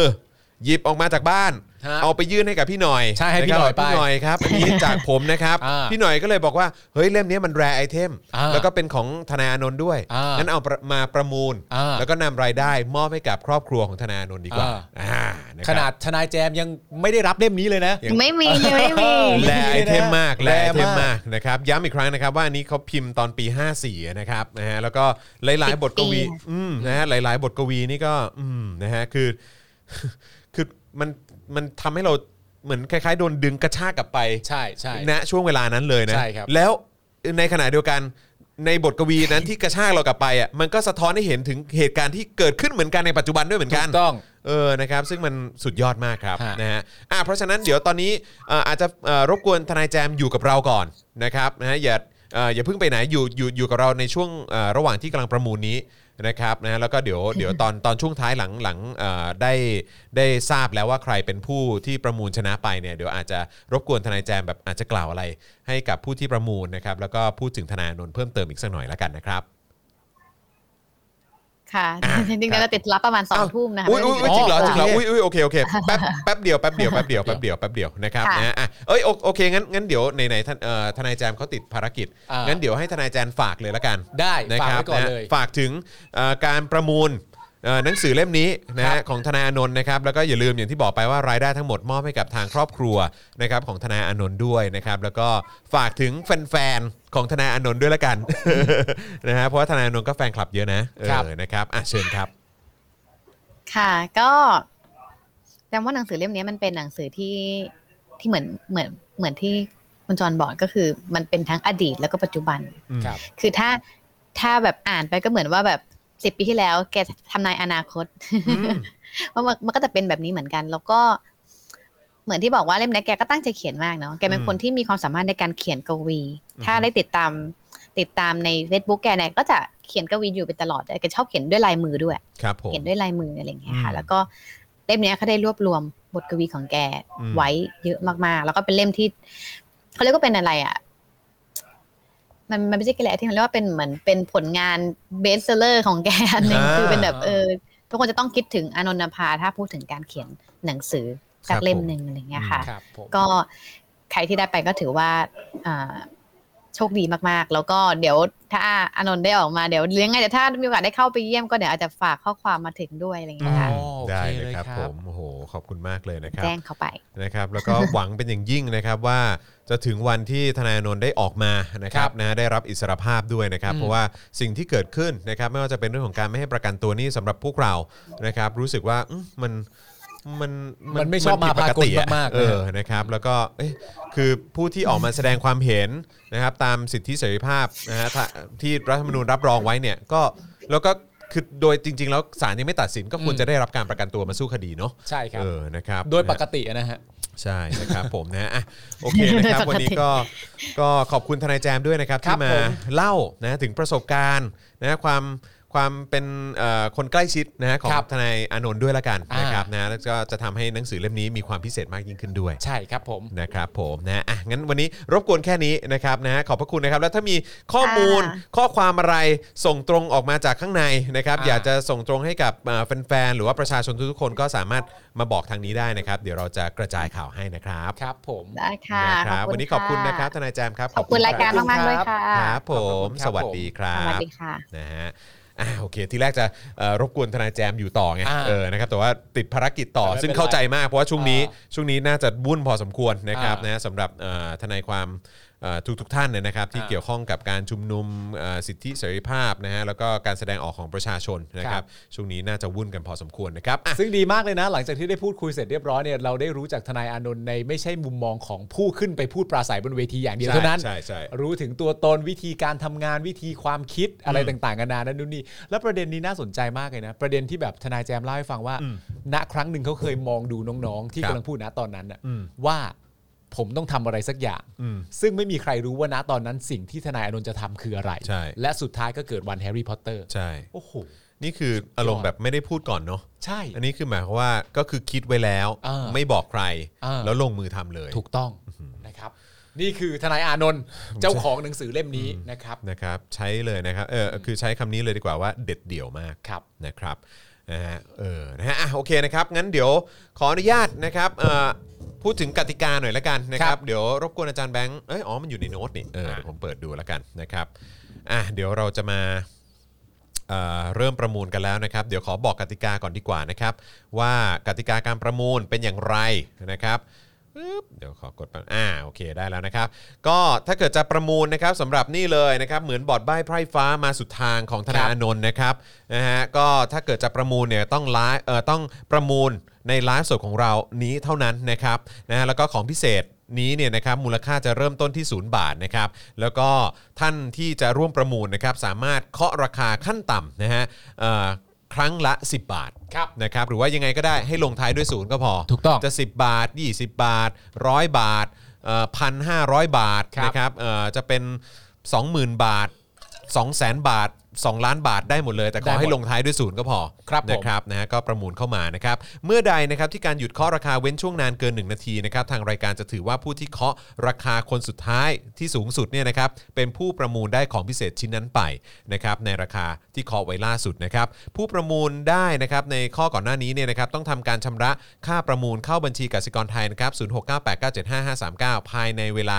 5 นาทีนะครับถ้าผู้ประมูลที่ได้รับสิทธิ์ไม่โอนชำระค่าประมูลภายใน 5 นาทีนะครับทางรายการจะสอบถามอีกครั้งนะครับว่าจะมีใครประมูลต่อไหมครับถ้าภายใน 30 วินาทีมีคนเคาะราคาเข้ามาอีกนะครับการประมูลจะเริ่มต่อไป แต่ถ้าเกิดไม่มีนะครับทางรายการจะให้สิทธิ์แก่คนที่เคาะราคาก่อนหน้านั้นไปเรื่อยๆ จนกว่าจะมีผู้โอนชำระเข้ามาเป็นที่เรียบร้อยนะครับ ครับ ก็จะถือว่าเสร็จสิ้นการประมูลของพิเศษชิ้นนั้นๆนะครับ ครับ นะฮะการดำเนินการประมูลนะครับจะยึดเอาข้อมูลทุกอย่างรวมถึงลำดับการเคาะราคาจากหน้าจอทางฝั่งแอดมินนะฮะก็คือฝั่งผม ครับ ฝั่งเอ่อคุณปาล์มแล้วก็ฝั่งอาจารย์แบงค์เท่า ครับ นั้นนะครับ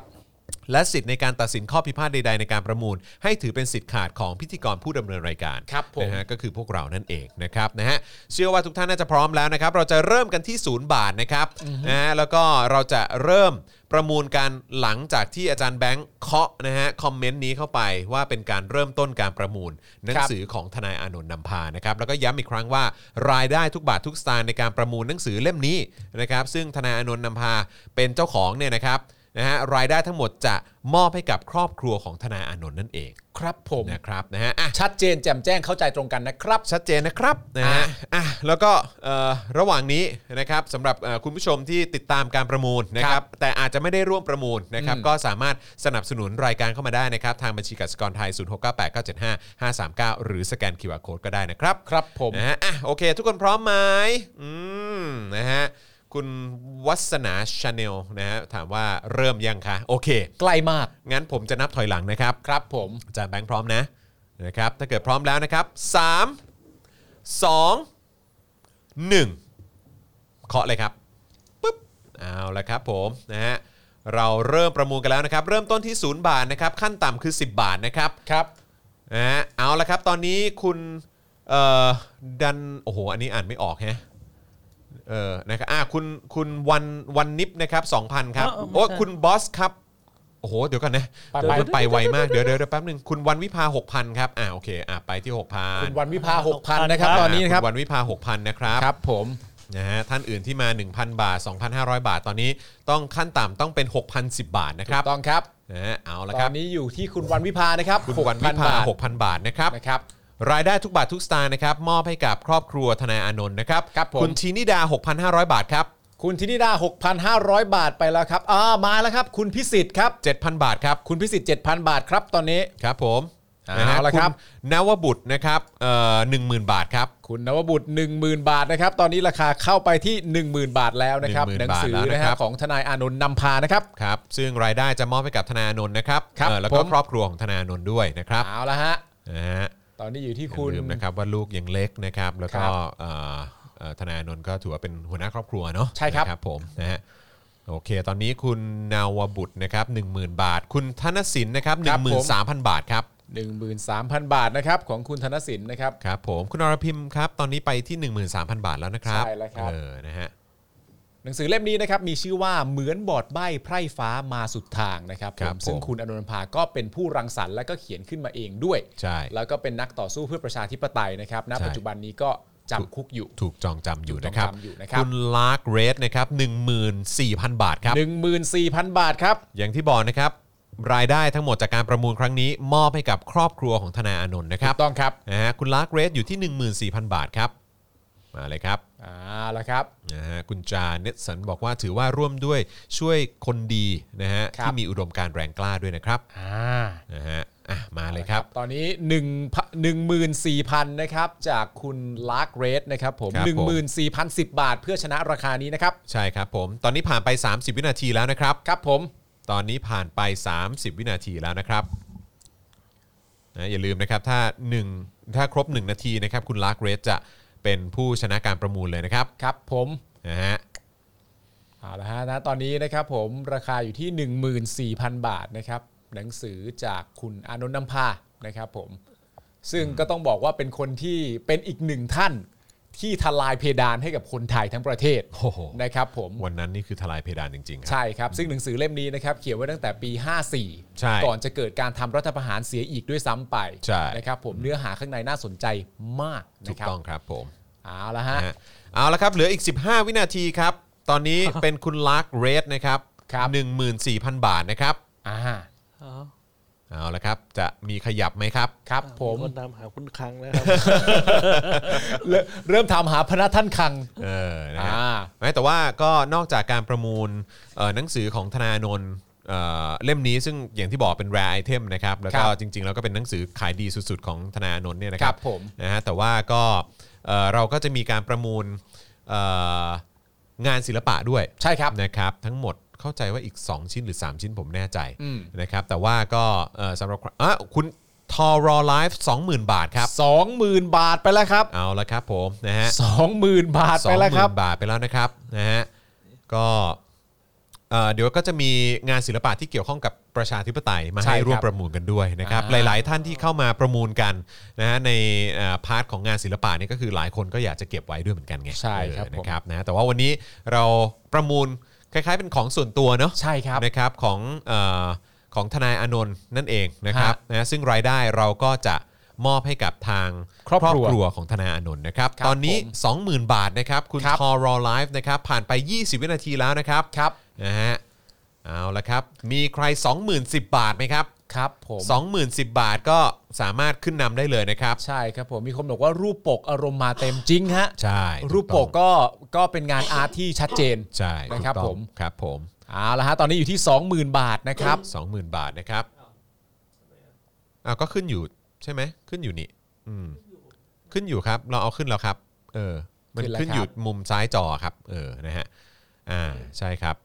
อ่าตอนนี้ 40 วินาทีแล้วนะครับ ครับผม เอาละครับ อีก 20 วินาทีเท่านั้นนะครับ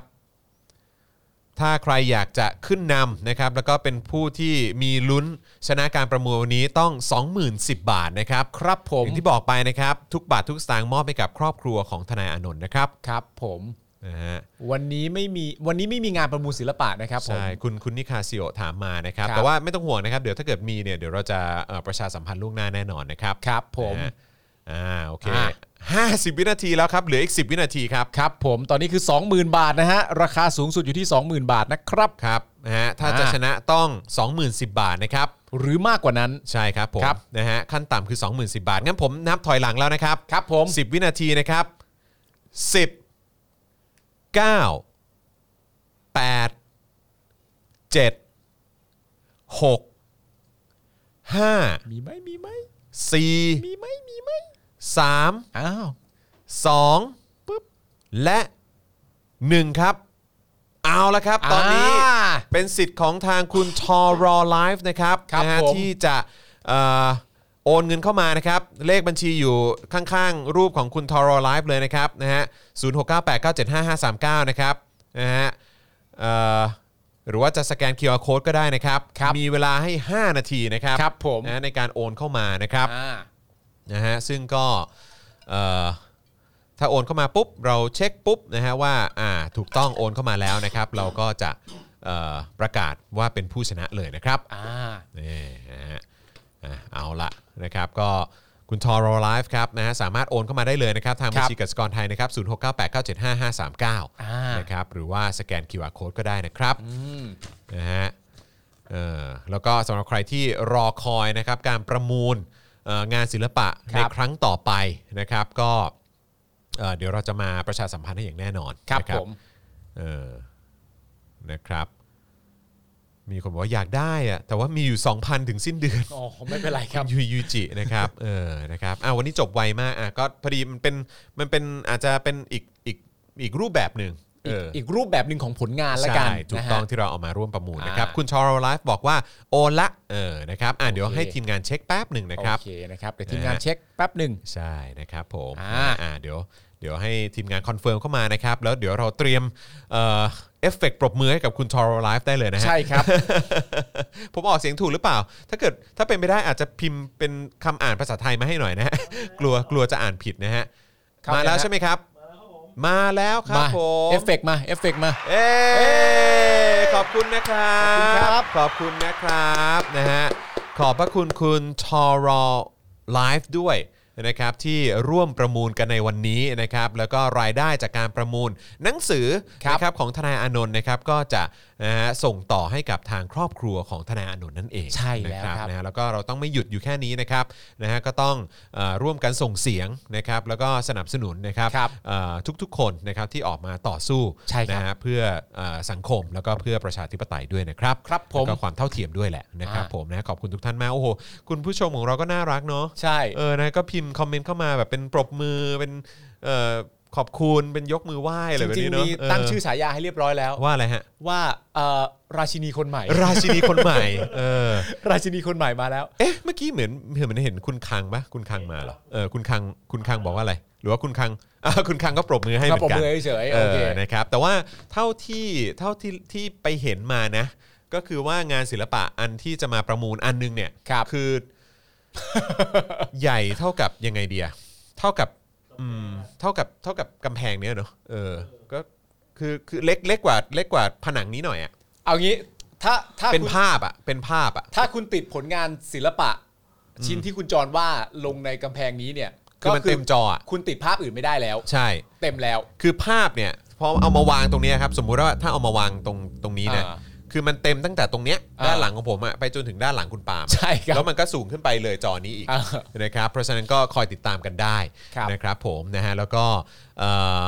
อีกอันหนึงก็คือรู้สึกว่าเป็นไซส์อันประมาณนี้ประมาณประมาณก็เกือบเกือบเท่ากับโต๊ะเนี้แหละ ใช่ครับ นะครับนะก็จะมีมาประมูลอีกด้วยนะครับเพราะฉะนั้นก็ใครที่อยากจะประมูลเพื่อสนับสนุนศูนย์ทนายความเพื่อสิทธิมนุษยชน ครับ นะครับนะก็เดี๋ยวเตรียมตัวกันได้เลยนะครับนะเดี๋ยวเราจะมาอัปเดตกันว่าเราจะประมูลกันวันไหน ค ใค รั ร บ อยาก ผม จะจับจองเป็นเจ้าของก็เตรียมตัวประมูลกันได้เลยนะครับ คุณ นะฮะ ผู้ชมรายการเราน่ารักม น่ารัก ลย เนอะเออ แบบ นะครั ส่งเสียงปรบมือเข้าให้กำลังใจซึ่งกันและกัน ใช่ คุณเส้นทางชีวิตประชาธิปไตยบอกว่าคุณทอร์ไลฟ์คุณคือนางฟ้าประชาธิปไตย ใช่ถูกต้ น่า อง รักมากเลย น ขอบพระ บ คุณจริง ๆ นะครับ ขอบคุณจริง ๆ เลยนะ น่า ค รั รับ กกัน คุณท มา อก ๆ ร์ เลย ไลฟ์นะครับแล้วก็รายได้เอ่อจากการประมูลครั้งนี้เดี๋ยวเราจะโอนแล้วก็ส่งต่อให้กับทางเอ่อ ทนายอานนท์ด้วย ใช่ครับ นะเอ่อบัญชีของทนายอานนท์เออเอ่อคุณอ้อบอกว่าเราขึ้นเลขที่บัญชีของทนายอานนท์ได้ไหมคะเผื่อโอนค่าเงินต่างหากค่ะ เออ เอออย่าง เรา ไร เรา ดี ขอตัวเลขได้ไหมอะเออเดี๋ยวเดี๋ยวกริ่งช่วยตามให้พี่หน่อยได้ไหม ได้ครับ เออ ได้ นะค ครั รับบ อ่ะงั้นเดี๋ยวเดี๋ยวก่อนที่เราจะเอ่อจากลากันไปกับไลฟ์นี้เนี่ยนะค ครั รับบ นะเดี๋ยวเราจะเอาเอ่อเลขเลขบัญชีนะครับ ครับ ของทางเอ่อทนายอานนท์หรือว่าครอบครัวของทนายอานนท์มา ครับ ขึ้นเอ่อไว้ละกันนะครับผม นะฮะแล้วก็ขอบคุณคุณทอร์ไลฟ์อีกครั้งนะครับนะที่ร่วมประมูลกันในครั้งนี้นะครับ เป็น ครับ พนักท่านเลยทีเดียว อ่า คอมเมน เป็นพนั ต์ ก เข้า ท่าน มา ไป เต็ แล้ ม ว เลยพนักท่าน พนัก ท ท่า อน มี ร์ไลฟ์ เสียงปรบมือมากมาย ครับผมนะฮะ แล้วมีคนบอกว่าแชทนี้ของเรานี่เหมือนแชทครอบครัวนะฮะ เออเนอะเออนะครับน่ารักมาก ให้กำลัง เย ใจกันเก่งมาก นะครับ อ่าใช่ใช่คุณพรพิพาบอกว่าขอหมายเลขบัญชีของธนาโนนท์ด้วยค่ะ ได้ครับเดี๋ยวเรากำลังตามอยู่ นะครับ เดี๋ยวนะครับ เราเดี๋ยวเราจะเอาขึ้นจอให้นะครับนะฮะคุณเพเทร t บอกว่าขอบคุณแทนครอบครัวนำพาด้วยนะครับ คุณคือพลัง คุณคือกำลังใจ คุณคือก้าวเล็ก ๆ ที่เราจะร่วมกันเดินต่อไป ศักดินาจงพินาศประชาราชจงเจริญครับ โอ้สุดยอดครับ ใช่ครับผมนะฮะเราก็ต้องช่วยกันเนาะ ครับ นะครับนะเดี๋ยวเดี๋ยวเดี๋ยวขอเช็คเลขบัญชีสักครู่ ครับ นะซึ่งโดยปกติแล้วก็จะเป็นทีมงานของเราที่ดูแลในเรื่องอะไรต่างๆ เหล่านี้เนี่ยนะฮะที่จะเป็นคนจัดการโอนให้เหมือนตอนคราวที่แล้วอ่ะที่ ครับ โอนให้ศูนย์ทนาย อ่า หรือว่า ใช่ โอนให้อะไรแบบเนี้ยเนาะ ครับ นะครับนะฮะ พนักท่านประชาธิปไตยครับ นะครับอวยยศสุดพลัง อ่า เออนะครับพนักท่านประชาธิปไตยคลับจริง ๆนะครับ เขาบอกคุณทอไลฟ์โอนไวมาก ไวมากไวจริง โอนไวจริง ไวจริงไวจริงอ่ะเลข อ่า บัญชีมาแล้วนะครับ ครับ เดี๋ยว ผม อาจารย์แบงค์เอ่ออาจารย์แบงค์เอาเอาเข้าช่องคอมเมนต์ได้เลยนะครับอ่าแล้วเดี๋ยวผมอ่านให้ฟังแล้วกันนะครับ บัญชีของธนาโนนก็คือบัญชีอานนท์นำพานะครับของธนาคารไทยพาณิชย์นะครับ 140 247 2362 ครับผม นะครับนะฮะอันนี้คือเลขบัญชีของทางธนาโนนนะครับ ครับผม นะฮะวันนี้ก็เอ่อใครที่เอ่อดูในช่องคอมเมนต์อยู่ตอนนี้อาจารย์แบงค์กดเคาะเข้าไปแล้วนะครับนะฮะก็คอมเมนต์ที่เป็นหัวของ Daily Topics นะครับก็มีเลขบัญชีของธนาโนนท์อยู่นะครับ ใครที่อยากจะสนับสนุนโดยส่วนตัวก็สามารถสนับสนุนได้เลยนะครับ ครับผม นะครับผม มี อ่ะ คนเขามาถามว่าจบที่เท่าไหร่เพิ่งมาจบที่ 20,000 บาทครับ 20,000 บาทครับ อ่าน นะฮะแล้วก็ทุกท่านที่อยากจะร่วมสนับสนุนนะครับเอ่อสำหรับธนาโนนท์ก็สามารถโอนเข้าบัญชีส่วนตัวนี้ได้เลยนะครับ ใช่ครับ นี่นะฮะอ่ะนี่เดี๋ยวเอาขึ้นจอให้นี่มาแล้วนะครับนะฮะยังไงก็ขอบคุณทุกท่านมาก แล้วก็ขอบคุณคุณทอร์ไลฟ์อีกครั้งหนึ่งนะครับรวมถึง ผม ท่านอื่น ๆด้วยนะครับ ครับ ที่ที่มาร่วมเอ่อ ประมูลด้วยกัประนมูล กันนะครับแล้วก็ใครที่รองานศิลปะของทางเอ่อทาง Daily Topics แล้วก็ Spoke Dark TV นะครับ ครับ ที่มีผู้ที่อยากจะมาเอ่อให้เราประมูลเพื่อนำรายได้ไปช่วยศูนย์ทนายเพื่อสิทธิมนุษยชนนะครับนะฮะอดใจรอนิดหนึ่งเดี๋ยวเราจะมาประชาสัมพันธ์กันอีกทีนะครับนะฮะอ่ะวันนี้หมดเวลาแล้วครับนะฮะเอ่อโอ้แล้วก็หมดสัปดาห์ละ ใช่ กับสัปดาห์แห่งคุณปาล์ม หมดสัปดาห์แห่งปาล์มแล้ว เออนะครับ ยวรอดูกันอีกทีว่าอาทิตย์หน้ามันจะกลายเป็นสัปดาห์แห่งปาล์มอีกไหม ผมว่ามีความเป็นไปได้ว่าจะเป็นคุณนะ อ๋อเหรอ นะครับคือคือคือที่แน่ ๆ เลยก็คือ ผมว่าต้นสัปดาห์เนี่ยน่าจะ อ่า เป็นคุณแน่ ๆ เพราะว่าเหมือนว่าครูทอมก็ยังต้องกักตัวอย่างต่ำคือ 10 วัน